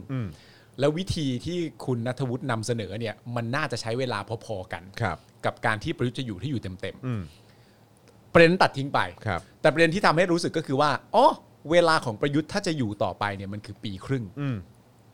คำถามที่ตามมาทันทีก็คือว่า ควรให้เขาอยู่ยังไงดีวะ เออ ปีครึ่งของเขาเนี่ย ไม่แล้วอย่างที่บอกไงว่าเฮ้ยไอ้วันนั้นที่ผมตั้งข้อสังเกตว่าเฮ้ยถ้าเกิดว่ามีม็อบทุกวันน่ะ อืม อืม คือจะไปเยี่ยมเยียนประยุทธ์หรือที่ทำงานประยุทธ์ทุกวันน่ะคือมึงจะยังไงต่อ ก็ใช่ไง แล้วมีทุกวันแล้วมึงจะมึงจะมึงจะคอฝอทุกวัน อืม คุเอ่อเคลี้ยงเอ่อเขาเรียกอะไรแก๊สน้ำตา ใช่ ยิงกระสุนแก๊สน้ำตา ยิงกระสุนยาง ไปจนถึงมีเหตุการณ์มีการใช้กระสุนจริงในพื้นที่โดยใครก็ไม่รู้เอออะไรอย่างเงี้ยในพื้นที่แบบเนี้ยคือจะถ้าเป็นอย่างนี้ไปทุกวันเนี่ยยังไงต่อ ก็ยังไงอ่ะ ไม่หมายอย่างที่บอกไปก็คือ นี่คืออยากรู้ฮะ อืม อยากรู้ว่า หลาย ๆ คนสิ่งที่เขาบอกข้อแรก ข้อที่หนึ่ง ครับ คือประยุทธ์ออกทันที ครับ แต่ทันทีเนี่ยมันก็อยู่ที่การชุมนุม เราไม่รู้ว่าทันทีมันคือเมื่อไหร่ อืม วันนี้พรุ่งนี้อะไรต่างๆกันานาหรือบังเอิญใจแข็งจริง ครับ ๆ มีความชอบธรรมกับตัวเองจริง ครับ ๆ อยู่ยาวไป อืม จนครบเทอมหนึ่งปีครึ่งตามที่อยู่ สิ่งที่ตั้งคำถามก็คือว่าหนึ่งปีครึ่งที่ว่าเนี่ย อืม ให้เขาอยู่ยังไงดีอะ ใช่ แล้วก็อีกอย่างไอ้ที่ว่ามีการแจ้งความหรือว่ามีการฟ้องร้องอ่ะ อืม ก็คือไม่ว่าจะเป็นคณะรัฐเอ่อไม่ว่าจะเป็นนายกรัฐหรือว่าจะเป็นรัฐมนตรีคนไหน หรือว่าจะเป็นเอ่อเจ้าหน้าที่รัฐ อืม คนไหนก็ตาม ตำรวจทหาร ทหารเจ้าหน้าที่สาธารณสุขอะไรแบบเนี้ยหรือว่าเอ่อฝ่ายความมั่นคงอะไรแบบเนี้ยเออหรือว่าตำรวจจะเป็นชั้นผู้น้อยอะไรก็ตามเนี่ยก็ถ้าเกิดว่ามีการดำเนินคดีกันเยอะ อ่า ๆอะไรแบบเนี้ยก็น่าสนใจนะถ้าประชาชนไปแจ้งความฟ้องเยอะๆปุ๊บเนี่ยนะครับผมว่ามันก็น่าสนใจนะ มันก็น่ามันก็น่าสน ช่วย ใจอะ ช่วยขึ้นอีกทีได้ไหมฮะไอ้ตัวราษฎรฟ้องกลับอะครับ อ่าน นะฮะ นี่อันนี้ไปบริจาคกันได้นะครั อ่า บ ไปบริจาค ไป กันได้ สม แล้ว ท ก็ บทุนกันได้ เอ่อของตัวอีกอีกอันหนึงด้วยครับเอ่ออีกบัญชีที่ช่วยเรื่องของการประกันตัวเนี่ย อ่า อ่ะฟ้องราษฎรฟ้องกลับนะครับนะฮะก็เราจะเอ่อตามฟ้องแบบว่าคนให้ให้เขามารับผิดชอบนะครับ อืม ไม่ว่าจะเป็นสถานการณ์โควิดนะครับหรือว่าไอ้การทำหน้าที่ของเจ้าหน้าที่ ใช่ครับ นะครับที่ควรจะทำมาตั้งตั้งแต่แรกนะครับ ตั้งแต่มีการทำรัฐประหารด้วยนะค แต่ รับ ไม่ได้ทำ แต่ไม่ได้ทำนะครับเพราะทุกวันนี้เขาบอกเขายึดมั่นในเรื่องของกฎหมายมากๆ ใช่ มัน ต้อง สำ ก คัญ ระทำตาม มาก กฎหมายนะครับ ใช่ ยึดหลักตามกฎหมาย แล้วก็อยากให้ประชาชนเคารพกฎหมายด้วย ใช่ใช่ นะครับ ใช่ ผม นะครับผมว่าคือไม่ว่าจะเป็นการเมืองบนท้องถนนที่ประชาชนออกมาเยอะแยะมากมายนะครับนะฮะไปจนถึงซึ่งกองทุนรัศดรประสงค์เนี่ยก็จะมาดูแลตรงจุดนี้นะครับ หรือว่าเอ่อการต่อสู้เอ่อด้วยกระบวนการยุติธรรม ครับ นะครับที่รัศดรฟ้องกลับก็สามารถทำได้นะครับ แล้วก็การการต่อสู้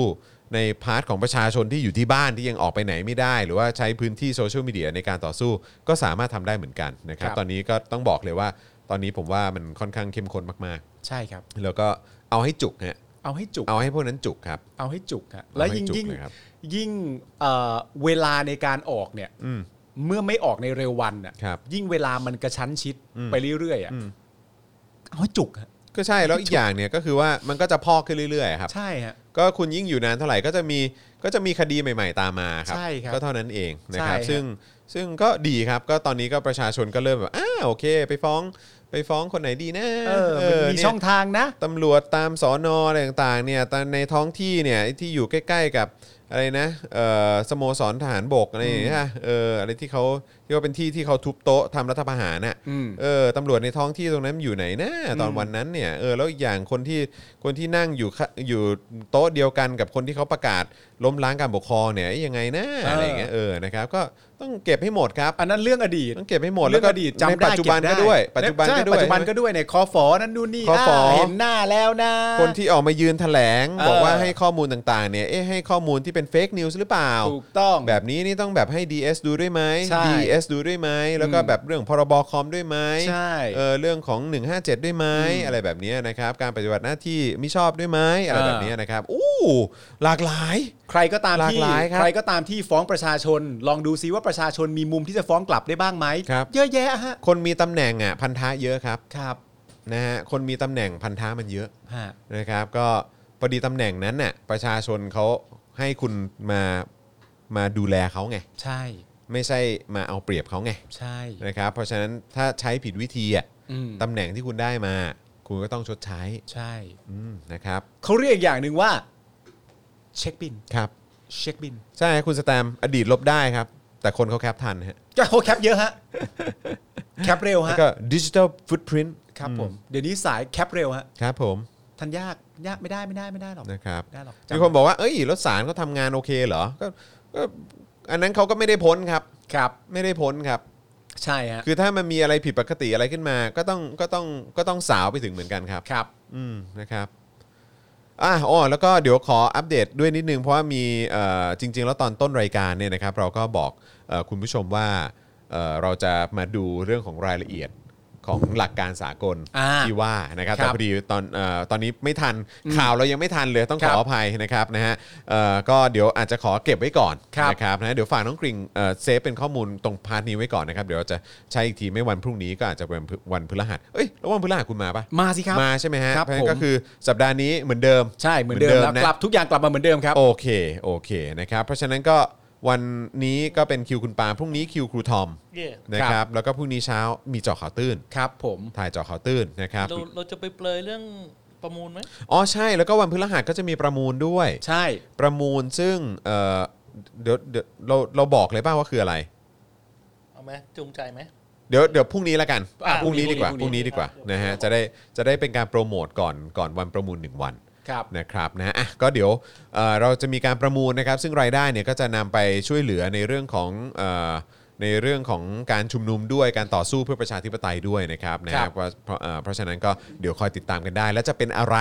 นะครับก็อดใจรอกันนิดหนึ่งละกันนะครับอ่ะแต่ตอนนี้2องทุ่มแล้วแล้วก็ได้ข่าวว่าวันนี้จะมีโทนี่มาฮะ ใช่ เออเมื่อกี้เห็นคนส่งกันมาเยอะเลยว่าวันนี้2องทุ่มมีโทนี่ด้วยเออเราก็อ๋อโอเคโอเคได้ครับนะฮะ แต่ งั้ก็ พรุ่งนี้มีเรื่องที่สำคัญมากเลยนะครับ คือ ผมต้องประกาศเลยนะฮะ วันเกิดภรรยาครับ อ่าพรุ่งนี้วันเกิดไทยนี่ พรุ่งนี้วันเกิดคุณไทนี่นะ อ่า ครับ ใช่ ผ ใช่ ม ใช่ใช่ใช่ผมเห็นเด้งขึ้นมาใน Facebook ปี อยู่ นี้ก็อายุครบ 24 ปีแล้ว อ่าอยากอวยพรอะไรก่อนไหม ก็เขายี่สี่เสมอ 24 เสมอ ยี่สี่เสมอ นะครับผม ครับ ผมก็ต้องขออนุญาตนะครับ ใช้ ครับ พื้นที่ตรงนี้ในการอวยพรคุณไทนี่นะครับ ครับ ว่า คุณไทนี่เป็นคนฉลาดนะครับผมคุณไทนี่เป็นคนหลักแหลม ครับ คุณไทนี่ตั้งแต่ผมรู้จักกับคุณไทนี่มาคุณไทนี่เป็นคนที่เอ่อเก่งนะครับผมแล้วผมก็ชื่นชมคนนี้ตลอดนะครับผมผมอยากจะบอกคนนี้ว่าสุขสันต์วันเกิดนะครับผมเหตุผลที่ผมเชื่อคนนี้ฉลาดก็คือการเลือกสามี อ้าว นะ ค ครั รับ บผม คือการเลือกสามีที่ดีเนี่ยนะ ค ฮะ รับ ก็คือเลือกยังไงให้เป็นปาล์มอ่ะ อันนี้ก็คือดีนึกออกปะคือวิธีวิธีมันเอ้ยวิธีมันจะดูยังไงว่า ครับ อันไหนคือการเลือกสามีที่ดี ครับ คำตอบก็คือว่าแล้วเลือกปาล์มไหมล่ะ อ่า ถ้าเลือกปาล์ม ก็คือ ก็แปลว่าเป็นการเลือกที่ดี อ่า เป็นคนฉลาด ครับ แฮปปี้เบิร์ดเดย์ครับ เออตายแล้วนะครับแฮปปี้เบ t ร์ a เดย์นะครับ สีของพวกเราทุกคนด้วย เอ ไทย อ ไทยนี้ได้อะไรจากค ำ คำอวยพร เขารู้ อ่า เขารู้ เออ คุณอวยพรไทยนี่ดิ ฮะ อวยพรไทยนี่แล้ว ก็เอ่อแฮปปี้เบิร์ดเดย์ไทนี่นะครับนะครับ ขอให้มีความสุขมากๆ แล้วก็ อ่า เอ่อขอให้น้องเอรินะครับนะก็เป็น เออ นะแบบเขาเรียกว่าเขาเรียกว่าอะไรเป็นเป็นเป็นเพื่อนสาวใช่ไหม เป็นเพื่อน แก๊ง สาวเป็น แก๊ง เพื่อน เพื่อนสาว เป็นแก๊งปาล์ม เพราะว่าคุณแม่คุณแม่ก็วัยรุ่นอยู่ แม่วัยรุ่น เออนะครับแล้วก็จะมีแบบว่าสาวน้อยมาเป็นแบบนะ ใช่ เป็นเป็นพาร์ทเป็นเป็นพาร์เนอร์ในคราม อืม เออนะฮะแบบพาพาผจญภัยอีกเยอะแยะ ครั มาก บ มาผยม นะครับก็ขอให้มีชีวิตเอ่อครอบครัวที่แฮปปี้แล้วก็มีความสุขแบบนี้ พร้อมกับสามีที่ดีดีๆแบบนี้นะครับนะฮะให้ให้แฮปปี้แล้วก็เอนจอยแบบนี้ตลอดไปนะครับ ขอบพระคุณมากครับ แฮป คุณ ปี้ จอ เบ ห์ เดย์นะครับ เป็นเรื่องที่โชคดี เออผมเพิ่งรู้ตัวล่าสุดนะว่าผมเป็นคนที่อวยลูกมากเลย ผมไม่เคยรู้ตัวนะผมอวยลูกมาก คุณอวยทุกโพสต์อยู่แล้วไง ใช่ไงแต่ผม เออ เพิ่งรู้ว่าในการกระทำผมก็อวย นะฮะ มันตลกมากนะผมวันวันนั้นผมให้ลูกเนี่ย เรียงแบบสี อ่ะ แล้วมันก็จะมีวันที่เขาจะเรียงให้มันถูกก็ได้อะ เออ แต่วันนี้ฉันอยากเรียงให้มันผิด เออเออเออ ผิดทั้งหมดด้วยนะ เออเออ ผิดแบบไม่ให้ถูกเลยอะ เออ แล้วเขาก็เรียงปุ๊บปุ๊บเสร็จเรียบร้อย เออ แล้วมันผิดทั้งหมด เออ แล้วเขาหันมาบอกผมว่าเอลิเก่ง อ่า แล้วผมก็หันไป เก่ง ลูกเก่งลูก เก่งมากลูก คือแบบอะไรก็ได้ลูก อะไรก็ได้เรา อะไรก็ได้ เราเราเราต้องผลักดันเขาครับ ใช่ นะฮะ นะครับผม ลูกถ้าเอ่อลูกลูกนี่ถูกเสมอ ลูกถูกนำไว้ก่อนนะฮะลูกถูกนำไว้ก่อนนะครับ ลูกถูกนำไว้ก่อน จริงๆคิด ถามมากครับ อะไรฮะ เมื่อไหร่ ว่า สีจะมาออกรายการบ้าง เออสีปะหายไปเลยเนาะ สีเลี้ยงลูกอะสิ สี ครับ เลี้ยงลูกเออ สี ต้อ เลี้ ง ยงลูกเปลี่ยนเป็นปาล์มเลี้ยงลูกเลย อ๋อหัว ได้ได้ เอ๊ะทำไมหน้าแบบ ได้ได้ได้ได้ แต่ ได้ ทำไมหน้านิ่งๆ แต่สีนี่ดูเดือดนะ ดู เออ สีดูเดือดนะ สีนี่แบบว่าจะอีกอีกโทนหนึ่งนะ เออลองให้สี เออ ตั้งคำถามเนี่ยตอบกันยากนะฮะ ครับ จุกนะฮะ จุกนะฮะ ครับผม ผมโดนสีตั้งคำถามมาทั้งชีวิต ครับ ตอบไม่ได้หลายเรื่องฮะ อ่า ตอบไม่ได้หลายเรื่อง ครับผม นะครับผม จะมียกจะมียกตัวอย่างไหมฮะ เออจะไปไหน อ๋อครับผมอ๋อครับ ตอบ ผม ไม่ได้เพราะว่าเออจำไม่ได้จริง อ่า ๆจำไม่ได้จริงๆ เอา ว่า เป็นว่าถ้าถ้าห้าสิบเปอร์เซ็นต์ อ่า เดี๋ยวเราจะมาดูกันนะมีเรื่องไหนบ้างนะฮะ ใช่ ได้เลยครับ ทำไมเสียงเบา ได้เลย เอคอรับ ทำไมเสียงเบา ๆคุณผู้ชมก็สามารถแฮปปี้เบิร์ดเดย์คุณไทนี่ได้นะค ใช่ รับเพราะผม นะค แฮ รั ป บ ปี้เบิร์ดเดย์ไปแล้วนะครับ คุณไทนี่ก็คงจะดีใจ ใช่ กับคำอวยพรของผม ๆ เออ ที่เรียบร้อยแล้ว คุณคุณคุณไทนี่ยังอยู่หรือเปล่าเนี่ย คือแบบดูดูดูอยู่หรือเปล่าเนี่ย ดูอยู่อยู่แล้ว ไม่งั้นแบบว่าจะต้องมีคอมเมนต์เข้ามานะแบบฮึ่มฮึ่มหรือแบบจ้ะหรืออะไรอย่างเงี้ย คือสามีเขา ข ทำ อบคุ อะ ณ ไร ค่าอะไรอย่างเงี้ยเออ สามีเขาทำอะไรอ่ะ ครับ เขาก็เขาก็เขาก็จะตามดูอยู่เสมออ อ่า เออ ซึ่งแบบว่าผมก็เคยแปลกใจนะว่าเอ้ยทำไมผมจะทำอะไรเนี่ยไทนี่ต้องคอยดูผมอยู่ตลอดเวลา ก็เขาห่วงไง ผมว่าไม่ใช่เรื่องห่วงหรอก อ่ะแล้วมันคืออะไร ผมว่ามันคือหน้าตา อ๋ออ๋อ ผมว่าน่าเป็นเรื่องหน้าตามากกว่าแบบ แล้วผมก็แบบว่าเออตอนแรกผมก็แบบจะว่าคุณไทยนี่ว่าเฮ้ย เออ ทำไมเธอต้องเธอต้องตามดูฉันตลอดเวลาแล้วกูก็ไปส่องกระจก เออ แล้วกูก็แบบเชี่ย อ๋อ ถ้า เข้า ถ้า ใจละ ถ้าหน้าตาอย่างนี้ไทยนี่จะมีทางเลือกยังไงวะอะไรอย่างเงี้ยคุย ๆก็เกลียด กูว่าละกูว่าแล้วเออนะฮะ ถ้าไม่ถ้าไม่ใช่กูเนี่ย เล่นมุกนี้ไม่ได้นะ ถ้าไม่ใช่กูเล่นทางนี้ไม่ได้นะ เนี่ยกูถึงดูอยู่เนี่ยว่าเออไทนี่จะตอบอะไรมาไหมวะเนี่ย ไทยนี่ตอบเข้ามาในโทรศัพท์ผมแล้ว เหรอว่า เขาเขียนมาว่าอะไรนะกลับบ้านได้แล้วจบจบจบจบพอละ ได้เวลานะครับ ส่งตัวคุณสามีคนนี้กลับบ้านไปปรนนิบัติภรรยาแล้วนะครับ ครับผม นะเพราะว่าเลยเที่ยงคืนไปก็เป็นวันเกิดคุณไทนี่แล้วไง ขณะไทยนี่ อ่า คุณก็ต้องไปนะ ก็ต้องฉลองให้เขา เออครับ นะ ผม ก็ว่าจะพาไป เอ่อไปกินร้านอาหารหรู อ่า ๆนะครับผมแล้วก็กลับบ้านสัก3ามสี่ทุ่ม อ่า อ๋อ ถุย ทำไม่ได้ฮะ ไม่ได้ฮะ น้องดาวฮัลโหล วันเกิดเมียก็ อาหารตามสั่งครับ ครับ ผมคผมรั ถู บ กต้อง ผม ครับ อ่ะโอเคนะครับ วันนี้หมดเวลาแล้วนะครับนะเดี๋ยวต้องให้หนุ่มๆกลับบ้านกันแล้วนะครับ เดี๋ยวติดเคอร์ฟิว เคอร์ฟิว นะฮะอ่ะเพราะฉะนั้นวันนี้นะครับ ผมจอห์นวินยูสตูเป้นะครับนะคุณปาล์มบิมมาโดนต่อยครับ ครับ อาจารย์แบงค์มองบนถอนหายใจไปพลางๆนะครับนะพวกเรา 3 คนคงต้องขอลาไปก่อนนะครับ สวัสดีครับ สวัสดีครับ สวัสดีครับบ๊ายบายครับ Daily t o p i c กกับจอห์นวินยู